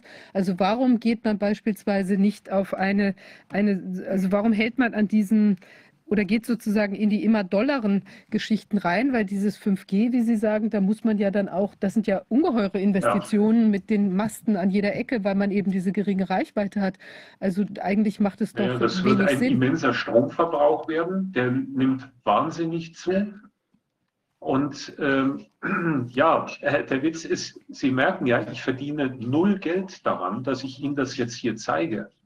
Na? Das bedeutet, ähm, die Interessenslage ist hier neutral. Das bedeutet wiederum, das kann jeder machen. Und damit äh, äh, wiederum natürlich das Gegenteil von Lobbyismus äh, da, weil nur das setzt sich durch, was mit Geld und Lobby zu tun hat. Aber egal. Ähm, diese, diese Variante hätte seinen Charme zunächst mal im Kleinen. Wie ich sagte, stellen Sie sich doch mal vor, man würde eine ich habe es echt probiert vor ein, zwei Jahren, ähm, eine, ähm, ja, einen Schwung von äh, Babyphone-Herstellern anzusprechen. Und jetzt äh, sagen Sie mir mal kurz, schätzungsweise, wie viel darauf reagiert haben. Ich habe ungefähr ein Dutzend angeschrieben. Schätzungsweise null? Sehr gut. Obwohl ich was frei zu verschenken habe. Ne? Ja, könnte Aber ja tatsächlich also kommunikativ ein, ein totaler Wettbewerbsvorteil sein, weil doch eigentlich wollen normalerweise alle Eltern, dass ihre Kinder äh, strahlungsfrei oder eben äh, geschützter ja. sind. Das ist ja wirklich seltsam. Ja, ich weiß nicht. Äh, du, jetzt kurz, also, Erstmal ja. vielen Dank, dass Sie mir meine Frage sozusagen beantwortet haben, ohne dass ich sie ausdrücklich gestellt habe. Es ging nämlich in die Richtung, wie man jetzt mit der Situation umgeht, weil den Menschen jetzt das WLAN oder das Smartphone wegzunehmen, ist vielleicht auch nicht so der Königsweg. Da kriegen einiges, da nehme ich auch, Unsinn. auch einen Föhn. Weiterentwickeln. Also es ist Und ich falle Ihnen sofort ins Wort. Ähm, und zwar sage ich einen Satz äh, seit Jahren bei meinen Vorträgen. Ich wünsche mir einen Lehrstuhl für biokonforme Elektrotechniken. Mhm. Kann gerne verallgemeinert werden, biokonforme Techniken. Mhm. Aber da tut man wenigstens schon ein bisschen was bei der Elektrotechnik. Stellen Sie sich mal vor, ich würde in meinen ehemaligen Lehrstuhl oder von äh, meines Vaters N4-Bau Arztestraße in München gehen, von der Technischen Universität. Und ich würde das sagen, die würden mich wahrscheinlich für verrückt halten. Mhm. Ja, also Sie haben die Frage, wie gesagt, schon beantwortet, netterweise. Es gibt nämlich Möglichkeiten, auf, äh, äh, ja, offensichtlich technologisch jede Menge. weniger gesundheitsschädlich vorzugehen. Das ist ja dann, ja, äh, stimmt ja hoffnungsvoll. Wie lange das dann dauern mag, ist nochmal eine andere Frage. Ich hätte jetzt noch eine letzte Frage, bevor wir zu der Harp-Geschichte noch kommen. Und zwar, weil Sie das mit den 6G und den umfallenden Chinesen äh, erwähnt haben. Da ist mir jetzt automatisch in den Kopf gekommen, wie vielleicht auch vielen anderen, auch Zuschauern, dass als diese Corona-Geschichte losging, wir ja auch die Bilder aus China gesehen haben mit Chinesen, die da aus den Latschen gekippt sind, zumindest offiziell. Das haben wir hier in Deutschland nicht gesehen im Straßenbild, also ich zumindest nicht.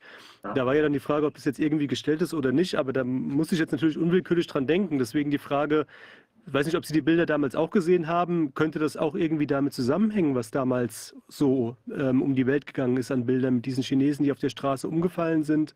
Und da hieß es dann halt, es wäre Corona gewesen, aber das ist ja jetzt nicht die typische Symptomatik, die wir kennengelernt haben. Können Sie das irgendwie einordnen? Also ich sage mal Folgendes, und äh, das ist die Erfahrung aus dem ja, Umgang und dem offenen Ohr gegenüber Menschen, Betroffenen, egal ob sie wetterfühlig oder elektrosensibel sind. Wenn Sie mal wetterfühlige massiv Probleme äh, dort sehen, beziehungsweise hochelektrosensible sehen, wie dreckig es denen geht, die dann Psychosen noch über das Ganze hinaus entwickeln, etc. pp., dann äh, wissen Sie, dass die sich das nicht einbilden. Es gibt aber auch Leute, die äh, da eine Show draus machen. Ich sage das jetzt mal so frei. Und Ihre Frage wird insofern beantwortet. Ähm, und jetzt gebe ich Ihnen einfach noch zwei Einwürfe.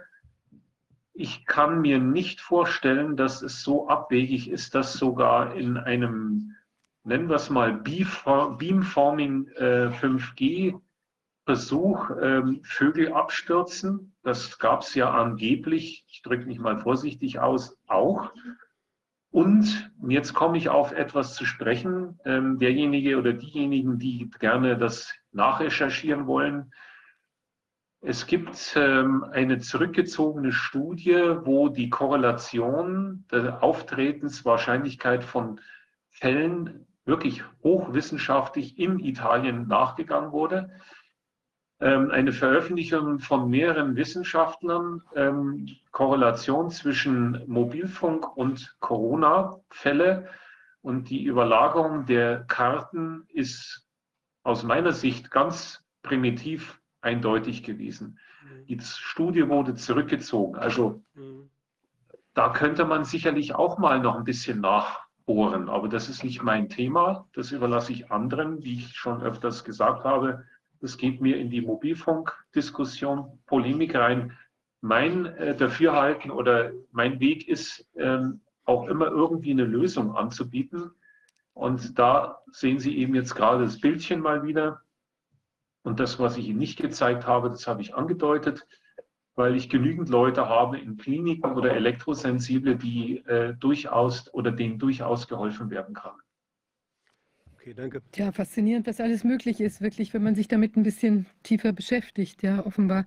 Ähm, ja, wir haben ja auch äh, nochmal dieses Thema HARP. Also das, das ist ja, das ist ja von vielen, äh, sagen wir mal, Verschwörungsgedanken äh, äh umgeben. Auf der anderen Seite gibt es da ja auch wirkliche Fakten. Und wir sind ja hier interessiert, uns auch mit der Evidenz äh, der Dinge zu beschäftigen. Und ähm, vor dem Hintergrund äh, würde ich Sie da gerne nochmal befragen, was Sie dazu wissen. Das ist ist ja, HARP ist ja eine Antennenanlage in Alaska, die eben so niederfrequente ähm, Frequenzen quasi absetzt. Und was hat es damit eigentlich auf sich? Was können Sie, was können Sie uns dazu sagen? Ja, ich habe schon ähm, während Ihrer Worte ähm, eine Folie wieder hochgeholt. Ähm, also von dieser HARP-Seite her sprechen wir ähm, einen Frequenzbereich an, der liegt hier unten wo diese kleinen Mini-Zappler existieren. Ja? Und das Spannende ist, dass die Mini-Zappler hier zeigen, dass ähm, es sich hier um ähm, Frequenzanteile der Spherix senkrecht nach oben gegangen, von den ganz starken Spherix sich dreht. Ja? So, ich habe jetzt hier den Ton nochmal abgespielt, aber den haben Sie nicht gehört egal. Ähm, und um es mit einer anderen Grafik nochmal zu zeigen, hier, wir bewegen uns beim Harp hier in diesem Frequenzbereich, also im Wesentlichen unter 10 Hertz, dann steht ja auch noch hier was Interessantes, Frequenzen unter 1 Hertz, Erdbeben oder auch psychische Frequenzen. Ja, das habe ich in einem Buch ähm, äh, festgehalten. Ich zeige es mal, es ist nicht mehr erhältlich. Ähm, es ist eine deutsche Abschrift meiner Doktorarbeit, ähm, aber egal. Ähm, das habe ich dann ins Englische erweitert noch dargestellt. Und da, da kann man eben, und ich hole jetzt mal ein Bildchen raus, da sieht man recht schön, was für ein Frequenzbereich mit HARP äh, eigentlich angegriffen wird. Schlichterdings jener, der mit Erdbeben auch zu tun hat oder was auch immer mit typischen ähm, Bereichen, Frequenzbereichen, die ähm, eigentlich in der Natur etabliert sind. Ja, also ich war da äh, in Mirandola Concordia ähm, 2012, Ende Mai, ähm, und ähm, habe dort das Erdbeben leibhaftig mitbekommen, was also die Parmesanhersteller und wen auch immer komplett zerlegt hat. Und dann braucht man sich nicht wundern, wenn man dort ähm, eben existiert. Ich habe also mein Messequipment direkt an einer Bruchzone aufgestellt gehabt, habe dort äh, die äh, entsprechenden äh, ja, äh, äh, Magnetfelder gemessen. Bei der Aufzeichnung sieht man es vielleicht hier, äh, sieht man es aktuell nicht. Oder ich gehe hier mal aus dem ja, aus der Folie raus. Ich schaue mal, ob ich das so hinkriege. Wie gehe ich raus, wenn ich das ähm, unterbreche, die Freigabe? Unterbrechen, ich glaube hier. Nee. Oder? Ist es jetzt weg? Es ist jetzt die Gesamtübersicht zu sehen. Okay. Gut. So viel Erfahrung habe ich jetzt nicht.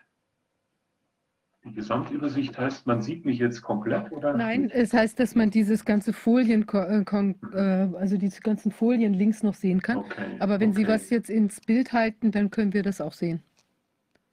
Da müsste okay. eben die Regie dann auf Sie überspringen.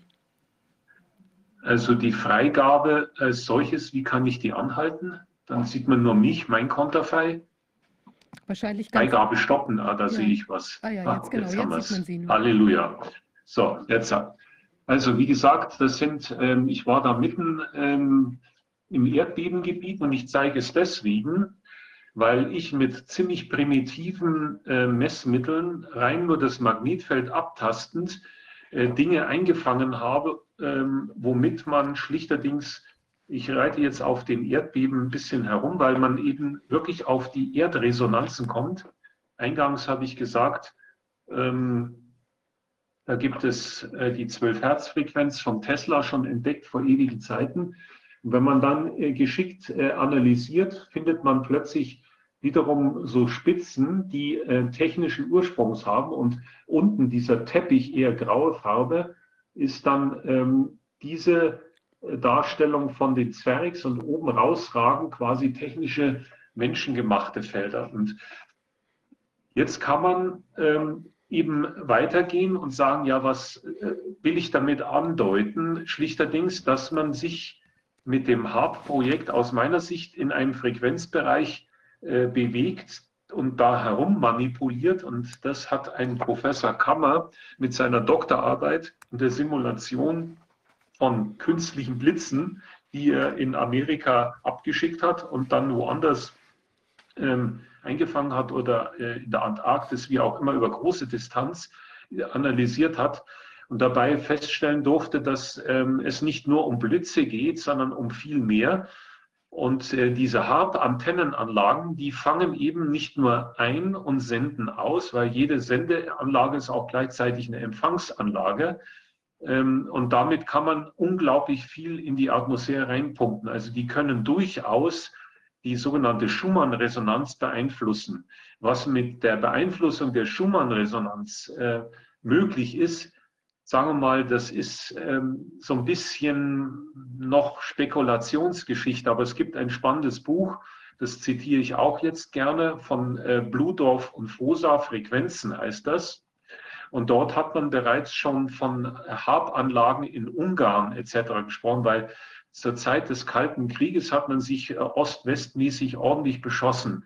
Das heißt, man hat da immer wieder Antennenanlagen Richtung Westen gerichtet und wir haben in Bayern auch eine Antennenanlage, Senderfreies Europa in Holzkirchen, östlich von München.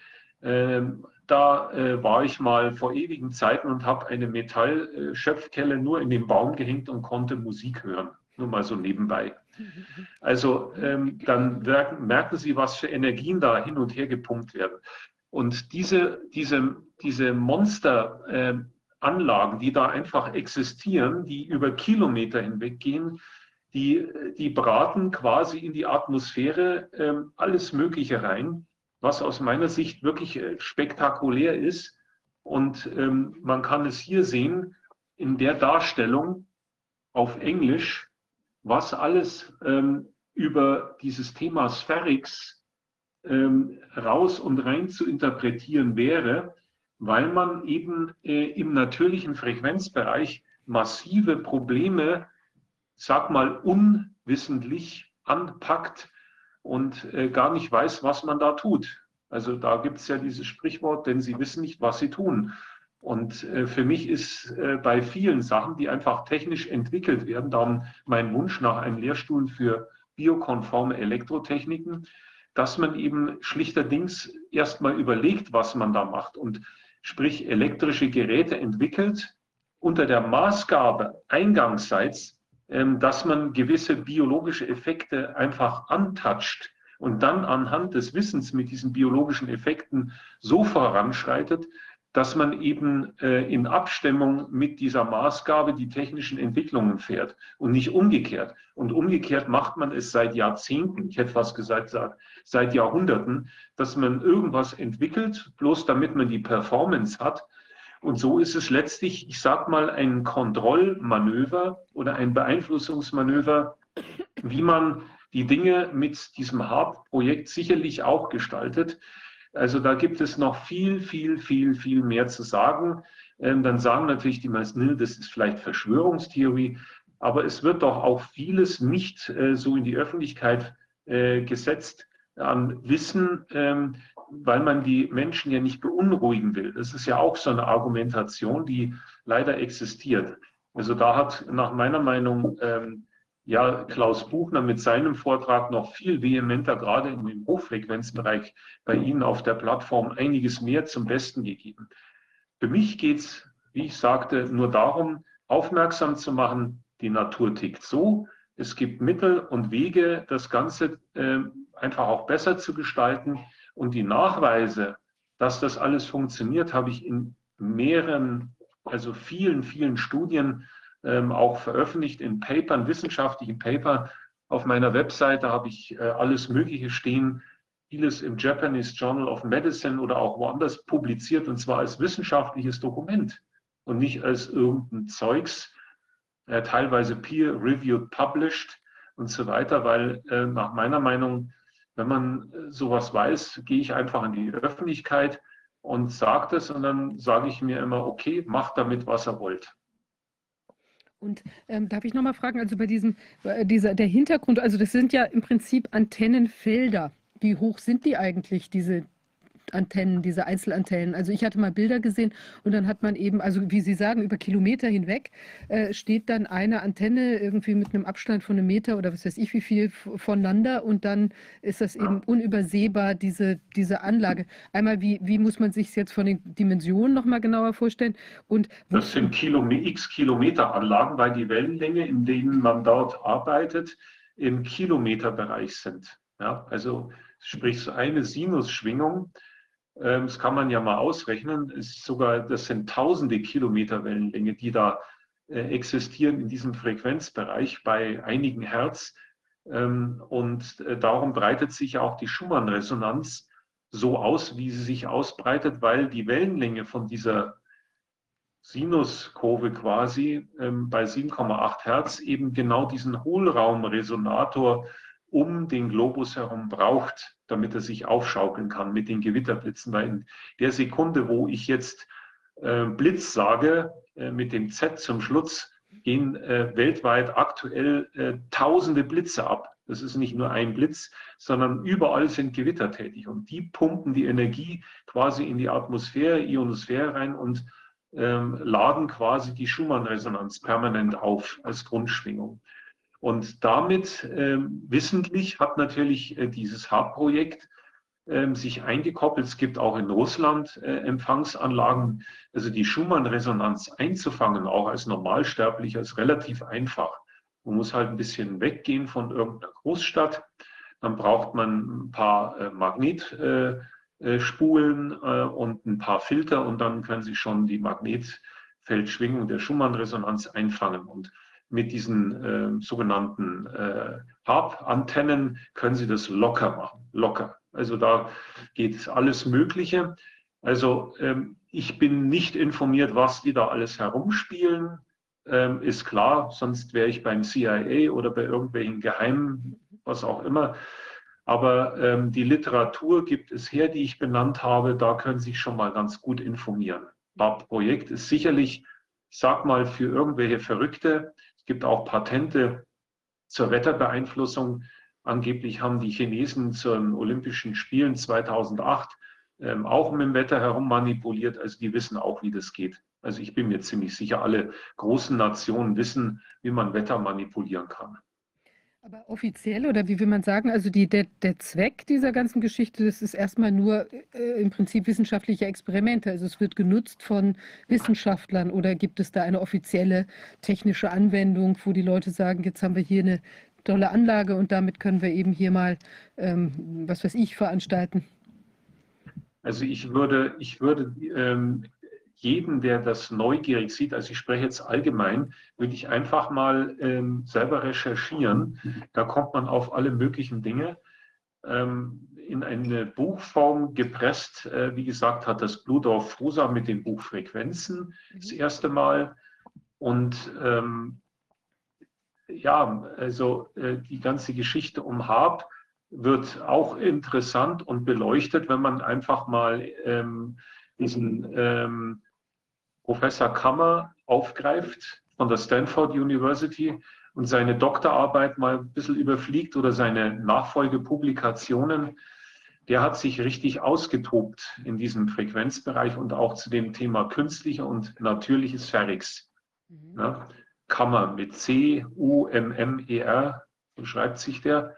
Ich könnte auch hier reingucken schnell und die, was auch ähm, direkte äh, Literatur ähm, rausziehen. Ähm, guck mal ganz schnell. Ähm, jedenfalls kann man viel, viel, viel finden. Es ist ähm, längst nicht alles, äh, was ich da erzählt habe. Es gibt auch noch spannende Ansätze von einem sogenannten Professor Konstantin Weil, der die sogenannte elektromagnetische Weltbild erweitert um eine weitere Wellenform, die schon vor 200 Jahren von diesem Maxwell, dem äh, ja, Physiker aus England, postuliert wurde. Er nennt, also Weil nennt das Skalarwelle. Und ähm, da wurde viel herumexperimentiert. Er hat von der kanadischen äh, Startseite auch da eine Auszeichnung bekommen. Also ich sage ja, man könnte noch viel mehr dazu sagen. Ähm, oder wenn man ähm, die Anwendung im Bereich Niederfrequenz ähm, in Richtung Erdbeben äh, betrachten will, gibt es den sogenannten NASTA Earthquake Remote Sensoring Frontier Research von Japan mit einem Professor Hayakawa. Ähm, dort äh, geht man eben mehr auf die äh, Erdbebenkiste ein. Ähm, der Herr Professor Hayakawa, der hat mich selber eingeladen gehabt. Ich hätte dort mal äh, vortragen sollen, aber es hat zeitlich dann nicht geklappt, weil ich eben dieses Vorhersagemodell entwickelt habe. Das zeige ich jetzt nicht, aber ich wollte eigentlich noch ganz schnell diesen Professor Kammer hier auf der Literaturebene hier rausholen. Aber ich finde es jetzt gerade nicht, ist egal. Äh, muss man bloß ein bisschen recherchieren, dann finden Sie schon was. Ne? Das so mal ähm, angedeutet, weil ähm, Hab ist nicht alles, doch, da haben wir es jetzt. Ähm, und zwar www.e, ähm, da gibt es eine Webseite und dann kommt man zu diesem Professor S.A. Also die Vornamen, Initialien sind S.A. Und wenn man dann unter www. zweimal Duke, D-U-K wie Kaufmann, Eva und dann .edu geht, dann kommt man auf seine Webseite. Ne? Mhm. Und ähm, der Begriff, äh, der in diesem Frequenzbereich oft genutzt wird, Very Low Frequencies, F äh, ist es nicht, sondern V, sprich Very, dann L wie Leopold oder Low und dann F Frequencies. Wenn man diese Stichpunkte mal eingibt, kommt man ganz sicherlich auf die richtigen Webseiten. Ne? Ja, faszinierend. Also der, das, da werde ich mich tatsächlich mal reinbohren, weil das ist schon ein, ein erstaunliches Feld. Also mir scheint, dass man da also in positiver Hinsicht, aber eben auch in destruktiver Hinsicht, äh, dass da einiges los ist oder los sein kann mit solchen Frequenzen.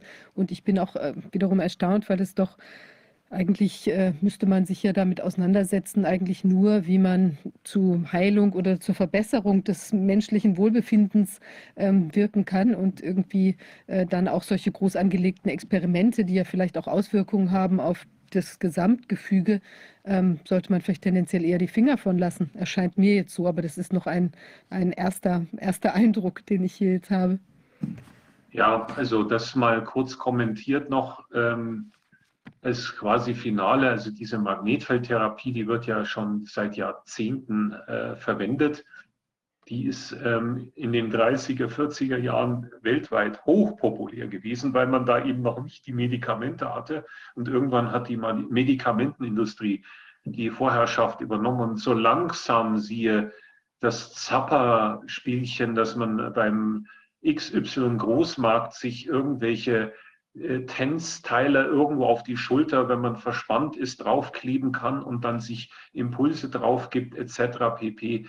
Das ist ja heutzutage fast ein alter Hut, aber so vor 20 Jahren wollte damit niemand was zu tun haben. Stichwort auch Elektroakupunktur etc. pp weil eben äh, erstmal die ja, medizinischen äh, Produkte verkauft werden musste und dann eben die etablierte Medizin, die ja auch schon ewig existiert hat. Stichwort eben die Erkenntnis, dass man mit ähm, Impulsen bestimmter Frequenzen bestimmte Bereiche kurzfristig stimulieren kann oder lockern oder wie auch immer kann. Das geht alles. Ne? Mhm. Ich führe manchmal bei meinem Vortrag Möglichkeiten als praxisnahe Anwendung auch eine 230 Volt Quelle vor, ähm, die nicht auf 50 Hertz Basis, sondern auf Serix Basis funktioniert. Dann hören Sie nur noch Rauschen. Ja, also das ist auch möglich. Ähm, das nehme ich witzigerweise zur Behandlung, wenn meine Frau oder ich mal verspannt sind oder irgendwas, ähm, weil dann der Körper sofort locker lässt. Weil er wird dann so energetisch zugeprasselt, aber er hat keine Chance, sich irgendwie anzupassen, weil das eben ein stochastisch chaotisches Signal ist. Auch das könnte man freischaffend anwenden. Public Domain. Bitte sehr. Kein Problem. sozusagen die Alternative zur Thai-Massage. Ähm, vielleicht schon mal ganz kurz äh, im asiatischen Raum auch verbleiben. Sie hatten ja gerade eben den Professor aus Japan angesprochen. Also, Kaper. Ja, danke schön. Ähm, also was ja ähm, in Verschwörungstheoretikerkreisen als erstes mit HAB assoziiert wird, ist diese Erdbeben-Geschichte. Ähm, Und da wird ja unter anderem auch vertreten, wie wissenschaftlich fundiert es jetzt ist, weiß ich nicht, dass das Erdbeben in Fukushima ähm, mit HAB in Zusammenhang stehen würde und jetzt das Erdbeben in der Türkei und Syrien auch. Ich möchte da jetzt gar nicht irgendwie äh, im Konkreten drauf festnageln, aber Sie hatten ja die Erdbeben-Thematik jetzt auch angedeutet. Also würden Sie sagen, ja. nach Ihrer Kenntnis, dass HAB das Potenzial hat, Erdbeben auszulösen oder kann man das nicht beurteilen oder ist das Spinnerei aktuell? Also ich würde es jetzt mal nicht kategorisch ausschließen. Ähm, auf der anderen Seite äh, müsste man es gibt ja ähm, russische äh, Observatoriums-Webseiten, die permanent den Frequenzbereich, den Very, very Low Frequency Bereich, äh, ich sag mal bei ein Hertz oder irgendwas, das kann man suchen, ähm, observieren, wo man auch Sphärix und die Schumann-Resonanz und alles Mögliche sieht. Da ist ja ganz einfach. Wenn man äh, Artefakte vorfindet im Vorfeld von diesem Erdbeben, und es würde jetzt so ein Zacken kommen, so wie ich ihn, ähm, und jetzt kommt was Verrücktes, ähm, das habe ich veröffentlicht, ähm, in einer, sagen wir mal, eher kleineren äh, Vereinszeitschrift. Ähm, ich war 2006 in äh, San Francisco und da haben die Nordkoreaner ähm, Atombombentest unter der Erde gemacht und ich habe durch Zufall bei meinen Messungen die, äh, ich weiß nicht, ob es die P- oder die S-Welle war, ähm, über Magnetfeldmessungen eingefangen. Und zwar war die so seltsam, dass die nichts mit irgendwelchen Erdbebenzeugs zu tun hatte. Und ich bin auf dem Rückflug von ähm, San Francisco über die Nachrichten drauf gestoßen, dass ich per Zufall das aufgezeichnet habe. Ich habe nämlich erst gedacht, irgendwas wäre mit meiner Gerätschaft nicht in Ordnung gewesen, Batterieversorgung oder dergleichen, der Sensorik, der ähm, Hall-Sensoren, die ich da benutzt habe ja, ich habe ich hab diese, ich habe dann die, die Geschwindigkeit dieser Welle äh, mit 1400 äh, Metern pro Sekunde eingerechnet und habe genau durch Zufall diese Schwingung eingefangen. Das heißt, äh, so, ein, so ein Atombombentest, äh, den spürt man um den Globus herum. Den fangen Sie ein als quasi seismische äh, Erdbebenschwingung. Die haben Sie irgendwo auf dem Kanal XYZ, ob auf La Palma oder in Indien, wo sie wollen. Ist vollkommen egal, den fangen sie ein, diesen Rumser. Und ähm, deswegen sage ich, wenn Sie dem nachgehen wollen, gibt es überall irgendwelche Aufzeichnungsplattformen von niederfrequenten Feldformen. Und das, was ich als erstes machen würde, ist auf meine ähm, VLF-Pages, meinetwegen von Russland zu gehen, die hier empfangen werden können oder wo auch immer ähm, Spherix oder eben vlf.it gibt es oder so ähnlich gibt es auch eine Seite. Einfach unter diesem Abkürzel reingehen und suchen.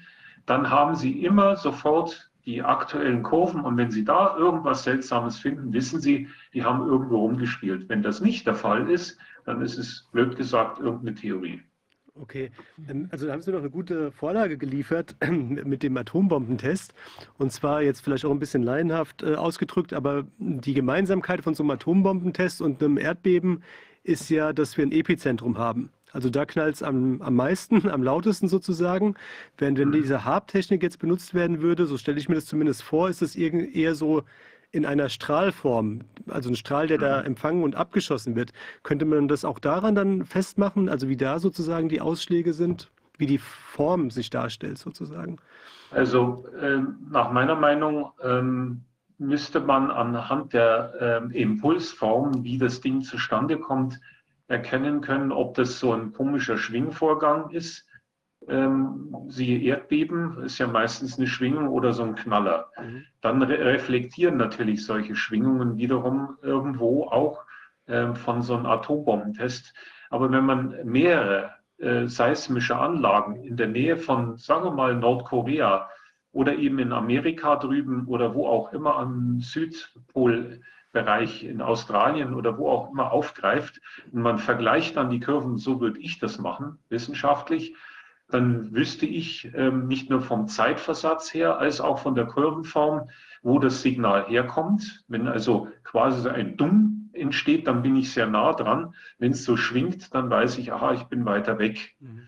Ne? Und ähm, das äh, jetzt wieder zurückgegriffen auf Harp, möglicherweise dann Einflussnahmen existieren kann, ähm, habe ich ja eingangs schon mit einem Beispiel benannt. Ähm, die Sache mit den Erdbebenschwingungen, die sogenannten Bodenspherics, die ja durch den Piezo-Effekt im Boden zustande kommen, wo also Druck zustande kommt, ob man nun so reibt oder so schiebt und drückt, wie auch immer, mit dem Quarzzeugs da drinnen, äh, quarzhaltigen äh, Material, als auch den eisenhaltigen Boden Stoffen komme ich eben zu diesem Piezo-Effekt. Und wenn ich jetzt das mal interpoliere, ich spinne jetzt mal extra hier ein bisschen weiter und ich nehme so ein Magnetfeld und peile ganz genau auf irgendeine eine Risszone, die ich vielleicht weiß und könnte eben ganz gezielt, siehe äh, Beamforming, genau da hinpeilen, dann kann ich mir durchaus vorstellen, dass an einer Abrisszone von so ähm, Erdkanten, in Anführungsstrichen, also ich meine jetzt so eine äh, europäische oder äh, was auch immer, äh, asiatische äh, Platte, wenn ich da genau hinpeile, könnte ich mir eventuell vorstellen, ich drücke mich vorsichtig aus, dass da was passiert. Okay. Hm. Sie merken schon, ich bin schon einen Schritt weiter gegangen und habe jetzt quasi praxisnah schon hart angewendet. Bisher, bisher kommt, ja. Hoffentlich nur in Gedanken. ja. ja, aber ich bin mir sicher, dass äh, da haben alle möglichen Leute schon längst drüber nachgedacht. Das ist ein alter Hut, was ich jetzt gesagt habe. Mhm. Äh, ganz kurze Frage noch. Diese Anlage in Ungarn, wissen Sie, wo die da ist genau oder nur, dass sie in Ungarn generell existiert? Das weiß ich aus den Buchfrequenzen von Bludorf und Fosa. Okay, aber. Also, mhm. Ähm, ich war mal drüben 1999 und habe so eine komische Anlage dort besichtigt gehabt, aber da war mir noch nicht klar, was das alles ist, mhm. äh, weil ich ähm, über die Strahlungseigenschaften von Kopfhörern berichtet habe. Und dann hat mich ein Lehrstuhl eingeladen, weil das was ganz Neues war damals. Äh, da kam erst etwas später ähm, die sogenannte Audioshock-Studie äh, raus mit Australien und äh, Korea, dass man feststellen durfte, woher eigentlich äh, gerade die Callcenter ähm, Angestellten oft genug über Kopfschmerzen und Probleme leiden. Und das war durch die Headsets, ähm, die damals noch deutlich mehr abgestrahlt haben als heute. Okay. Mhm.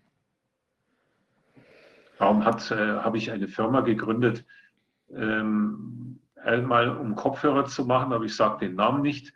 Siehe Schleichwerbung, das muss ja nicht sein aber wer will, der wird es herausfinden. Und äh, 1997 habe ich dann den ersten strahlungsarmen Kopfhörer auf den Markt gebracht. Und der ist bis heute bei der Firma vorhanden, aus der ich äh, 2008 im ersten Schritt und 2016 komplett raus bin. Also strahlungsarmen Kopfhörer gibt es.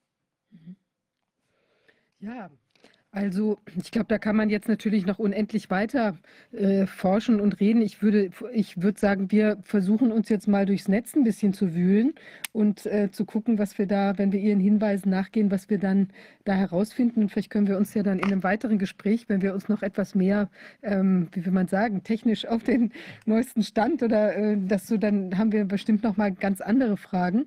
Und da würde ich gerne mit Ihnen auch in Kontakt bleiben. Ich, mich würde auch äh, perspektivisch diese ganze Tesla-Thematik Thematik äh, nochmal sehr interessieren. Aber das machen wir vielleicht in einem zweiten ähm, Termin. Wenn Kontaktieren Sie, Sie grundsätzlich mal den Professor Livio Giuliani. Der hat Ihnen einiges zu sagen. Mhm. Auch äh, in Ihrer ähm, thematischen Kernkompetenz. Mhm. Sie wissen, was ich damit meine. Und Überlagerung dessen, was ich vor ein paar Minuten mal gesagt habe, dass man da was überlagert, der weiß Bescheid.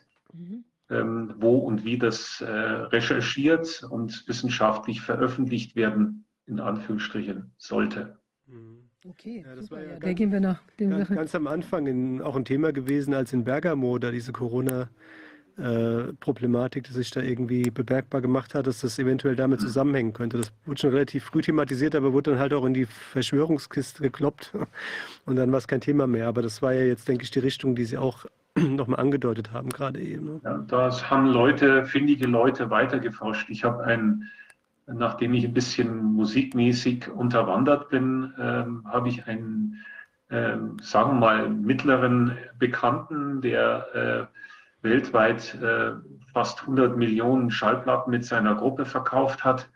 Und äh, die Band existiert seit weit über 50 Jahren. Und der wohnt in Bergamo, der hat einige Sachen auch feststellen dürfen. Mehr sage ich jetzt dazu nicht.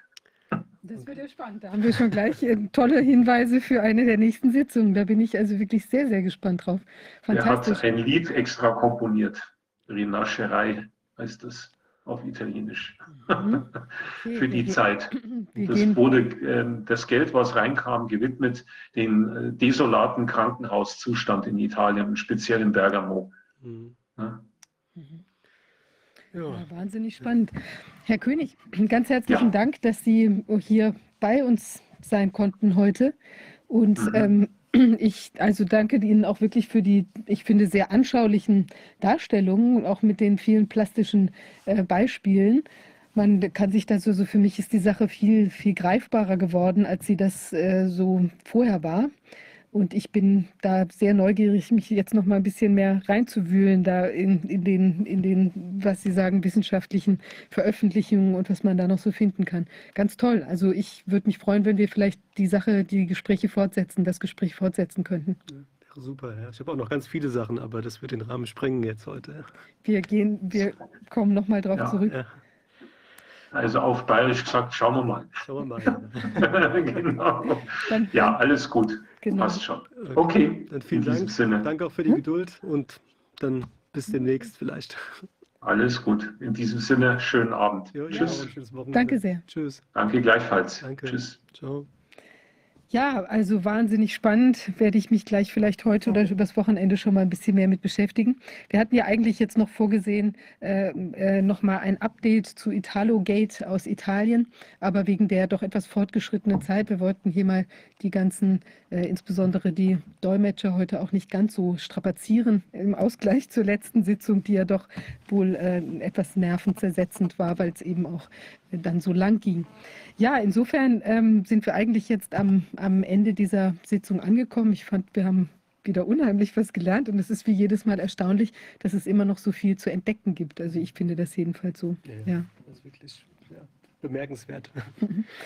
Ja, also ähm, in diesem Sinne, wir äh, noch wieder wie üblich den Hinweis, wir sind ja für unsere Arbeit auch auf Ihre Unterstützung angewiesen. Der Ausschuss ist ja inzwischen auch oder ist generell von Anfang an, war es immer ein Gemeinschaftswerk von Ihnen, äh, den Zuschauern, durch, also durch finanzielle Unterstützung, aber auch durch Hinweise, durch Anregungen, durch Gastvorschläge.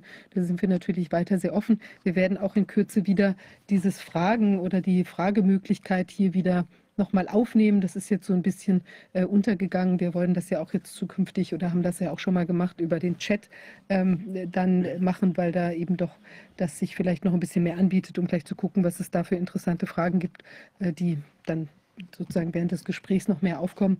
Aber das haben wir jetzt, äh, man kann nicht alles gleichzeitig machen. Wir sind aber dran, da wieder äh, das nochmal etwas zu optimieren. Ja, also wie gesagt, wenn Sie uns weiterhelfen wollen, die äh, Aufklärungsarbeit hier, das Forschen sozusagen für Sie alle ähm, zu machen, dann würde ich mich freuen, wenn Sie uns auch da ähm, unterstützen könnten. Und wir sind ja inzwischen unsere Satzung ist als gemeinnützig anerkannt, sodass man auch eine Spendenquittung bekommen kann. Da sind wir auch dran, die Spendenquittung jetzt auszustellen für Menschen, die jetzt zugucken und auch schon mal danach gefragt hatten. Das kommt jetzt äh, ganz zeitnah. Ja, in diesem Sinne ähm, viel gelernt noch viel zu wissen, zu erfahren. Und ähm, ich wünsche allen einen erfreulichen Freitagabend und ein schönes und geruhsames Wochenende. Und wir sehen uns dann in der nächsten Woche wieder. Bis dahin. Tschüss. Ciao.